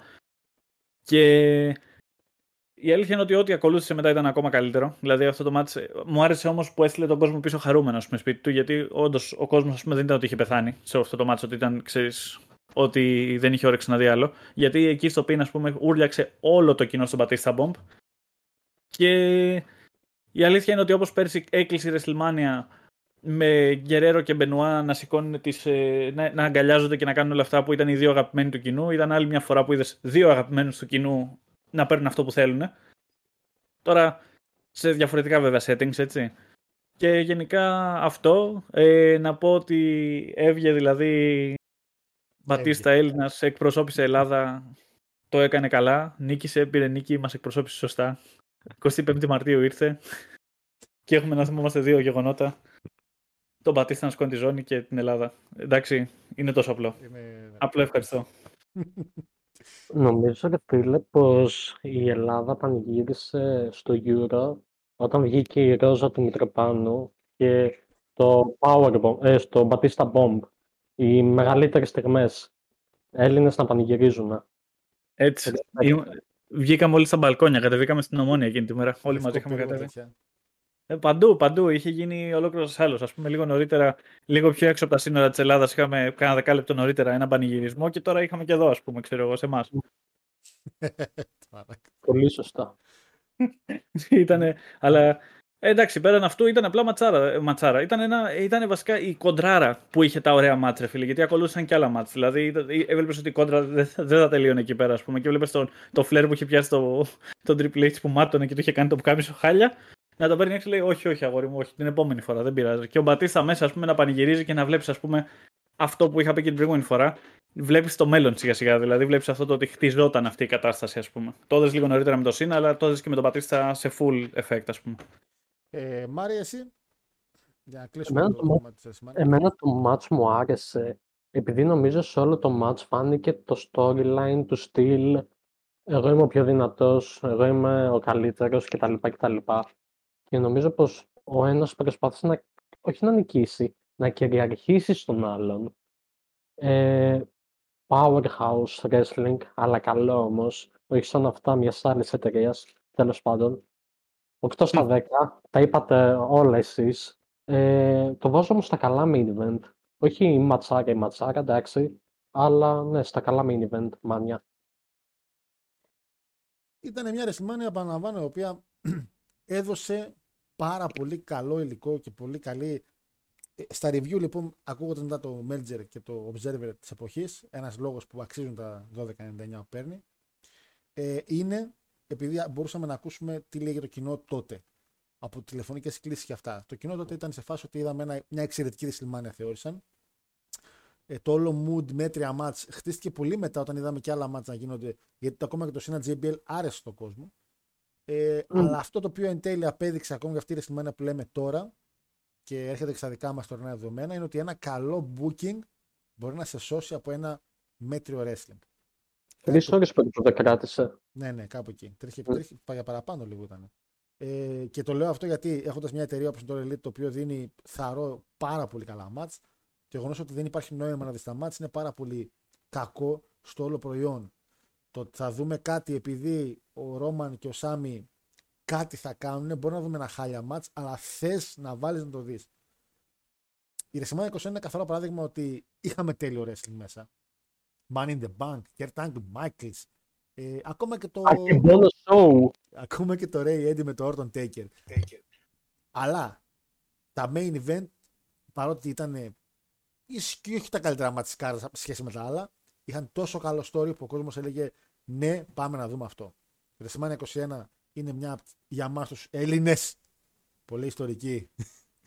Γιατί χτύπησε μια χρονολογία την οποία πολλοί κόσμοι άρχισε να βλέπει wrestling. Και το DVD ήταν μια λύση για πολλούς. Όπως εδώ πέρα, μόνο εδώ πέρα από την κλίση, ήδη είμαστε οι δύο από τους τέσσερις. Ε, δεν ξέρω αν ο Αντώνης ξεκίνησε με τη Οι τρεις και ο Αντώνης. Και ο Αντώνης. Λογικά. Ο Μάριο δεν ξέρω και αν είχαν στο Ελμπασάδα, αν είχαν τέτοιο. Αν είχαν. ε, αν είχαν DVD. Το Ελμπασάν λέει. Αλλά είχαν VHS, ξέρω εγώ. Με κασέτες. Ε, όταν τελειώνει το μάτι της Κρίστη Χέμ, έβαζε το στυλό στην καστά και την ξαναπήγαινε πίσω. Δεν το πρόλαβα αυτό, αλλά ναι. Πω, πω, μάλλον δεν το πρόλαβα. Ισχύει. Ξέρω τι, ξέρω τι είναι. Είχαμε στο σπίτι, αλλά δεν το πρόλαβα όμως. Είχαμε, στει- είχαμε στυλούς, λέει σπίτι. Κάτι τέτοιο. Λοιπόν, η WrestleMania αυτή λοιπόν έγινε στο Hollywood Παιδες. Καταρχήν να πω ένα μεγάλο ευχαριστώ και όσοι ήσασταν τόση ώρα στα αυτιά σας, μας είχατε στο Spotify και φυσικά στο YouTube. Αλλά αυτή η WrestleMania, επαναλαμβάνω, για πολλωστή φορά πάει Hollywood. Όπως πάει και η τωρινή που έχουμε αυτό το σουκού. Ε, που βλέποντας την κάρτα, θεωρώ ότι έχ- θα έχουμε ένα εξαιρετικό διήμερο, παιδες. Εγώ με τον Παναγιώτη ήδη κάναμε ένα review, ε, sorry, preview την Τρίτη πιο αναλυτικά, αλλά μια η εκπομπή Talking Cats έχει εδώ πέρα τα παιδιά της. Θα ήθελα πάρα πολύ να, στα πολύ γρήγορα παιδιά, σε ένα δεκάλεπτο, να σας δώσουμε, να σας δώσουν τα παιδιά μάλλον, ε, κάποιες απόψεις σχετικά με τα match. Οπότε, παιδες, εγώ θα σας πω λίγο την κάρτα. Αυτό είναι το τελευταίο το main event. Και να μου πείτε λίγο στα μπαμ ποιος πιστεύω ότι θα νικήσει ή τι ε, expectations μπορεί να έχετε για αυτό το match. Έτσι. Ξέρουμε, βασικά, να το κάνουμε και λίγο σωστά. Έχουμε ήδη μάθει, γιατί να σπάσουμε λίγο το fourth wall, το κάνουμε, σα- την κάνουμε Κυριακή το tape, να ξέρετε. Το ότι ανεβαίνει Πέμπτη είναι για άλλους λόγους. ε, ξέρουμε ήδη ότι θα ανοίξει τη WrestleMania το Sina Theory, παιδες. Μάλλον έχει να πιάσει κάποια πτήση ο κύριος Σίνα. Λογικά, ναι. Ε, και- Καλό λες να είναι κι αυτός. Εντάξει, sorry που έχει όντως, ό- όντως δουλειά ο Σίνα, ρε. Sorry, ε. Λοιπόν, οπότε πάμε. Και είναι Τι- και πολύ δύσκολο να πεις, ε, να δώσεις μια πρόβλεψη για το συγκεκριμένο μάτς, ρε φίλε. Κοίτα, day one, παιδες. Theory εναντίον Σίνα. Όλα. Και γιατί είναι δύσκολο να δώσεις πρόβληση. Day one έχει theory εναντίον Σίνα. Την πρώτη μέρα, ναι. Πρώτη μέρα, πρώτο match, Theory Σίνα. Α, day one στη WrestleMania, ναι. Ε, δεν ξέρω, θέλω να πω theory. Αλλά κάτι μέσα μου πιστεύει ότι υπάρχει περίπτωση να την πάρει ο Σίνα τη ζώνη. Λες. Δεν ξέρω, ρε γάμο το. Λοιπόν, Αντώνη. Ε, η αλήθεια είναι ότι σκέφτομαι ότι από τη μία θέλω να πω theory, γιατί ας πούμε μας, είχε, μας έκανε ένα μικρό roller coaster τώρα με το Money in the Bank και δεν ξέραμε τι θα κάνει και τελικά ο τύπος φαίνεται ότι είχε σχέδιο ας πούμε, να γίνει. Και σκέφτομαι ότι πόσο εύκολα ας πούμε, θα του πάρει τη ζώνη ο Triple H, γιατί μιλάμε για ένα διαφορετικό mindset σε αυτό το σημείο. Έτσι. Δεν μιλάμε για το, για το Vince, γιατί ο Vince ας πούμε μπορεί και να το δίνει πολύ στεγνά στον Theory, γιατί ας πούμε τον θέλει σαν τον top boy του. Απ' την άλλη όμως μιλάμε για τον top boy όλου του WWE, το Cena, έτσι, που ο οποίος όπως και να το κάνεις μια US νίκη ακόμα, ας πούμε, να θυμίσεις λίγο τα παλιά, δεν θα μου φαίνονταν περίεργη. Αλλά απ' την άλλη, άμα έχει όντως schedule με ταινίες και τέτοια και ας πούμε είναι και όντως πρώτο match πρώτης μέρας, με κάνει να σκέφτομαι ότι θα πω πολύ δύσκολα ότι θα την πάρει ο Cena και θα τη χάσει τύπου στο επόμενο event. Εγώ φαντάζομαι. Είσαι για το Απλά χάρτη για να της μπορέσει Μανία, ναι. να γίνει λίγο μια κατάσταση, ας πούμε, τύπου να ζήσουμε το moment και μετά, ας πούμε, να ξαναδοθεί είτε στο Theory για να πούμε ότι και ο Σίνα πήρε την νίκη του, αλλά και ο Theory, ας πούμε, όμως κατάφερε να νικήσει John Cena στο επόμενο event. Οκ. Ε, Μάρια. Στο Backlash, έτσι. Ναι, στο Backlash. Ή το Day One ποιος θα είναι. Α, στο Backlash είναι, συγγνώμη, στο Πέρτο Ρίκο. Ναι. Μάρια. Εγώ δεν σκέφτομαι καν νίκη Cena. Πάω καρφί για Theory. Καρφί Theory. Α, αυτά είναι. Ναι. Μη διωρεό αγόρι αμέσως. Δεν διαφωνώ. λοιπόν, το άλλο μάτσο το οποίο είναι ανακοινωμένο για την Day One επίσημα, θα το αναφέρουμε και αυτό τώρα. Seth Rollins εναντίον Logan Paul ή στο καλύτερο μάτσο στην κάρτα. Όλεκ. Ε, Logan Paul, Seth Rollins, ε. Mm. Ταλεντάρης, μανάκι. Και αυτό λίγο δύσκολο. Ε, ο Logan Paul τι έχει κάνει μέχρι στιγμής, έχει κερδίσει το Miz, έχει κερδίσει το Ray και τον Dominic, έτσι; Ναι, και έχει χάσει Και από έχει, Roman. ε, και έχει χάσει από Roman και έχει χάσει και στο Rumble που τον είχαν βγάλει έξω, αλλά πήγε, τε- πήγε τετράδα. Δεν το θεωρώ απίθανο να κερδίσει ο, ο Logan στο match, γιατί τον θέλει δυνατό το WWE. Ο Rollins είναι και ένας παλαιστής ο οποίος είναι της φιλοσοφίας Σον Μάικλς από ό,τι έχω καταλάβει. Δεν τον ενδιαφέρει να κερδίσει, ή- αν θα κερδίσει ή αν θα χάσει. Αρ- Τον νοιάζει να βγάλει ένα καλό μάτς και να ανεβάσει τον αντίπαλο όπως και να έχει. Να τον κάνει να φανεί δηλαδή δυνατός. Οπότε πιστεύω υπάρχει σοβαρό ενδεχόμενο νίκης Λόγκαν. Ε, Μάρια, Δώσ' μου λίγο ένα λεπτάκι. Αντώνη. Ψάχνω, Ψάχνω. Σα- σα- sorry, Πες Μάρια. πες. ψάχνω ε, Τι ψάχνεις; για το ρεκόρ του Rollins στη Μάνια και, θυμ- και καλά θυμάμαι ότι τις τελευταίες τρεις τις έχει χάσει. Α, Μήπως, Γενικά δεν έχει καλό ρεκόρ στη Μάνια. Θα το πας έτσι να Μ. θες. μήπως τώρα να πάρει κάποια νίκη; Οπότε Κοίτα. ναι, θα πάω με Rollins εγώ. Ο Χάρντι που, Λόγω- είναι παλ- ο Χάρντι που είναι παλαιστάρα 0-7 έχει. Ποιος από τους δύο; Ο Τζεφ. Ε, καλά, χάσαμε με Rollins. Τερόλης. Αντώνη. Καταρχάς, να πούμε ότι Καταρχήν. πιο μεγάλο reliability σε αυτά τα θέματα έχει ο Tom Hardy που κάνει και kickbox μια εποχή. Αχ, στα- Παρά ο άλλος που το φέρεις καν στο μυαλό. σου. Δηλαδή, ε, ήμαρτον. Εντάξει. Αλλά θα σου πω το εξής ότι ο Rollins έχει χάσει πάρα πολλούς αγώνες αλλά σκέφτομαι ότι γενικά δεν έχει και τόσο εγωισμό σε αυτό το θέμα. Δηλαδή, ο Rollins προκειμένου να δώσει το καλό προϊόν, είναι ικανός να του πούνε πέσε μέσα σε ένα, σε μια, σε ένα βαρέλι το οποίο είναι γεμάτο φωτιέ και τέτοια και να πέσει μέσα. Ο Rollins δεν έχει τέτοια θέματα, προκειμένου να βγει καλό το προϊόν. Αλλά ο Logan τελευταία έχει βγάλει πολλά controversies πάλι προς το μέρος του. Δηλαδή, όλο αυτό που έγινε με, το, με τα κρύπτο, με όλα αυτά και σκέφτομαι ότι μπορεί να επηρεάσει την κατάσταση. Μπορεί δηλαδή να πει ξαφνικά ο Triple H ότι δεν θέλω τόσο κακό publicity. Ότι ας πούμε δοξάζουμε έναν τύπο ο οποίος έχει ακόμα νομικά θέματα για να μην γυρίσει εναντίον τους. Το έχει ξαναζήσει ο Triple H και γι' αυτό πιστεύω. Μα- Ε, παλαιστικά θα ήθελα να το πάρει ο Logan. Καθαρά και μόνο γιατί άμα όντως συνεχίσει με το wrestling και δεν το δει ας πούμε, απλά ως ένα μικρό opportunity για ένα καλό cash out, θεωρώ ότι θα έχει την καλύτερη. Θα, θα, νομίζω ότι είναι η αρχή αυτής της λαμπρής καριέρας, η οποία είναι ακόμα στην πολύ αρχή της. Οπότε. Αλλά λέω Rollins καθαρά από, από, τη- από το perspective ότι και του λείπουν μερικές καλές νίκες τον τελευταίο καιρό. Και επίσης ότι ας πούμε ο Logan είναι λίγο περίεργο αυτό τον καιρό γενικά σε θέμα reputation. Ο Rollins 6-4 είναι στη Μάνια, 6 νίκες, 4 ήττες. Α, Πάνω καλά είναι, fact, ρε φίλε, απλά. Πολύ καλά είναι. Ναι. Ναι, γιατί έχει και νίκες σαν shield, ισχύει. Ατομικά δεν έχει όμως πολλές.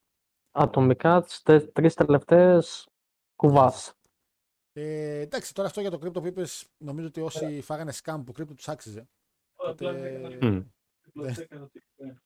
Λοιπόν, ε, και πάμε, ε, πάμε στο main event της πρώτης μέρας, μιας και είναι αυτά που είναι σίγουρα την πρώτη μέρα. Το Charlotte αντίον Rhea Ripley, η ζώνη για το SmackDown. Ε, ε, Μάρια, Ωραία, replay, σβηστά, ε. τελεία, Τέλος. σβηστά. Αξίζει, έτσι. Ναι ρε, τι είπα έκανε. Αντώνη, Ναι. Αντώνη, Αντώνη. πέθανε. Δεν πειράζει, δεν πειράζει. Καλά Ακούγομαι. είμαστε. Τι, Α, δώστε μου λίγο σας παρακαλώ, έχω ένα θέμα με το μικρόφωνο. κρίμα τώρα ακουγόσουν καλά. Για πείτε κανένα νέο. Τι κάνετε, παιδιά; Ε, όλα εκπέσει, ρε. Ε, λοιπόν, Rhea Ripley και Charlotte θυμάμαι είχαν παλέψει πάλι στο SummerSlam που είχαν δώσει πάρα πολύ καλό μάτς. Έτσι. Ναι. Ε, έχουν ξαναπαλέψει WrestleMania ή κάνω Όχι, λάθος. όχι, όχι, όχι, όχι. Δεν είχαν παλέψει. Δεν έχουν παλέψει. Ε, νομίζω τώρα Α, ήρθε η κάτσε, ώρα, περίμενε. δηλαδή. Έχουν παλέψει, ναι, πριν δύο, δύο χρόνια περίπου. Είχε νικήσει εν τέλει Σάρλοτ στο COVID.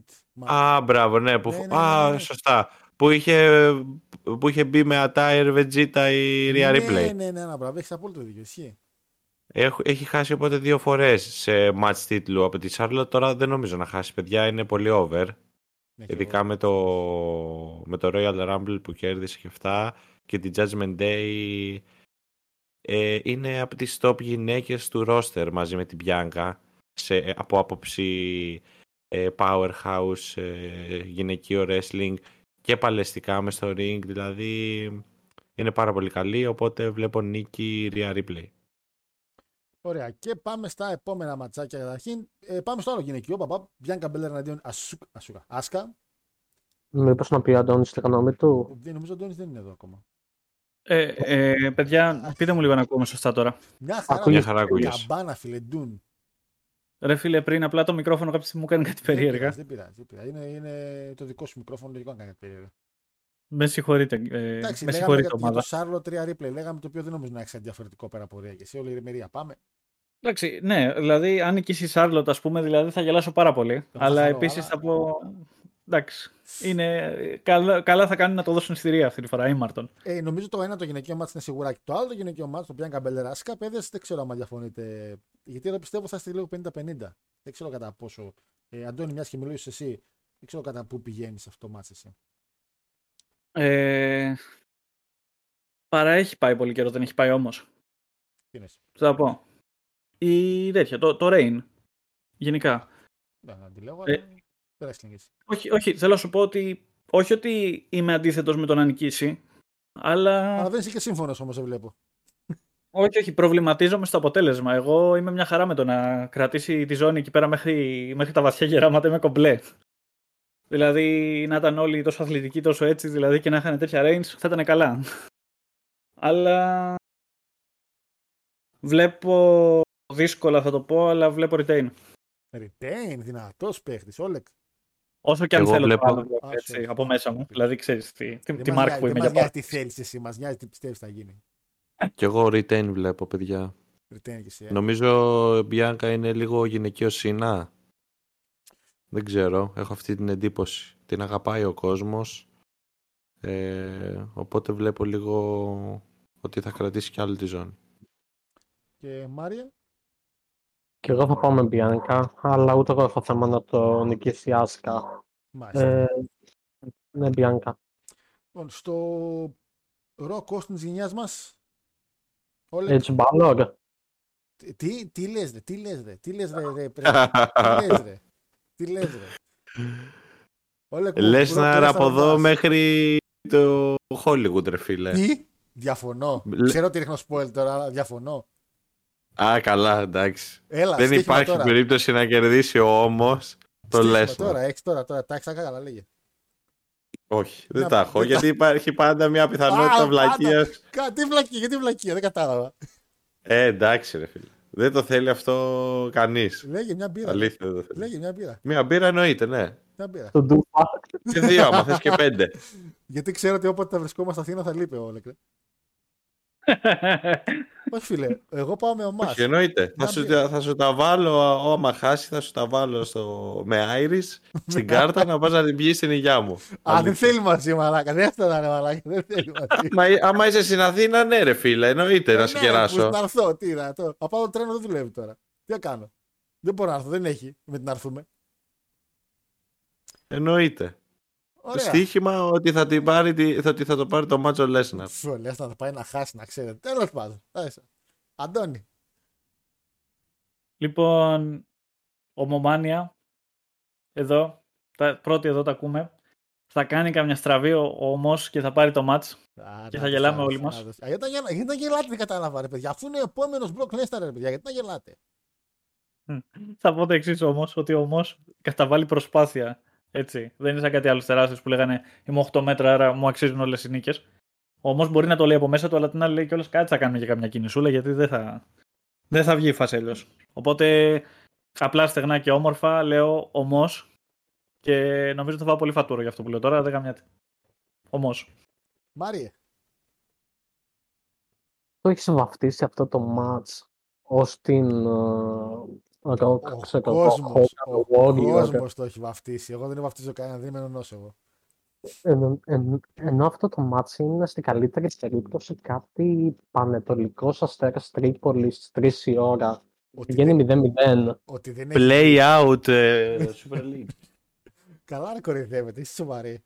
Κάτι την Ισία Παναμά σε Μουντιάλ είναι αυτό το match. Από μένα χ ημίχρονο χ τελικό.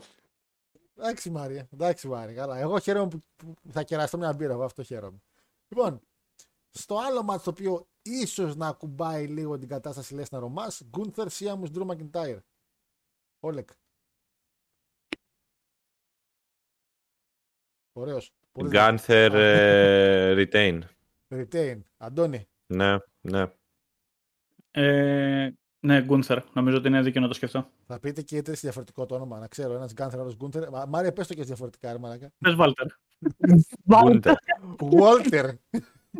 είχα, είχα, βάλ, είχα σχολιάσει ναι. στο theme του Walter στο YouTube ότι φανταστείτε πριν τρία χρόνια έτσι φανταστείτε ένα WrestleMania entrance που θα παίζει η ορχήστρα αυτό το theme και θα μπαίνει ο Walter και έχει πάρει κάπου στα 2.500 likes το σχόλιο αυτό και έχουν πάει τώρα, μου πετάει συνέχεια ειδοποιήσεις που πάνε και μου σχολιάζουν από κάτω άτομα ότι φέτος θα γίνει αυτό και ε, that uh, aged uh, like a fine wine και τέτοιες βλακίες. Ε, Αλλά, weird εντάξει, flex, είμαστε λίγο- Αλλά το δεχόμαστε.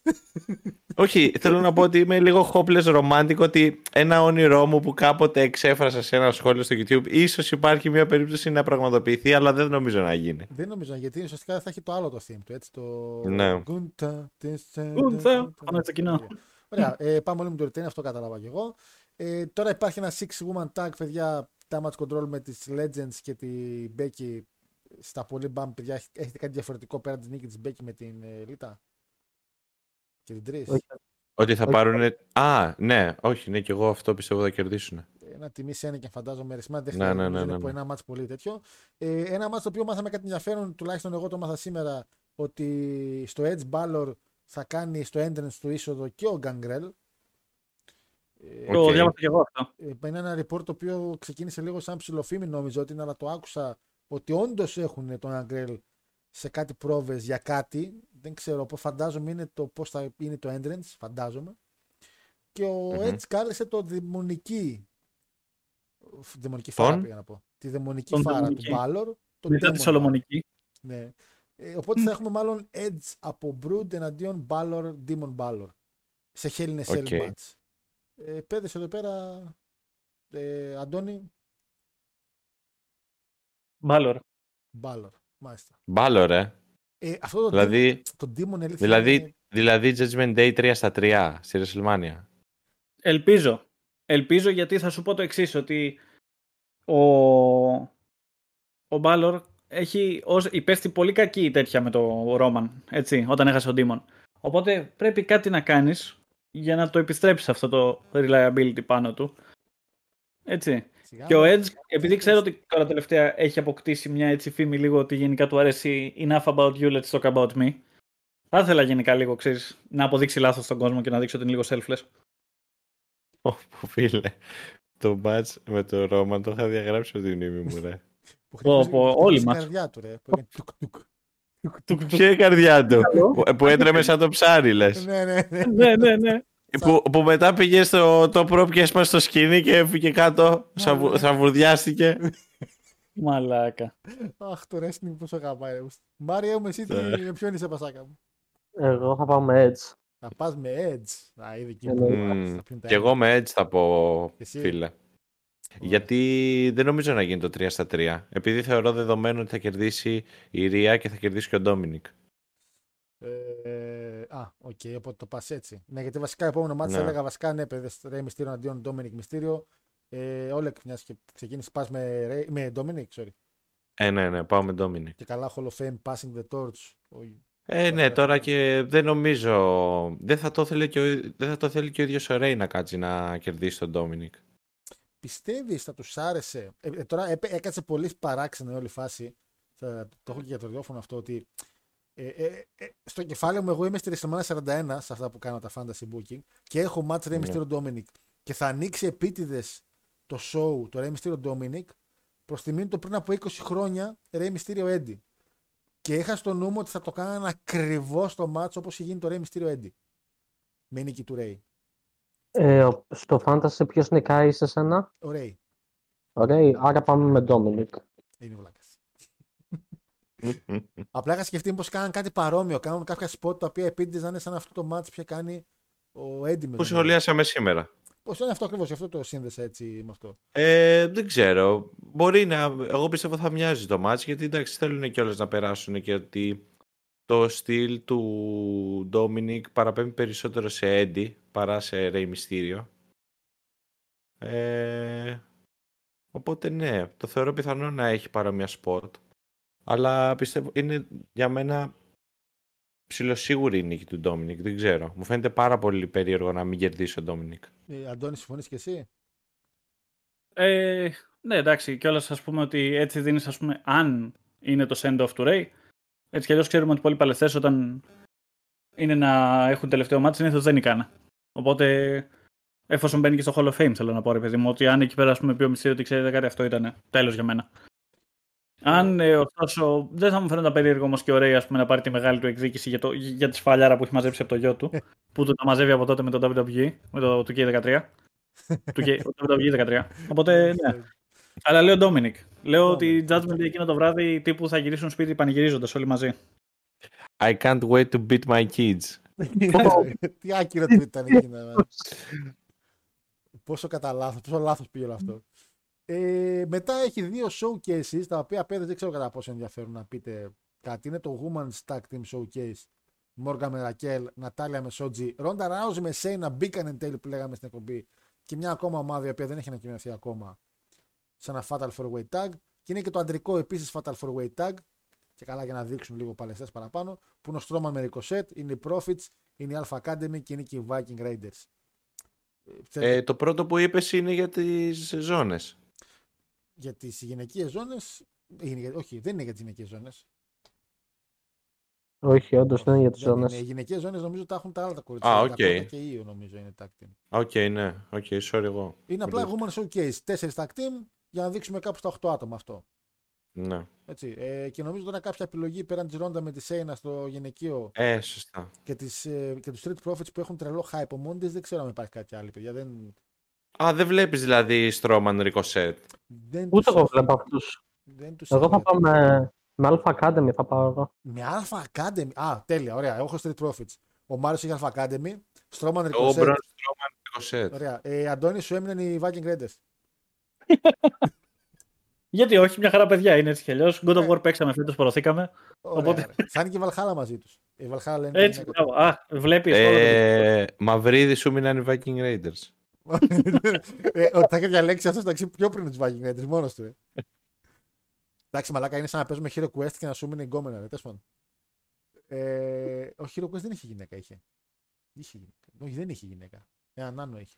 Έμοιαζε με γυναίκα. Λοιπόν, και ε, τα δύο παιδιά μάτς τα οποία είναι τα πιο σημαντικά σε storyline wise η κατάσταση. Η Ούσος εναντίον του Kevin Owens και του Sami Zayn. Ε, Αντώνη, Ε, εντάξει, Owens, ε, Sami. Owens, Sami. Δηλαδή ο Ρόμαν παίζεται και δεν παίζεται. Αλλά εκεί πάμε καρφωτά Sami Owens. ε, α- ε, Μάρια, Ε, συμφωνώ με Αντώνη. Καρφωτά, Owen Sammy. Όλεκ; Δεν ξέρω ρε παιδιά. Δεν ξέρεις, ρε παιδιά. Ναι. Βαρύ αυτό που ξεστόμησες. Θέλω, θέλ, θέλω να πιστεύω ότι θα κερδίσουν. Δηλαδή ότι οι ζώνες θα σταματήσουν να είναι στα χέρια της Bloodline από όλες τις απόψεις. Αλλά δεν ξέρω. Δηλαδή το, το WWE έχει καταφέρει τώρα το τελευταίο, τα τελευταία δύο χρόνια να είναι λίγο έτσι κάπως ανατρεπτικό σε αυτά που πιστεύουμε ότι θα γίνουν. Οπότε και ένα retain ε, το θεωρώ πιθανό και θα πω retain εγώ. Ω, Ντον, ντον, ντον. Αυτό μαλάκα. Retain όλε δυνατός. Θα χάσει και το match του Lesnar, θα χάνει και αυτό το tag team. Μπράβο του. Ε, και πάμε παιδες στο Θα πω main ένα event. retain. Θα πεις retain, αλλά το κρατάω. ότι Θα πας κουβά, το ξέρουμε. Ε, και έχουμε πάει στο main event, το οποίο δυστυχώς εντάξει, το αποτέλεσμα είναι γνωστό σε όλους εδώ και πάρα πολύ καιρό. Ξέρουμε ήδη που θα κερδίσει. Νομίζω και ο τίτλος σε πολλά preview θα πρέπει να είναι μπράβο στον κόντι συγχαρητήρια. Α, θα, Μπα. ρωτήσω, θα ρωτήσω για τα τυπικά. Αντώνη μου, ε, Roman Reigns κόντι. Κόντι, αλλά βαστάω μια πισινή. Δεν θέλω να βάστα ψήνια, μου δώσεις μια απάντηση θέλω.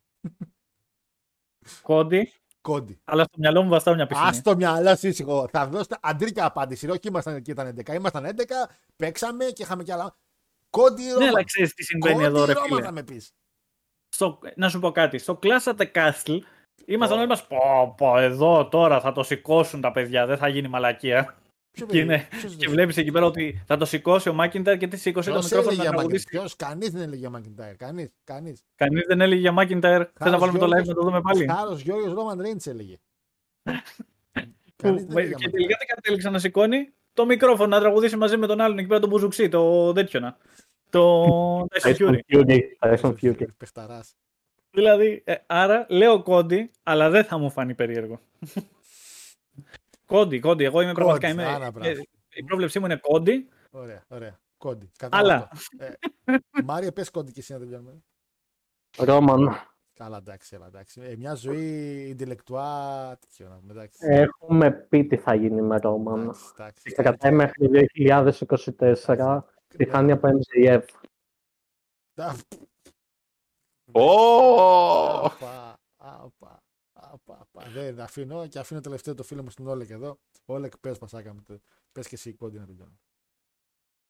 Ε, όσο μεγαλύτερο είναι το wow του κοινού κάθε φορά, τόσο αυξάνονται οι πιθανότητες να το σηκώσει ο Κόντι.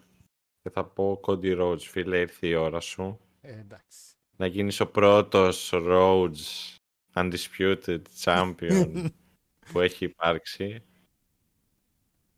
WWE. Ε, έτσι.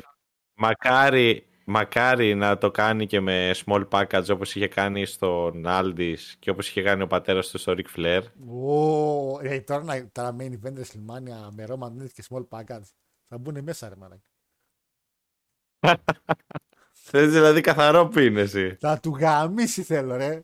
Θέλεις δηλαδή τρία crossroads και μετά πιν. Και θέλω να αργήσει ο διαιτητής να πάει. Να αργήσει, να σέρνεται. Booker και Μακάρι. Team Αλλά Ambrose. πιστεύω, κο- πιστεύω αν είναι κάποιος να πάρει τη ζώνη δεν γίνεται. Να, δηλαδή είναι πολύ over το παλικάρι. Ε, ναι, ρε. πιστεύω. Ε, όλο το... Ουσιαστικά ένα χρόνο τώρα χτίζεται αυτή η στιγμή. Αυτό. Άρα...